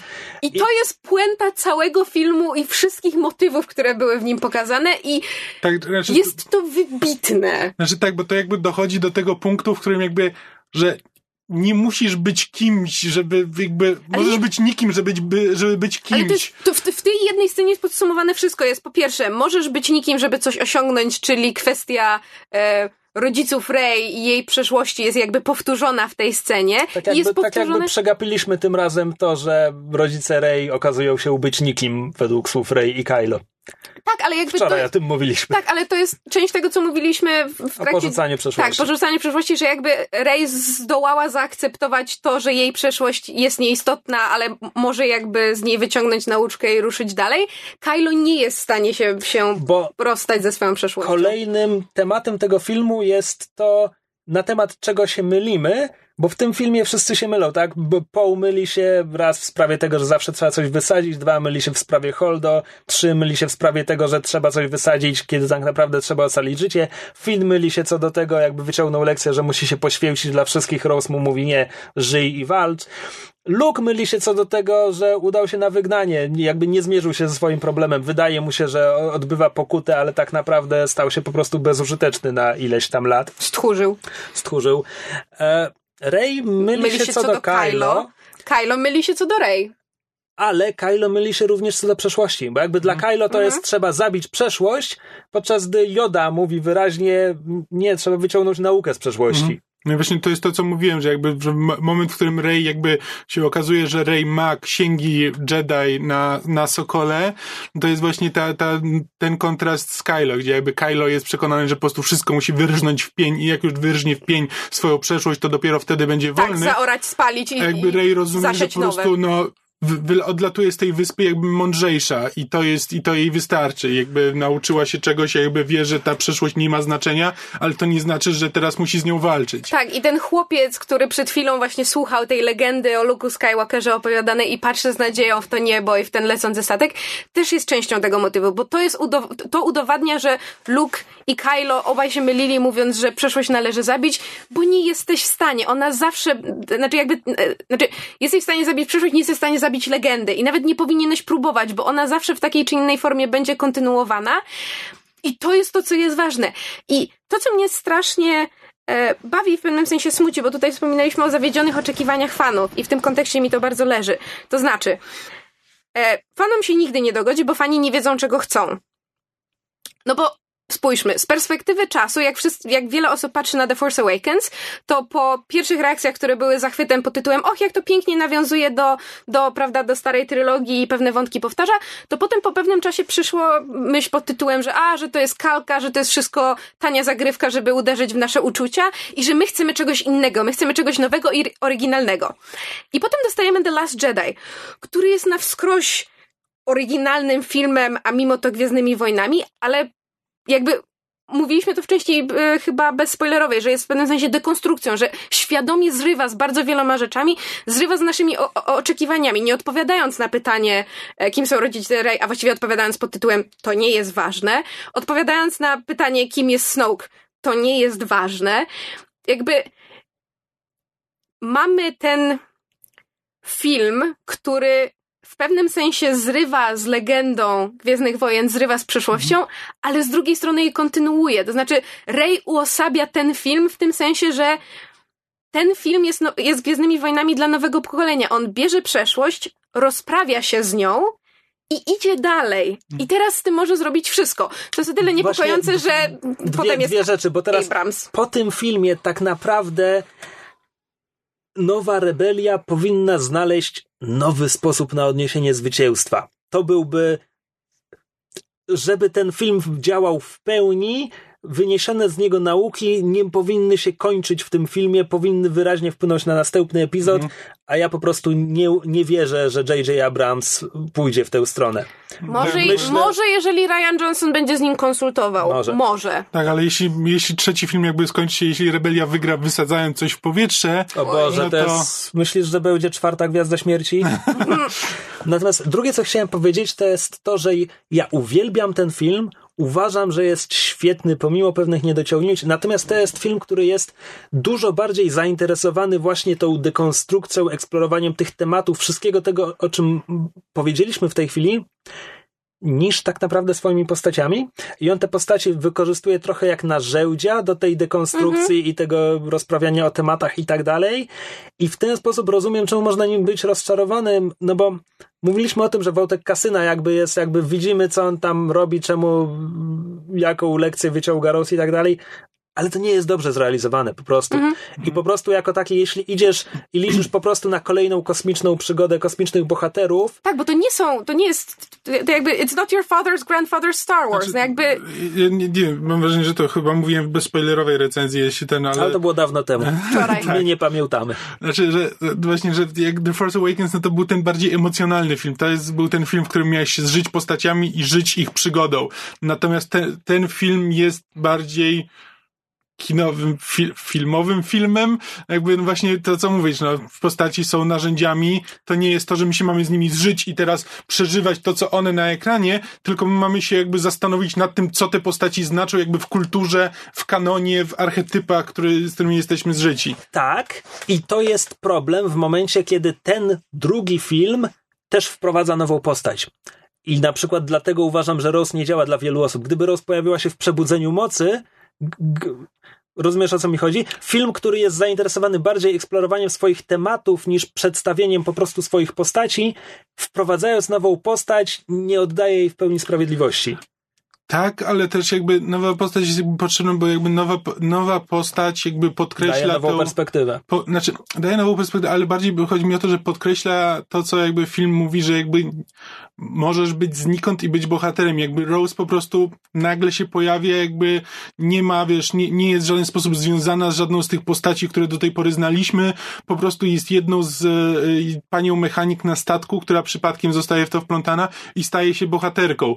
E, jakby to jest, jakby to jest podkreślenie jakby tej też tej nauki filmu, że no nie musisz mieć żadnego związku z tym, z, z głównymi bohaterami, żeby, żeby zostać, żeby zostać tym bohaterem. No. ale to też, wiesz, związek z głównymi bohaterami, a przecież jakby fakt, że rodzice Rey okazują się nikim, jest bardzo zgodny z jakby z całą, całym łukiem, czy też arkiem, który Gwiezdne Wojny zataczają jakby od prequeli przez oryginalną trylogię aż do teraz, no bo jakby zanim Anakin Skywalker stał się kimś, był nikim. Zanim Luke Skywalker dowiedział się, jaka jest jego spuścizna, był nikim. Lea była tylko księżniczką, Han był tylko przemytnikiem. To byli Tylko księżniczką. tak! No jakby no księżniczki są od To tego, znaczy- żeby ładnie wyglądać i być wydawane za mąż. Jakby no To tak znaczy, stereotypowo, zgodzę nie? się co do Luka w Nowej Nadziei. Bo już Imperium Kontratakuje wpisuje ja go w mówię wielką w momencie, dynastię. kiedy nie ma ale pojęcia, czekaj, kim jest. No bo to, to nie koniec mojego zbijania tego argumentu. bo widzisz, bo zgodzę się co do Anakina Skywalkera, że jest nikim, jest tylko niewolnikiem. Do momentu, gdy pół godziny później dowiadujemy się o Że wielkiej nie ma tak, ojca proroctwie, i, tak, i on w ogóle powstał z, niepokalanym powstał z mocy i w ogóle. że go z, daw, z dawien dawna zapowiadany, tak, Tak, ale właśnie bydlełta dlatego- klękają. Tak, y, ale właśnie dlatego Rey jest jakby fakt, że rodzice Rey nie okazują się właśnie, nie wiem, Tak, bo- personifikacją mocy, czy czym, ki- kimkolwiek z, za przeproszeniem soap opera dramy z klanu Skywalker i Solo jest bardzo ważne, Tak, bo bo- jakby zatacza, zatacza koło i kontynuuje to dalej. Tak Zatacza koło, tylko robi to lepiej. Tak. Bo gdyby, gdyby rodzice Rey okazali się kimś, to na przykład ta scena z chłopcem na końcu nie miałaby żadnego sensu. Tak. Bo tak. to jest jakby Rey jest tym chłopcem. Po prostu pojawiła się znikąd, okazało się, że ma moc nie dlatego, że jest Skywalkerem, że jest dalekim kuzynem Skywalkera, że jest właśnie, nie wiem, jakąś emanacją mocy, po prostu jest dziewczyną i... Rodzą się I tyle, dzieci z tak. mocą i tyle. I mogą z nią zrobić wszystko albo nic. Mm. Natomiast ja trochę nie wiem, co właśnie zrobić z, z, z jakby, z, no bo wiesz, sporo się, sporo się o tym filmie teraz e, rozmawia w związku z premierą i stykamy się z różnymi opiniami. I mam takie taki trochę dysonans pomiędzy ludzie chcieli czegoś nowego, czegoś oryginalnego, czegoś niespotykanego, czegoś, czego wcześniej nie widzieli, po czym dostali zerwanie z e, różnego rodzaju tropami, to znaczy na zasadzie, że mamy pokazane to, że e, jest szansa, że Kylo przejdzie na jasną stronę albo Rey na ciemną i potem żadne z nich tego nie robi i zostaje cudzysłów tutaj status quo i nikt się nie zmienia i każdy zostaje tam, gdzie zaczął co nie jest prawdą. I z jednej strony mnie to strasznie frustruje, bo jest takie, okej, chciałeś czegoś niespotykanego, czegoś, czego wcześniej nie widziałeś, czegoś, czegoś w ogóle się nie spodziewałeś, bo wszyscy się spodziewali, że któryś przejdzie na którąś stronę. I dostaliśmy to, dokładnie to, czego żeśmy się nie spodziewali i teraz narzekamy. Jakby, no, Znaczy, ej, dla, albo rybka, albo pipka, nie? znaczy, dla mnie argument... Co? No ty, albo wóz, albo przewóz, no. Znaczy, dla mnie argument o status quo jakby o tyle nie działa, no, to jest jakby taki, to jest tak jakby powiedzieć po Imperium kontratakuje, że no, Luke się dowiedział, że Vader jest jego ojcem, że Obi-Wan go okłamał i mimo wszystko ani Luke nie przeszedł na ciemną stronę, ani Vader nie przeszedł na jasną stronę, wróciliśmy do status quo. E, Znaczy jakby bohaterowie nie muszą się zmienić o 180 stopni, żeby przejść jakąś drogę, żeby przejść jakąś ewolucję, żeby zmienić się wewnętrznie jako bohaterowie. Kylo został skonfrontowany e, ze swoją przeszłością i w jakim stopniu z nią zerwał, ale się myli, w związku z tym być może wyniesie z tego nauczki na przyszłość.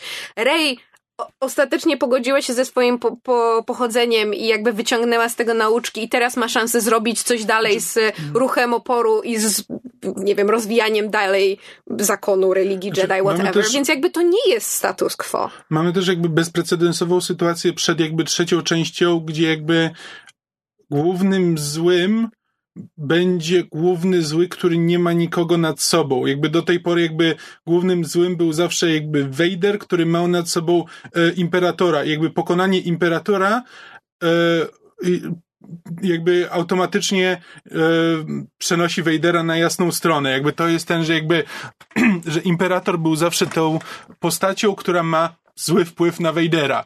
I jakby z- y, i to i jakby wszystko, co zrobił Vader złego, można wytłumaczyć tym, że imperator nim dowodził. Jakby wszystko, co od tej pory robi Kylo, jest decyzją Kylo, e, a nie, wiesz, nie, nie decyzją kogoś, kto jest nad nim, kto nim steruje i co można by było łatwo, łatwo właśnie wytłumaczyć na zasadzie, a to był tylko Snoke, to teraz Kylo zabije Snoke'a i w ten sposób przejdzie na jasną stronę. Nie mamy tego zakończenia. Jeśli Kylo teraz przejdzie na jasną stronę, to tylko i wyłącznie dlatego, że będzie tego chciał, coś się w nim zmieni. Jeżeli, E. a z kolei jeżeli nie przejdzie i będzie przez cały film tym Tak. złym, to też jest tak, jego to on decyzja. jakby ponosi wszystkie konsekwencje jakby e, fizyczne i moralne tego, co dalej zrobi. Tak, i my jako, jako widzowie, którzy byli z nim przez dwa kolejne filmy i w jakiś stopniu byli z nim związani emocjonalnie i być może liczyli na jego przejście na, jako, na, na jasną stronę, jeżeli on zostanie po ciemnej stronie, będą się musieli pogodzić z jakby z, też z moralnymi konsekwencjami tego, te, Mhm. te, jakby tego, e, No, tego. No, tego, tego historii biegu. no. Więc tak, ja im dłużej rozmawiam o tym filmie, tym bardziej go lubię. Teraz muszę tylko pójść do kina i jeszcze raz e, skonfrontować przemyślenia z obrazem. To jest właśnie to, co mi się podoba w tym filmie. Ja od premiery jakby oglądam co, c, kolejne recenzje i z każdą kolejną recenzją jakby, z której ta kolejna recenzja zwraca mi uwagę na jakieś smaczki, których do tej pory nie, nie zauważyłem. Jakieś, wiesz, właśnie sceny i to nie tylko jakby i mówię tutaj o symbolice, to nie są tylko sceny na zasadzie, że o, to jest nawiązanie do tego, co było, e, co było wcześniej. Nie, e, bardziej mi chodzi właśnie o jakieś, e, Rzeczy, o które symbolikę. udowadniają, wiesz, że to jest wszystko spójne. nawet to, co ty mi powiedziałeś, jakby do, do tej pory nie zdałem sobie sprawy, że jakby Kylo mówi, mówi Rey, e, jakby, że nie, to nie ty nas łączysz, ten wysiłek by cię zabił, że to jest odniesienie do tego, że Luke podjął ten wysiłek i to go zabiło. Jakby kompletnie, kompletnie nie zauważyłem tego, dopóki ty mi tego nie powiedziałeś. I tak co jakiś czas jakby każda recenzja zwraca mi uwagę na coś, czego do tej pory nie zauważyłem. I to nie tylko na zasadzie, że to był, że ten, ta postać, która stała tam w trzecim planie, pojawiła się w, e, w rozszerzonym uniwersum w jakiejś tam książce, tylko właśnie na zasadzie to znaczy więcej niż myślałeś, kiedy patrzyłeś na to po raz pierwszy. I tego typu rzeczy jest cała masa, bo ja po prostu każda kolejna rzecz, którą patrzę mi coś uświadamia. No, ten I film się po prostu ciągle rozpakowywuje i, Tak. i wszystkie, znaczy do tej pory większość rzeczy, które żeśmy tutaj omówili i które e, jakby właśnie z- znajduję też w kolejnych recenzjach, bo ja z kolei nie oglądam, tylko czytam kolejne recenzje e, i różne analizy i przemyślenia, jakby tylko mi udowadniają, jak ten film jest spójny. Przynajmniej w tej warstwie jakby właśnie tematycznej, o, o której żeśmy omówili, no bo tak jak wspominałeś Krzysiek w kwestii, nie wiem, em, użycia bohaterów, czy rozpisania scenariuszowo pewnych wątków, no pozostawia pewne rzeczy do, do życzenia, traktuje instrumentalnie. Natomiast definitywnie jest to e, jeden z, z moich ulubionych filmów z Gwiezdnych Wojen, jeśli nie najulubieńszy w tym momencie. Mm. Znaczy bardzo blisko za Imperium kontratakuje. Nie wiem, być, znaczy musiałbym sobie teraz prawdopodobnie powtórzyć, jakby znając, znając jakby teraz The Last Jedi muszę sobie powtórzyć e, oryginalną trylogię jakby zobaczyć e, jak przystaje, czy mimo wszystko jakby no sentyme, z sentymentem nie wygrasz i jakby prawdopodobnie Imperium kontratakuje i Nowa Nadzieja zawsze będą przed e, Ostatnim Jedi, szczególnie, że Ostatni Jedi jakby odnosi się do tych filmów, więc jakby sam w sobie nie do końca to jakby jest w kontekście tego, co Kiedy, widzieliśmy. kiedy ostatni raz widziałeś Nową Nadzieję? No właśnie, Ona ma... długo się zaczyna. Znaczy właśnie, No tak, ja chciałam powiedzieć, że jakby ja też się wychowałam na Gwiezdnych Wojnach. Tata mi je pokazał, jak nie wiem, miałam 8 lat na kasecie wideo i powiedział córko, zawsze chciałem syna, bo stwierdziłem, że synowi mogę pokazać trzy rzeczy. Indiana Jonesa, Jamesa Bonda i Gwiezdne Wojny. Ale mam ciebie! Znaczy nie zabrzmiało to tak, ale posadził mnie i pokazał mi Gwiezdne Wojny, więc ja też się wychowałam, też mam to we krwi, też jest ten sentyment i nostalgia.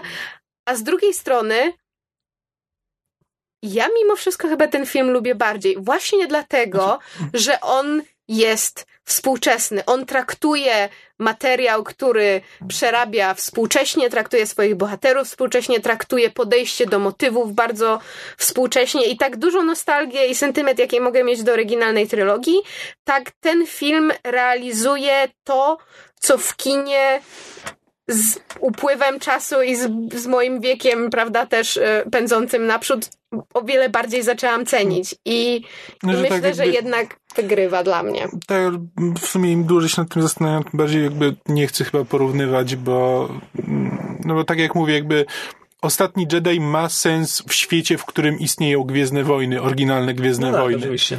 E, Bez tego jakby, bez tego nie miałby, y, nie miałby znaczenia. Więc jakby porównywanie go w tym momencie z oryginalną trylogią jest trochę, y, no, nie, porównywa, nie porównujemy jakby porównywalnych rzeczy. Mhm. Nie porównujemy porównywalnych rzeczy? Specjalnie to powiedziałem. Dobrze, ale ponieważ jak widać e, już dobrnęliśmy do końca, to czy jeszcze jakieś słowo podsumowania? Ogólnie idźcie do kina. A jeśli jeszcze nie poszliście, to co tu robicie? Nie czekaj, Ja, to by, bez sensu. ja bym dodał, jeśli już go widzieliście, obejrzyjcie go jeszcze raz. Tak, Mhm. jak najbardziej. No. I to tyle tego długiego odcinka, który nagrywaliśmy na trzy posiedzenia w sumie. Nie, dwa.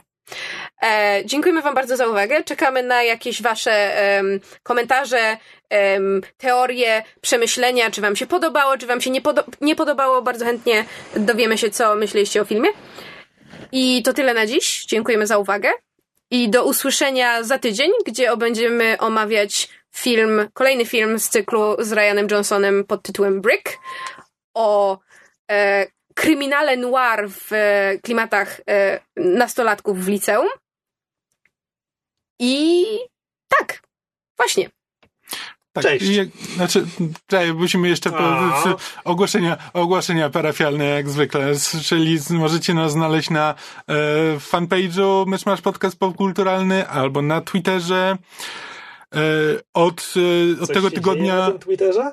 E, Ja zapominam, ale mam, za, ale mam nadzieję, że będzie się działo. E, Znaczy, nie, nie, tam niewiele się będzie działo, ale będą informacje o nowych odcinkach, a ponieważ Facebook czasami nie pokazuje różnych rzeczy, to jakby Twitter jest bezpieczniejszy pod tym względem. E, Natomiast e, jesteśmy też od tego tygodnia na Spotify, więc jeśli ktoś, nie wiem, nie korzysta z apek podcastowych e, do tej pory, to jakby wystarczy, że nas doda do obserwowanych na Spotify i też będzie miał powiadomienia o nowych odcinkach, więc e, tak.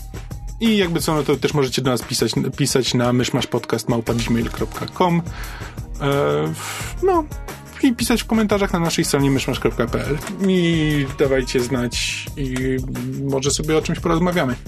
No, teraz możemy się pożegnać. Cześć. Cześć! Cześć!